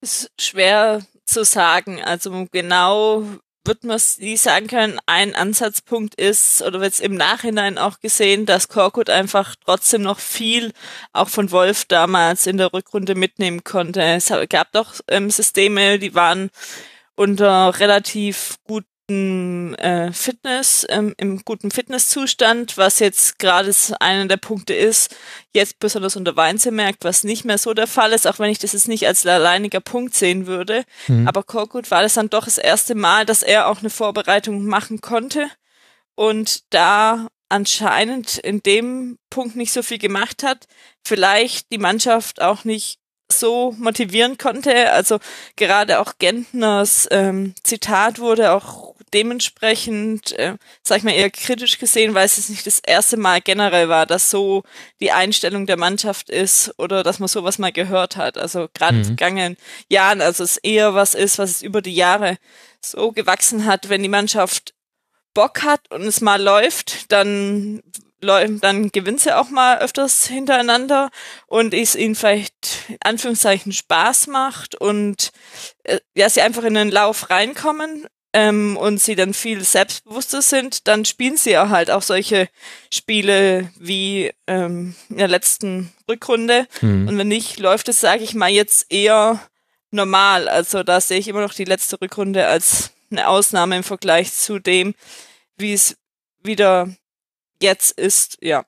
Mhm. Also quasi wie so der Jogger, der nur dann joggen geht, wenn es nicht regnet oder es auch nicht nach Regen ausschaut so bisschen und das Ganze schaukelt sich relativ schnell hoch. Also auch jetzt könnte man mal mutigere Pässe spielen. Dann geht halt einer schief, dann kommt ein Gegentor ähm, aus der Situation und ähm, dann ist es gefühlt manchmal eher auch ein Angsthasenfußball, dass die Person unbedingt oder der Spieler keinen Fehler machen möchte. Und wenn das mehrere machen, dann man halt kein Spiel nach vorne. Und dann nimmt einmal da der Gegner ab, dann waren es extrem viele auch individuelle Fehler, also auch nicht nur von einem Spieler, sondern da kannst von fast jedem aufzählen, wie wir es vorhin auch schon Zieler hatte, der dann halt ein paar Fehler macht, dann ein anderer Innenverteidiger, dann geht da mal ein Ball verloren, dann rennt sie da im Konter nicht hinterher. Und ja, das war auch gerade das Auffällige oft, dass wenn ein Gegentor gefallen ist, dann sind in Minutenabständen noch zwei, drei weitere dazugekommen, wo die Mannschaft mit nach dem ersten Gegentor einfach komplett auseinanderfällt. Ja. Ich meine, es ging dann weiter mit einem 0 zu 3 zu Hause gegen die Bayern, wo, wo halt auch Bayern mit der ersten Chance direkt das erste Tor macht und war auch, das war auch so mit eins der letzten richtig guten Spiele in der Hinserie von den Bayern, bis es dann eben zu dieser etwas längeren Durststrecke bei denen kam. Das kann mal passieren, tut natürlich ein bisschen weh, wenn man vor allem sieht, am 34. Spieltag der letzten Saison noch 4 zu 1 in München gewonnen und dann hatte die Saison schon ihre Eigendynamik angenommen. Also dann stehst du eben am vierten Spieltag zu Hause gegen Düsseldorf schon sehr unter Druck, weil du hast erst einen Punkt, stehst auf Tabellenplatz 16 und eigentlich ist klar, gegen den Aufsteiger musst du das Spiel gewinnen und dass das 0 zu 0 ausgeht, liegt viel mehr an der Fortuna als am VfB, weil die ihre Konter wahnsinnig schlampig ausgespielt haben. Die hatten in der zweiten Halbzeit, in meinem, in meiner Erinnerung hatten die vier, fünf Konter, wo eigentlich das 1 zu 0 fallen muss und dann hätte der VfB sogar dieses wichtige Heimspiel verloren. Man hat dann noch einen Sieg geholt gegen Werder, aber nach dem Auswärts 1 zu 3 gegen Hannover 96 musste dann Taifun Korkut gehen. Wenn wir jetzt mal so einen Strich unter die Zeit von Taifun Korkut beim VfB machen, diese eine mirakulös gute Rückrunde und dann diese ziemlich verpatzten Auftakt in die Hinrunde. War er jetzt dann nicht der richtige Trainer? Liegt es vielleicht am Kader? Liegt es an der Kaderzusammenstellung? Weil wir können ja auch später nochmal über Transfers sprechen. Und dann kannst du mir mal sagen, wer von den Transfers so richtig gut eingeschlagen hat in der Saison. Wie viel Mitverantwortung würdest du ihm geben für die Situation vom VfB? Mm, schon relativ viel, aber jetzt wirklich mehr auf die Saison auch jetzt ähm, bezogen, mhm. weil er auch da nicht so viel anderes probiert hat oder ähm, ja, auf, vielleicht die Mannschaft auch nicht so erreicht hat, dass sie dann einfach auch mal, sag mal, hinten sicher stehen. Das war noch das aus der Rückrunde, was funktioniert hat. Da waren es kaum Gegentore und ja, dann eher auch teilweise resigniert auch bisschen gewirkt hat und die mhm. Spiele waren echt alle nicht schön anzusehen. Und dann ist halt Stuttgart eher ein Verein, der mal schneller die Trainer rausschmeißt.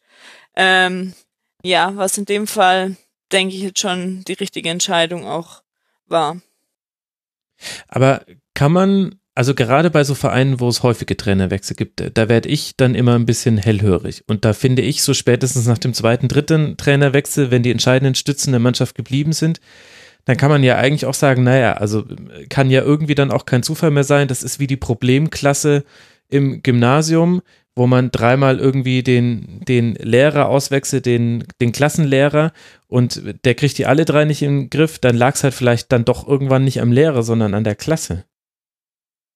Also, ja, ist sicherlich eine Sache, wo es auch, wenn es eher bei so Trainern wie jetzt beim Wolf auch viele Gerüchte danach gab, dass eben die älteren Spieler keinen Bock mehr auf so einen Trainer hatten, was auch mal unbequemer für sie war und sie einfach auch keine Garantie hatten, ähm, zu spielen, gechallenged wurden, es vielleicht dann auch bisschen anstrengender war. Mhm. Das gab es immer, also gerade wenn man ähm, jetzt sieht, ähm, Gentner ist jetzt mit oder am längsten da, wie viel Trainer der in der Zeit hatte und nicht nur er, auch jetzt Spieler, die nicht mehr beim VfB sind, die ihre Trainer beim VfB aufzählen. Da muss man schauen, dass man die noch richtig in chronologisch ähm, hinbekommt. Und ähm, ich, da, ich, ich würde es nicht mehr schaffen, ganz ehrlich. Äh, ich irgendwann steige ich auch äh, aus. Vieles kann man inzwischen da dran irgendwie sagen. Der Trainer ja waren dann da, weil die ja nie wirklich lang da waren.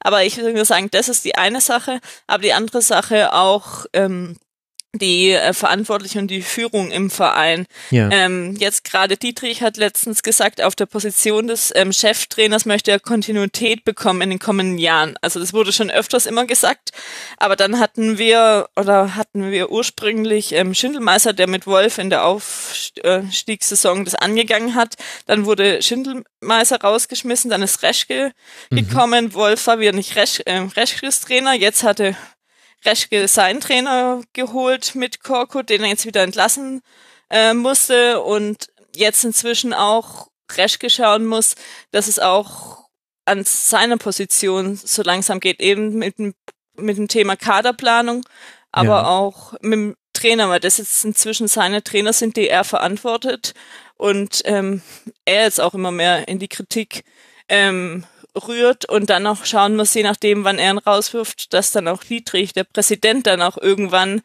jetzt sich so hinter ihn gestellt hat, dass er eigentlich einen Reschke auch nicht wirklich rauswerfen kann. Und ja, da ist, Wahnsinn, einfach ein Hamsterrad, Hamsterrad ähm, wo dann dadurch auch die Nicht-Kontinuität herkommt. Also Entschuldigung, aber das ist ja eine sehr langweilige Version von House of Cards. Also das hört sich ja so an, als wären das nur noch so Schachfiguren, die man übers Spielfeld zieht und alle sind miteinander verbunden und wenn dann der eine Bauer vorne fällt, dann schmeißt er hinten auch die Dame vom Feld. Also, ich meine, dass die Situation beim VfB keine einfache ist, das wus wussten wir ja alle schon und dass es äh, sportlich gerade überhaupt nicht läuft, ist ja auch klar. Ich finde das nur tatsächlich bemerkenswert, wie sich das einfach durchzieht, weil man das auch einfach schon von anderen Vereinen auch gesehen hat, wie zum Beispiel halt im HSV, dass du quasi das Gefühl hast, im Grunde hat der ganze Verein keine Leistungskultur, in dem Sinne, dass man, wenn man Erfolg hat, dann auch so eine gewisse, sorry, ist jetzt so Matthias Sammer Begriff, aber so eine Gier hat, dass, dass es das auch noch nicht gewesen sein kann. Und gleichzeitig, dass man aber auch im Fall von Misserfolg ganz genau hinguckt, wo da die wirklichen Ursachen liegen und nicht nur die oberflächlichen, die vielleicht auch alle von außerhalb sehen. Und die Kult diese Leistungskultur geht dem VfB irgendwie total ab. Und ich frage mich, und da würde mich jetzt total auch die Meinung von der Christelle interessieren, wie passt Markus Weinz hier da rein? Christelle, wir haben ja jetzt noch keine Vorbereitung von ihm gesehen. Also im Grunde war er jetzt so der Feuerwehrmann, der erstmal versucht hat, irgendwie in irgendeinem der Zimmer den ersten Brand zu löschen. Jetzt hat er mal eine ganze Winterpausezeit. Was glaubst du denn, welche Art von Fußball wird Weinz hier spielen lassen, aus deiner Erfahrung mit ihm? Ja gut, ähm, er war natürlich in Augsburg damals, äh,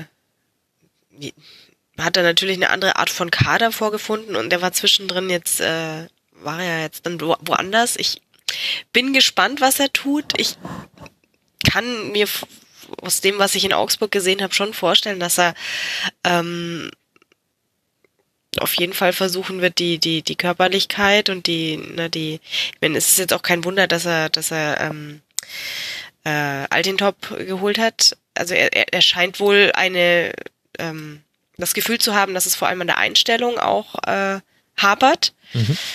Und ich, da kann ich mir vorstellen, dass Altintop auf jeden Fall ähm, Einfluss nehmen kann. Also der, das Mentalitätsmonster war, war durchaus bekannt hier in Augsburg der, bei Altintop.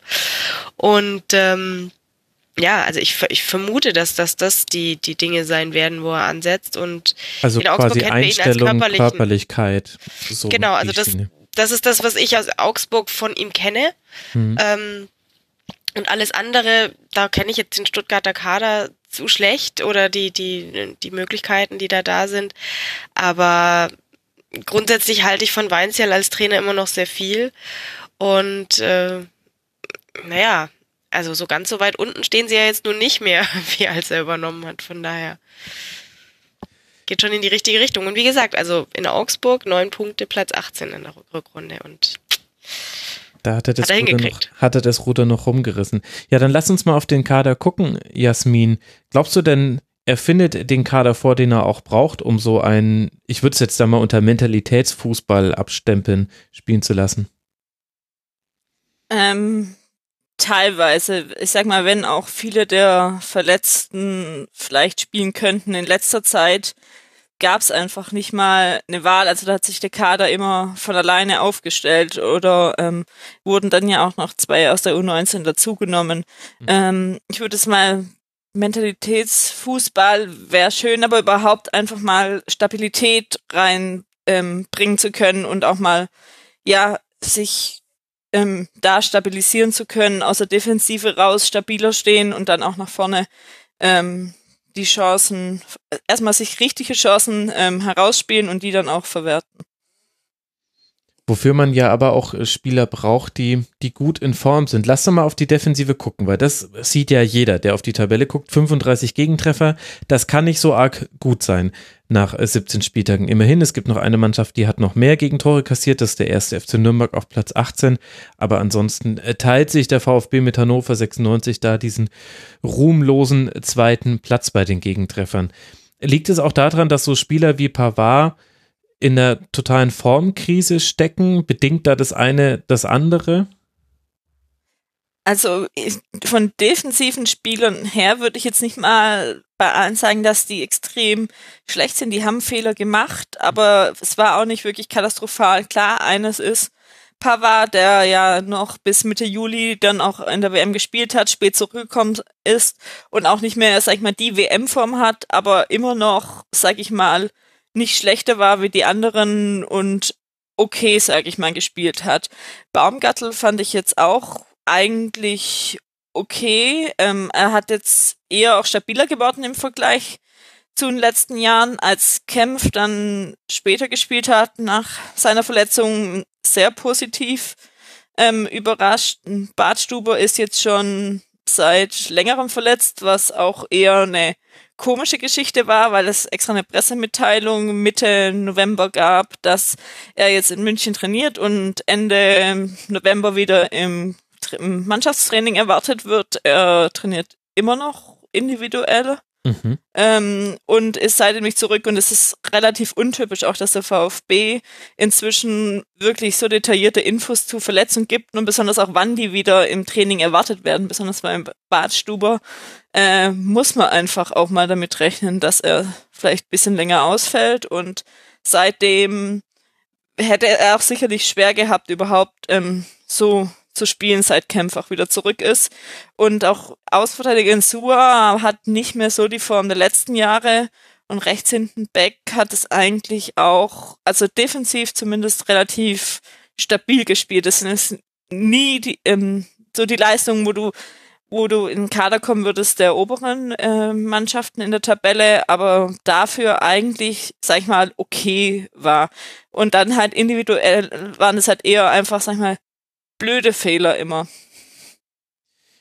Und daher kommen dann auch die vielen Gegentreffer. Oder, also es sind jetzt drei Schüsse mehr pro Spiel, die man auf den, in Richtung des eigenen äh, Tores äh, zulässt im Vergleich zur letzten Saison. Und du würdest jetzt aber dann eher sagen, das kommt dann eher von, von diesen individuellen Fehlern und liegt jetzt nicht daran, dass da die Qualität einfach gerade nicht passt eher noch bisschen taktisch, weil es bisschen mehr doch versuchen oder jetzt unter Weinzel mit dem Pressing nach vorne zu spielen mhm. und die Spieler dann eben noch vorne sind und dann auch zurücklaufen müssen oder auch Konter gefangen werden, ähm, wo man dann einfach die Mannschaften in VfB auch, sag ich mal, müder spielen und man dann eben die doch etwas fehlende Fitness dann merkt. Ja, dieses Fitnessargument, das finde ich ja tatsächlich spannend, weil äh, da hat man kaum Einblick. Es wurde sehr, sehr deutlich gemacht und ist aber auch immer so ein bisschen so ein, äh, hört sich ganz gut an. Sie wirkten manchmal auch platt. Andererseits ist es gar nicht der laufintensivste Fußball der Liga. Also im, im Ligaschnitt liegt man sogar drei Kilometer unter dem, was eine, was also eine durchschnittliche, ich wollte gerade schon eine normale, aber eine durchschnittliche Bundesligamannschaft läuft. Also interessantes Thema können wir letztlich ohne Laktatwerte oder sowas nicht bewerten. Wie machst du es denn dann, wie erklärst du es denn dann, dass das so auseinanderfällt? Also so wo, und zwar auf beiden Seiten des Feldes. Also zwölf Tore nach 17 Spieltagen, schlechteste Offensive, 35 Gegentreffer, zweitschlechteste Defensive. Also doof gesagt, stimmt ja gar nichts. Könnte man so sagen. Also nach vorne mehr, wenn man den Aspekt noch äh, machen möchten, ist einfach, dass nach vorne nicht wirklich gespielt wird. Da ist auch ein bisschen dieser Angsthasenfußball oder kein Fehler machen. Das heißt, die spielen auch eher mal die bequemeren Bälle nochmal nach hinten, okay. nicht durchs enge Zentrum, dann ähm, relativ viele Flanken aus dem Halbfeld, die ins Nirgendwo gehen. Hm. Ähm, Gerade weil es auch nicht dann die präzisesten Flanken sind. Ähm, auch ein Back, der nicht bis nach vorne ähm, an die Strafraumgrenze oder mal läuft und den Ball so reinmacht und einfach da das nicht rausgespielt wird und nach, nach vorne einfach auch keine Bälle kommen. Das ist genau das gleiche wie anfangs der letzten Saison. Da sind einfach keine Bälle nach vorne gekommen und wenn dann doch wurden auch mal viele hundertprozentige nicht gemacht. Gomez hat viele nicht gemacht, auch ähm, Gonzales nicht, auch ein ja. Spiel gehabt, wo er mehrere hundertprozentige hatte. Im Gegen letzten Werder Spiel hat er ja auch, ja. Äh, ich weiß nicht mehr, im letzten Spiel hat er ja auch dann das leere Tor, hat er einen Pfosten getroffen, dann wenigstens später nochmal getroffen, wo ich vielleicht hoffe, dass es so ein bisschen Schlüsselerlebnis für ihn sein könnte. Mhm. Aber nach in vorne hast du auch nicht wirklich Alternativen. Muss auf den Gomez hoffen, der inzwischen jetzt auch schon ein bisschen älter ist. Und sonst gibt es da nicht viel. Gonzales, der ein junger Spieler aus Argentinien ist, die erste Saison hier ist, wo reinkommen muss. Und auch sonst über außen einfach nicht viel geht und über innen sie nicht spielen möchten. Und da dann auch aber schon noch so ein paar Transfers sind, wie ein Castro, der jetzt zum Beispiel dann doch relativ viel gespielt hat, aber auch nicht gut und da auch keine Bälle irgendwie nach vorne verteilt haben. Die David, der jetzt länger verletzt ist und mhm. sich so das eigentlich alles zusammenstückelt. Oder auch ein Donis, der auch einem dann mal richtig gutes Spiel gemacht hat und dann direkt ausgefallen ist, ähm, verletzt wieder für längere Zeit. Ähm, ja, so stückelt sich da vieles leider zusammen. Mhm. Da ist auch Erik Tommy, an den sich ja Christelle noch sehr gut erinnern kann. Ach auch, ja, Erik Tommy. auch ein gutes Beispiel für. Also immer sehr, sehr emsig, wenn er gespielt hat und hatte auch ein paar gute Szenen. Manchmal hatte man aber auch den Eindruck, jetzt hat er aber auch wirklich jeden Schuss genommen, den er hatte. Einfach weil er das Gefühl hatte, wenn jetzt nicht ich das Tor mache, dann macht es niemand. Also auch so quasi so kein Schwarz, kein Weiß, einfach nur ein Novemberartiges Grau. Und das trifft halt auf viele zu. Ja, also es, dann gehen doch mal so Tore rein wie von Tommy eben gegen Nürnberg, was auch, ja, ich eigentlich im ersten Moment auch, hätte es auch irgendwie äh, übers Stadiondach gehen können, ja. dann dann so ein äh, Tor doch reingeht und äh, das dann schon auch eigentlich dann dadurch gerade das Nürnberg-Spiel auch dann Euphorie aufgekommen ist, weil man dann eben doch in dem Spiel Ansätze gesehen hat. Da hat Weinzel mhm. auch bisschen die Taktik umgestellt und es auch danach jetzt nochmal gegen Hertha ähm, die zweite Halbzeit ähm, im Dezember kamen die eigentlich als neue Mannschaft raus aus der Halbzeit und dann relativ gut gespielt haben und dann auch ähm, die erste Halbzeit des folgenden, folgenden Spiels eigentlich auch relativ gut war. Es gibt doch so ein paar Hoffnungsschimmer. Mal schauen, wie die das jetzt wirklich umsetzen können in der Winterpause. Im Training ist ja jetzt nicht mehr viel Zeit, sind knapp sieben oder acht Tage im Trainingslager in La Manga, wie weit man daran arbeiten kann, weil es schon viele Baustellen gibt. Ja, allerdings. Deswegen hat ja zum Beispiel Hannover 96 schon früher wieder angefangen mit der Vorbereitung auf die Rückrunde. Kannst du mir denn mal ein bisschen erklären, wie so jetzt von außen das, was sichtbar ist, äh, die Hierarchie in der Mannschaft aussieht. Denn ich weiß, dass Christian Gentner omnipräsent ist und da kann man auch, also über den wurde auch schon viel diskutiert hier im Rasenfunk. Ich glaube, da gehen die Meinungen sehr auseinander, welche sportliche und welche sonstige Bedeutung er hat. Man weiß aber nur einfach, Kapitän und wichtig, macht auch mal den Mund auf und an dem kann man sich vielleicht auch hochziehen, vielleicht drückt er aber auch manchen auch mal ein bisschen runter. Also er scheint sehr, sehr viel Platz in der Kabine einzunehmen. Aber wen gibt's denn da noch, der innerhalb des Teams wichtig ist? Denn ich sehe ganz viel talentierte junge Spieler, klassische Reschke-Spieler, ehrlich gesagt, gemixt äh, dann mit der Hashtag Reschke-Rampe, wo einige Fans ja nicht so zufrieden waren mit Aogo, Beck, dann ein Ron-Robert Zieler, der ja auch schon einiges an Erfahrung hat. Was glaubst du, wer sind da so die entscheidenden Spieler? Also mit noch Gomez. Ähm, mhm. Das hat man auch gemerkt, auch wenn man immer so ähm, beobachtet, dass er die jungen Spieler schon auch mal mitnimmt und denen auch was sagt. Er wird ihm auch mit dem Vorgeworfen auf dem Platz auch mal schneller abwinkt, aber ich glaube, so einfach schon auch in Stuttgart zurück zu sein, ähm, schon auch, sag mal, für ihn schön ist. Ich weiß nicht, wie es, also Bartstube hätte ich es jetzt in meiner letzten Saison noch gesagt, wie es jetzt inzwischen ist, auch mit der Geschichte, dass er eigentlich ja zum Champions League Verein wollte, dann jetzt doch beim VfB wieder ist.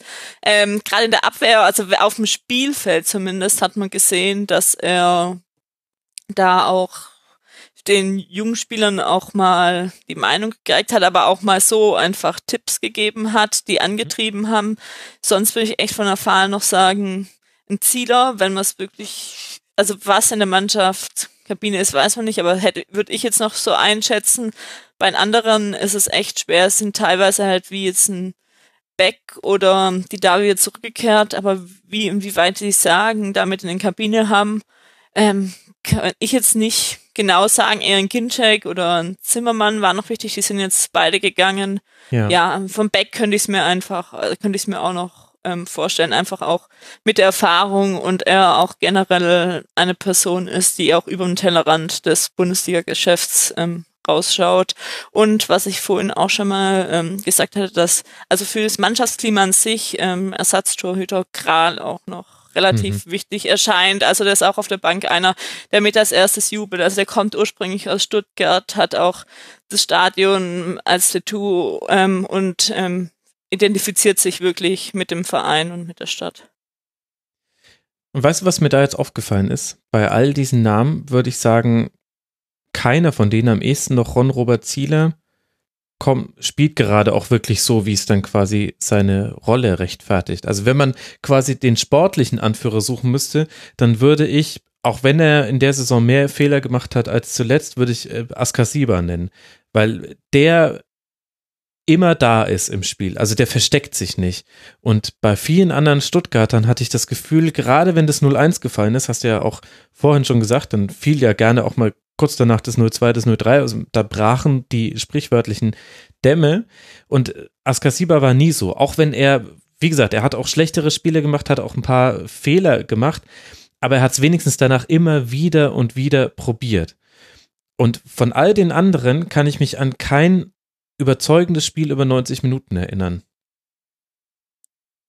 Ja, ist so. Also es war auch schon letzte Saison. Also der kämpft einfach immer. Er hatte jetzt auch mal, ähm, hatte auch, ich weiß gar nicht, mehr, in den letzten Spiele ähm, auch mal Fehler gemacht, aber es ist eine Ausnahme bei ihm. Und ja, die Einstellung an sich ist einfach top und ja, kann man eigentlich nicht mehr sagen. Also bei anderen, gab noch, also Baumgartel fand ich gegen Nürnberg eigentlich äh, relativ gut. Defensiv war er sehr stark, hat dann vorne auch noch das Tor gemacht, ein Tor gemacht. Ja, und sonst, also ja, Aogo äh, spielt jetzt, sage ich mal, auch noch, okay, er wurde viel auch kritisiert, aber was er dann zuletzt gespielt hatte, ja, war auch, muss man mal sagen, gut kann man fast nicht sagen, okay. Sonst würde man auch nicht auf dem Tabellenplatz stehen und solche Spiele abliefern.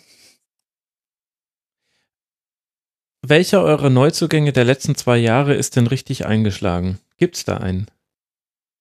Akasiba? Mhm. Wenn wir den schon haben. Sonst, also ich würde sagen, Zieler hat immer noch trotzdem die Abwehr und das Torhüter-Dasein mhm. stabilisiert. Die Frage müsste man schauen, wer sonst noch wirklich Neuzugänge ist. Wenn man wirklich den Kader vergleicht mit vor ein paar Jahren, ist ja quasi ähm, ja, jeder noch jeder neu beim VfB. Also ich meine jetzt so unter der unter ja. der Zeit von Reschke, weil sich an seiner ja. an seiner Person viel viel ja auch entzündet. Also Donis kann man vielleicht noch dazu nehmen, der war halt jetzt leider so viel verletzt in der Saison. Donis, auch ein Gomez würde ich immer noch sagen, dass es hm. so in, sag mal, für die momentane Situation guter Transfer ist. Man muss schauen, wie lange er noch auf dem Niveau spielen kann. Er hat letzte Saison viele ähm, Tore gemacht, jetzt auch immer noch die meisten beim VfB. Und Tommy war in der Rückrunde gut, aber solche Spiele hatten wir immer die gut waren. Ich müsste gerade echt überlegen, wer noch unter Reschke kam, weil der ist, ist ja auch relativ spät gekommen. Sparstubers Transfer war noch unter Schindelmeiser oder mhm. war oder hat hat er noch einge eingefädelt. Ja. Sonst Gonzales von den Anlagen her finde ich ihn gut. Er hat es nicht eingeschlagen, so, aber hat, sag mal, hat trotzdem einen Großteil der Spiele gespielt ja. und ist auch immer noch einer der Spieler gewesen, der trotzdem auch bemüht war. Also da auch dann trotzdem mal noch ähm, gerackert hat, was andere vielleicht nicht so haben und trotzdem nochmal probiert haben. Also das muss man ihm auch immer zugute halten, wo sicherlich auch in Zukunft ähm, draußen hätte. Und sonst kann man es echt eigentlich so, fällt mir jetzt gerade keiner ein. Also ähm, halt viele, die Ansätze gezeigt hat. haben, aber tatsächlich ja. so die richtige Verstärkung fehlt. Christelle, was denkst denn du? Wir haben jetzt lange vorhin über den FC Augsburg gesprochen und haben ja uns darauf geeinigt, okay, so richtig festmachen kann man es nicht, woran das jetzt liegt mit der Krise und jetzt aber total in Panik verfallen muss man auch nicht. Das wirkt nochmal schon so, als hätte der VfB eine ganz andere Qualität von Problemen im direkten Vergleich. Ja, ich muss schon sagen, ich habe da jetzt so still zugehört und mir gedacht, puh, und die haben nur einen Punkt weniger als wir. Das kann doch eigentlich nicht sein. Aber ja, es ist wohl so, ja. Also es ist, es klingt, äh, also sämtliche Baustellen, die wir irgendwie nicht so richtig finden, sind halt einfach ein paar Kilometer weiter die A8 hoch Stuttgart. Ich finde das echt bemerkenswert, wie sich zwei Vereine da so unterscheiden können, die ja auch nachwuchstechnisch jetzt ja auch gar nicht so weit auseinander liegen. Das ist, ja, welche Rolle spielen denn Verletzungen bei euch noch, Jasmin? Weil du hast Lazarett noch als Punkt mitgebracht. Eigentlich relativ hohes. Also es gab jetzt durchgängig viele Verletzungen, auch immer von, sag ich mal, welchen von fünf, sechs Spielen. Auch zuletzt waren fünf Kandidaten für die Startelf verletzt, ähm, da die Mannschaft sich eigentlich quasi von alleine aufgestellt. Also ich hatte es schon mal rausgesucht. Aogo ähm, war zwischendurch mal verletzt, ist jetzt länger verletzt. Bartuber hatte ich vorhin schon mal gesagt, mhm. seit dem elften Spieltag. Tidavi war anfangs mal drei Spiele, dann dazwischen wieder drei Spiele, dann nochmal eins. Und dann jetzt saß er teilweise auf der Bank, aber auch noch, sag ich mal, angeschlagen. Mhm. Donis hatte sich dann sofort wieder verletzt. Kempf war am Anfang ersten Spieltag verletzt, dann nochmal länger. Maffeo jetzt seit dem 13. Spieltag. Der dritte Torhüter mit dem Kreuzbandriss die komplette Saison. Özcan am Anfang zwischendurch nochmal, jetzt die ganze Zeit. Auch ein Pavard jetzt, der seit dem 5., 15. Spieltag verletzt ist. Sosa anfangs mal drei Spieltage, zwischendurch dann nochmal sechs. Also so, es läppert sich einfach und vieles oder teilweise auch muskuläre Verletzungen. Hm. Und dann kann auch ein Weinzel dann nicht wirklich auch mal ein System aufbauen, weil sobald einer mal gut ist, verletzt sich wieder, muss einen anderen, ähm, sag ich mal, langsam aufbauen. Oft hat er die auch nicht dann sofort wieder reingeschmissen, sondern vielleicht dann erstmal irgendwann nochmal eingewechselt. Und so ist da einfach auch schwer, irgendwas, also ein System auch zu finden. Ja. Und hat man oft einfach auch, hat er keine Alternativen. Also er muss die Person, die letzte, die auf der Position spielen kann, die spielt dann da halt und hat auch noch, was man sagen muss, schon mal zwei Spieler aus der U19 hochgeholt, ein Aidonis und Dayaku, die beide auch die 17 sind und die also jetzt auch mal im Kader waren, auch teilweise mal gespielt haben, ist, sag ich mal, auch äh, gut gemacht haben. Und da es reinkommt, das ist vielleicht noch eine Änderung im Vergleich zu Korkut, dass er da jetzt auch anscheinend mehr mit den Jugendtrainern kommuniziert und danach schaut, wobei man aber jetzt auch halt sagen wir es mehr ein internes VfB-Baustelle wieder, dass es halt aus der U19 hochgeholt wird und nicht aus der U21, was die zweite Mannschaft ist, wo letzten Frühjahr überlegt wurde, ähm, ob man die komplett ähm, zurückzieht aus der Regionalliga und dann entschieden wurde, dass es von der U23 zu einer U21 wird, um Spieler hochzuziehen. Aber jetzt im Endeffekt wurden zwei Spieler aus der U19 hochgezogen. Hm.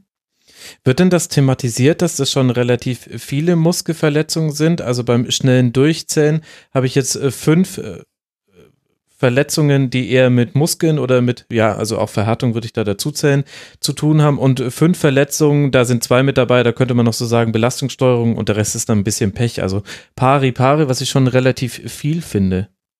Ja, wurde ähm, thematisiert, ist jetzt auch nichts ungewöhnlich für den VfB. Es gab es früher auch immer wieder. Ob, ähm, aber jetzt in letzter Zeit, also unter, unter Wolf, ähm, weniger und auch in der Rückrunde nicht, wo es auch die Frage ist halt, wie weit es auch halt auf die Fitness- und Trainingszustand zurückzuführen ist.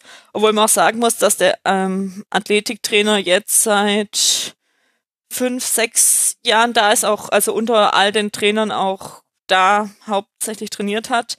Ähm, ja, also bei Weinzel kann ich mir jetzt auch noch vorstellen, dass er jetzt einfach das Training auch vielleicht mehr anziehen musste oder gemacht hat, dass das vielleicht auch als Reaktion so kam und man dann mhm. eben halt doch so Spieler hatte wie die Davi, Bartstuber oder auch Kempf, die jetzt auch keine so ähm, kurze ähm, Verletzungsgeschichte haben, auch äh, teilweise aus muskulären Problemen.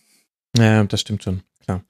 Da, Aber damit muss man halt auch planen. Also ich sag mhm. mal, das kommt jetzt nicht überraschend, dass ähm, die ab und zu mal ausfallen ähm, oder so. Also beim Bartstuber war es überraschend eher, wie lange er beim letzten Song gespielt hat. Mhm. Die Davi hat davor viel gespielt, aber war auch, ist trotzdem jemand, der halt anfällig ist für Verletzungen. Ja, das stimmt natürlich. Du hast als letzten Punkt noch Bitter mitgebracht. Was meinst du denn damit, Jasmin? Ähm, das ist eher, sag ich mal, in, auf Twitter mit so einem Symbolwort für die Hinrunde. Also ursprünglich wurde es auch mal vom VfB als offiziell vom Account oder auch in ähm, Pressemitteilungen verwendet, wenn ein, im Gegentor gefallen ist, als bitter oder bittere Niederlage. Und das hat sich jetzt einfach so halt gehalten, eigentlich was alles so zusammenfasst. Also wieder, man ist wieder in den normalen Strudel reingekommen von Trainerwechsel, Fitness, Mentalität. Ich weiß nicht, wie oft wir das in unserem Brusting Talk besprochen haben. Gefühlt kommt das mindestens in jeder Episode einmal vor. Mhm. Viele vergebene Torschossen, Verletzten und dass man eben halt jetzt doch wieder im Abstiegskampf ist, weil Reschke eben noch, auch noch vor der Saison gesagt hat, wenn ich in unseren Kader sehe, ist es klar, der VfB würde mit dem Abstieg am Ende nichts zu tun haben. Da lehne ich mich aus dem Fenster. Das war am Tag vom Pokalspiel oder zwei Tage davor. Mhm. Ähm, ist mir jetzt nicht ganz so. Und auch ähm, eben die Mentalität ist, würde ich noch mal herausheben, weil auch Reschke mal sagte, dass man in der Rückrunde ein Mentalitätsmonster gewesen wäre und da ist es einfach gar nichts mehr davon zu sehen. Auch wie das Zitat vom Gentner, was du vorhin angesprochen hast. Ja. Und auch noch trotzdem würde ich darunter auch noch sehen, dass in Anführungszeichen schwieriges Umfeld, was ja immer im VfB noch so gesagt wird, aber man es trotzdem einen Zuschauer, Zuschauerschnitt von 55.000 hat. Mhm. Das letzte Saison waren es 56.000. Also da Leute doch ins Stadion kommen. Es wurde jetzt schon ein bisschen weniger, aber waren trotzdem Großteil noch eher ausverkauft. Und ja, es ist eigentlich doch dafür, auch wenn man das alles hört, relativ ruhig. Also man gab schon andere, andere Stuttgart. Also es gab trotzdem auch Pfiffe, es gibt viel Kritik. Ähm, aber da gab es auch schon andere Situationen, auch gegenüber der Vereinsführung. Also es, klar, es gibt ähm, fast in jedem Spiel ähm, Banner gegen Reschke gegen Dietrich, wo es auch viel noch immer drum geht, ums Thema Ausgliederung und das ganze Gel ja. Geld, wo das hin ist, wie es weiter ist. Nächste Investor soll dieses Jahr vorgestellt werden ähm, und wie das einfach weitergeht, aber trotzdem auch war es relativ ruhig und man hat trotzdem auch das Feingefühl von Fan, Fans. Also jetzt gerade auch noch ähm, mit Gentner, dem sein Vater ja beim mhm. vorletzten Heimspiel ähm, gestorben ist und dann beim letzten Heimspiel, ähm, als die Mannschaft dann auf die Fans zugekommen ist, es Christian Gentner Rufe gab, ähm, Banner mit Wir stehen hinter dir, Gente, Ruhe in Frieden, Herbert Gentner. Und da ist eben halt auch keine Pfiffe gegen die Mannschaft gab und so, sondern einfach ein Christian Gentner, also da unterstützt wurde. Und mhm. das ist jetzt auch nicht selbstverständlich. Es wurde vom, sag ich mal, Capo ähm, freigestellt, ob, oder ob man pfeift oder wie man reagiert, aber so einfach trotzdem doch die Mannschaft unterstützt wurde. In Nürnberg waren 10.000 Fans dabei. Also ja, es ist immer Kritik, aber es ist inzwischen auch, es gibt ja auch viel Anlass über die Jahre Kritik. abgestumpft. Weißt du, also ähm, Kritik, also die Kritik ist ja nicht grundlos. Deswegen das mit dem schwierigen Unfall, das haben wir ja hier im Rasenfunk auch schon besprochen. Das ist so einfach Quatsch und das kann man hier ruhig nochmal so wiederholen. Aber der Blick auf Dietrich und Reschke, das ist natürlich schon ein legitimer. Also so sehr es zu begrüßen ist, wenn sich Manager auch mal ein bisschen aus der Deckung wagen und nicht sagen, hey, wir wollen einfach nur, wir, wir wollen unsere 40 Punkte und dann gucken wir, was noch geht also so sehr das äh, zu begrüßen ist, wenn da jemand mal ein bisschen mutiger in die Öffentlichkeit tritt und witzigerweise haben wir ja vorhin beim FC Augsburg da auch ein bisschen in die Richtung äh, drüber geredet, dass man da auch mit meiner etwas mutigeren Haltung in diese Saison rangegangen ist. Dass das auf so jemanden zurückfällt, ist ja klar, aber man muss schon auch die Frage stellen, was kommunikativ einfach rund um den VfB Stuttgart gerade passiert. Denn sowohl die Entlassung von Korkut als auch das Auftreten bei der letzten Jahreshauptversammlung im Rahmen der Ausgliederung, als auch so manches Interview, was ich von Dietrich gesehen habe. Eins war bei Sky und eins habe ich gelesen, glaube ich, bei den Stuttgarter Nachrichten. Also das sprüht nur so davon, wenn du quasi alle Namen schwärzen würdest, dann könnte man glauben, da spricht gerade ja, Dortmund, Leipzig, vielleicht Atletico Madrid, also so jemand, der schon richtig was geschafft hat, der in den letzten Jahren immer oben mit dabei war. Und dann hebst du die Schwarzung auf und siehst, ach, guck mal, der VfB Stuttgart, na, das ist ja interessant.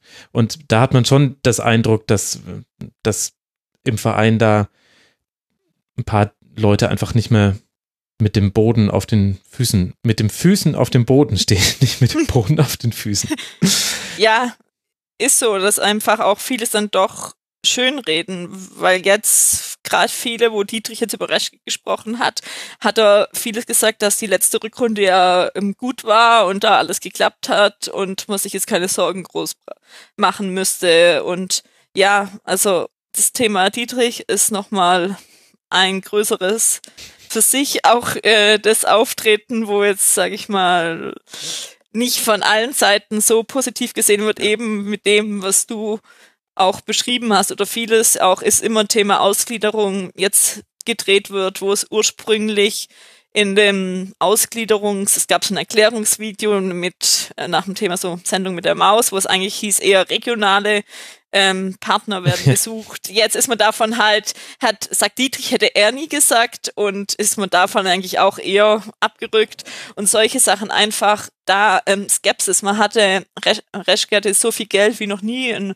ähm, VfB-Manager. Es kam auch viel halt über die Ausgliederung, aber eigentlich ist es verpufft, weil man steht immer noch da wie davor und es geht, man sieht einfach keine Entwicklung. Wenn man sehen würde, es kommen junge Spieler, man holt sie entweder oder noch besser aus der eigenen Jugend und kann da wieder was aufbauen, eben mit Konstanz, was man oder Kontinuität und einem System dahinter, wie es eher unter Wolfs, äh, Wolf und Schindelmeister schien, dann sieht man wenigstens eine Entwicklung oder kann sich vorstellen, wo es hingeht, aber momentan hat man das einfach nicht und dann kommen eher, ja, solche Interviews, wo man oft einfach nur kopfschüttelnd da sitzt. Es ist gut vielleicht mal, wenn man auch der Mannschaft zeigt, wo es hingehen soll oder könnte, wie auch immer. Ja. Aber dann muss man halt auch danach handeln und dann auch das muss man halt immer schauen, wie viel es auch geldmäßig wert ist. Wenn man sieht, wen wir jetzt alles mit viel Geld geholt hatten. Bartstuber ähm, für drei Jahre einen Vertrag gegeben, wird nicht wenig verdienen. Castro ähm, geholt, der sicherlich gut war, es bei uns momentan nicht zeigt, aber auch sicherlich nicht wenig verdienen wird und so weiter. Ähm, Korkut noch einen Vertrag verlängert ähm, nach der Saison, vielleicht auch als Prämie, wie auch immer, und ihn dann drei Monate später entlässt. Und ähm, solche Sachen ist es nicht das erste Mal, das gab es auch unter dem Manager und Präsidenten davor. Aber ja, es kann noch auch in dem äh, Aspekt spannend werden. Ja, absolut. Und äh, dieser Zusatz ist jetzt nicht das erste Mal, das macht es ja eher noch schlimmer, als dass es das abmildert. nee, man hat da zwischendurch eigentlich gehofft, also deswegen auch im Nachhinein immer noch die Zweitligasaison war eigentlich richtig schön. Also es hat ähm, sportlich funktioniert. Mhm. Mit Wolf hat man eigentlich gedacht, es geht voran oder davor auch noch dann mit Schindelmeister sah es eigentlich als etwas Rundes aus und dann. Das, was man immer erhofft, wenn man schon runtergeht, dann wenigstens das als eine Chance zur sportlichen Neuausrichtung nutzen, irgendwie den Wiederaufstieg schaffen, aber na, irgendwie ist eigentlich falsch, sondern nicht irgendwie hochwirken, sondern auch mit einer sportlichen Idee und darauf dann aufbauen, peu à peu. Also so ein bisschen hat, äh, hat man das auch geschafft, weil in der zweiten Liga hatten wir so Spieler mit wie Pavard, der damals da gekommen mhm. ist für eigentlich kein Geld und wo man jetzt auch langsam sieht oder auch daran schauen muss, wie die halt mit der Personalie umgehen, ob er jetzt vielleicht im Winter noch geht oder dann spätestens im Sommer weg ist. Und dann hat man eben viel Geld, was andere Vereine wissen. Und man muss aber halt trotzdem auch dementsprechend adäquaten Ersatz ähm, herschaffen. Ach ja, es ist äh, eine vertragte Situation äh, beim VfB Stuttgart. So vertragt, dass wir die arme Christelle überhaupt nicht mehr zu Wort haben kommen lassen. Ach, es ist schon, ist schon in Ordnung. Ich habe euch sehr gern zugehört. ja. Tatsächlich in unserer Situation noch schön zu hören, dass es anderen noch schlechter geht. Sorry, Jasmin. Man gewöhnt sich irgendwie leider dran, auch wenn man es nicht äh, möchte. Aber ja, man wundert sich inzwischen über keine solche Interviews oder Spiele äh, nicht mehr. Ja, ja. So, ja. Man stumpft ja auch so ein bisschen ab. Jetzt äh, frage ich mich natürlich, dein Küchenutensil äh, könnte natürlich Bittermandelaroma sein. Wenn ich deinen letzten Punkt äh, so mit reingucke, ist aber kein, kein Utensil im engeren Sinne. Du hast dir bestimmt was Adäquateres ausgedacht. Ja, ich habe äh, oder ähm, Salatschleuder. Mhm. Der VfB braucht auch in Form von neuen Trainern immer viel Antrieb von außen, um in Schwung zu kommen. Und es ist jetzt auch nie so einfach und man braucht viel Kraft und auch mal Nerven. Sehr gut. Und es schleudert so ein bisschen das Wasser raus. Zurück bleibt dann der gute Salat. Vielleicht muss das auch mal mit dem Kader geschehen, wer weiß. Jasmin, man könnt, wir könnten noch ewig sprechen. Aber wir müssen das gar nicht, also auch wenn ich das äh, gerne täte, aber es gibt so viele tolle VfB Stuttgart Podcasts da draußen mit einer Beteiligten äh, rede ich ja gerade, dass wirklich alle Hörerinnen und Hörer, die jetzt sagen, Moment mal, das soll es jetzt schon gewesen sein, also ihr werdet auf jeden Fall fündig da draußen. Hört doch mal zum Beispiel den Brustring-Talk oder holt äh, Brustring 1893, die Nachspielzeit, den Pod Cannstatt könnt ihr hören, rund um den Brustring könnt ihr hören. Dieses Brustring-Thema scheint sich so ein bisschen durchzusetzen bei VfB-Podcasts. Oder es gibt auch noch den Wir reden über den VfB-Podcast vom Zeitungsverlag Weiblingen. Da habe ich jetzt tatsächlich noch nicht reingehört, in viele der anderen aber auch schon und kann sagen, hört die tollen VfB-Podcasts, die es da draußen gibt. Das ist sehr mannigfaltig, Jasmin die eure Danke, und da kann ich vielleicht auch mal kurz äh, Werbung machen, dass Natürlich. eben vierte Podcast, also wir gemeinsam mit dem Ron ähm, vom Brustring 1893, VfB, STR und auch im Rund um Brustring machen wir, nehmen wir jetzt bald gemeinsam jetzt auf, um eben auf die Rückrunde äh, auf die Hinrunde zurückzuschauen und Vorschau auf die ja, ähm, kommenden Spiele unter dem Hashtag VfB Viererkette. Ja, da uns einfach zusammentun und über die verschiedenen Themen sprechen, wo sicherlich auch paar Sachen sich doppeln werden mit dem, was wir schon gesprochen haben, aber einfach in größerer Runde mit ja, verschiedenen Meinungen, ja. Sehr, sehr gute Aktion. Mensch, da, da stinkt der Rasenfunk Royal dagegen an, das muss ich so ehrlich sagen. Aber ich finde das gut, wenn die Podcaster sich so zusammentun. Podcaster dieser Welt vereinigt euch. Cool, sehr gut. Hashtag Viererkette. genau, so ein paar Tage nach dem Rasenfunk Royal kommen. Ja, genau, gebt den Leuten noch ein bisschen Vorsprung, das wäre nett. Werden sie ein paar Stunden von dir zu hören bekommen schon. Ja, ja, das werden ein paar Stunden werden. Ich kann nur nicht genau sagen, wie viele. Aber ich kann jetzt sagen, dass wir es jetzt geschafft haben, über den FC Augsburg und den VfB Stuttgart so zu sprechen, dass ich glaube, die wichtigsten Themen sind abgedeckt und dann abgedeckt und dann bleibt mir nur noch euch beiden zu danken, nämlich zum einen dir, Jasmin vom Brustring Talk eben at Yasi2106 auf Twitter. Du nimmst da bestimmt gerne Feedback entgegen und das ist ja dann gleich auch Input für die weitere Podcastaufnahme. Das ist der Best Case, Jasmin. Ja, Immer gerne und danke, dass ich wieder dabei sein durfte. Natürlich, es wurde höchste Zeit. Und außerdem herzlichen Dank an die zwar angeschlagene, aber sich das nicht merken lassende äh, Christel Gnam vom Auf die Zirbelnuss Podcast, den ich auch an der Stelle nochmal empfehlen möchte. Ed Cristaldo1907 auf Twitter. Danke dir, Christel, dass du mal wieder hier im Rasenfunk warst. Vielen Dank für die Einladung und auch äh, danke an Jasmin, dass du mir so viel über den VfB Stuttgart erzählt hast, mal wieder. Und ich muss an der Stelle mal sagen, wie neidisch ich bin, dass es so viele Stuttgart-Podcasts gibt und ich hier mit meiner Zirbelnuss immer noch alleine bin in Augsburg, aber es liegt vielleicht auch ein bisschen an den Vereinen. ja, vielleicht ist es zu ruhig Fanbase. bei Augsburg, weißt du. Ja, aber, aber du hast schon recht. Also äh, Vielfalt äh, schadet da überhaupt nicht auf dem, auf dem äh, Podcast-Markt. Vielleicht findet sich ja jemand da draußen, vom FC Augsburg, der sagt, ach komm, jetzt machen wir auch noch einen Podcast. Ich weiß, dass auch einige Bundesligisten in der Rückrunde noch was starten werden. Ich weiß auch von einigen Fans, die was machen. Beim SC Freiburg entsteht gerade ein neuer Podcast. Bei Mainz ist im Verlauf dieser Hinrunde ein neuer entstanden. Aber ja, den Aufruf, dem schließe ich mich an. Es äh, tut uns allen gut, wenn es noch mehr Meinungen da draußen gibt und wir noch mehr uns auch miteinander dann bekannt machen alle. Auf jeden Fall. Mit diesem Appell würde ich sagen, danke euch beiden. Ich wünsche euch noch eine gute Zeit und dann bin ich mal gespannt, wie die Rückrunde so verläuft. Macht's gut, ihr zwei. Ciao. Ciao. Das war er. Der vierte Teil des Rasenfunk Royals. Wir sind schon fast am Ende der Tabelle angelangt. Das hört ihr jetzt dann in Teil 5 des Rasenfunk Royals. Wir freuen uns aber auch, wenn ihr uns Feedback gebt. Unter mitmachen.rasenfunk.de könnt ihr Kommentare hinterlassen und außerdem natürlich in den sozialen Netzwerken eurer Wahl. Gerade die Gäste freuen sich sehr, wenn sie ein bisschen von euch Rückmeldungen bekommen. Dann würde ich sagen, jetzt gleich den nächsten Teil hören. Macht's gut. Ciao.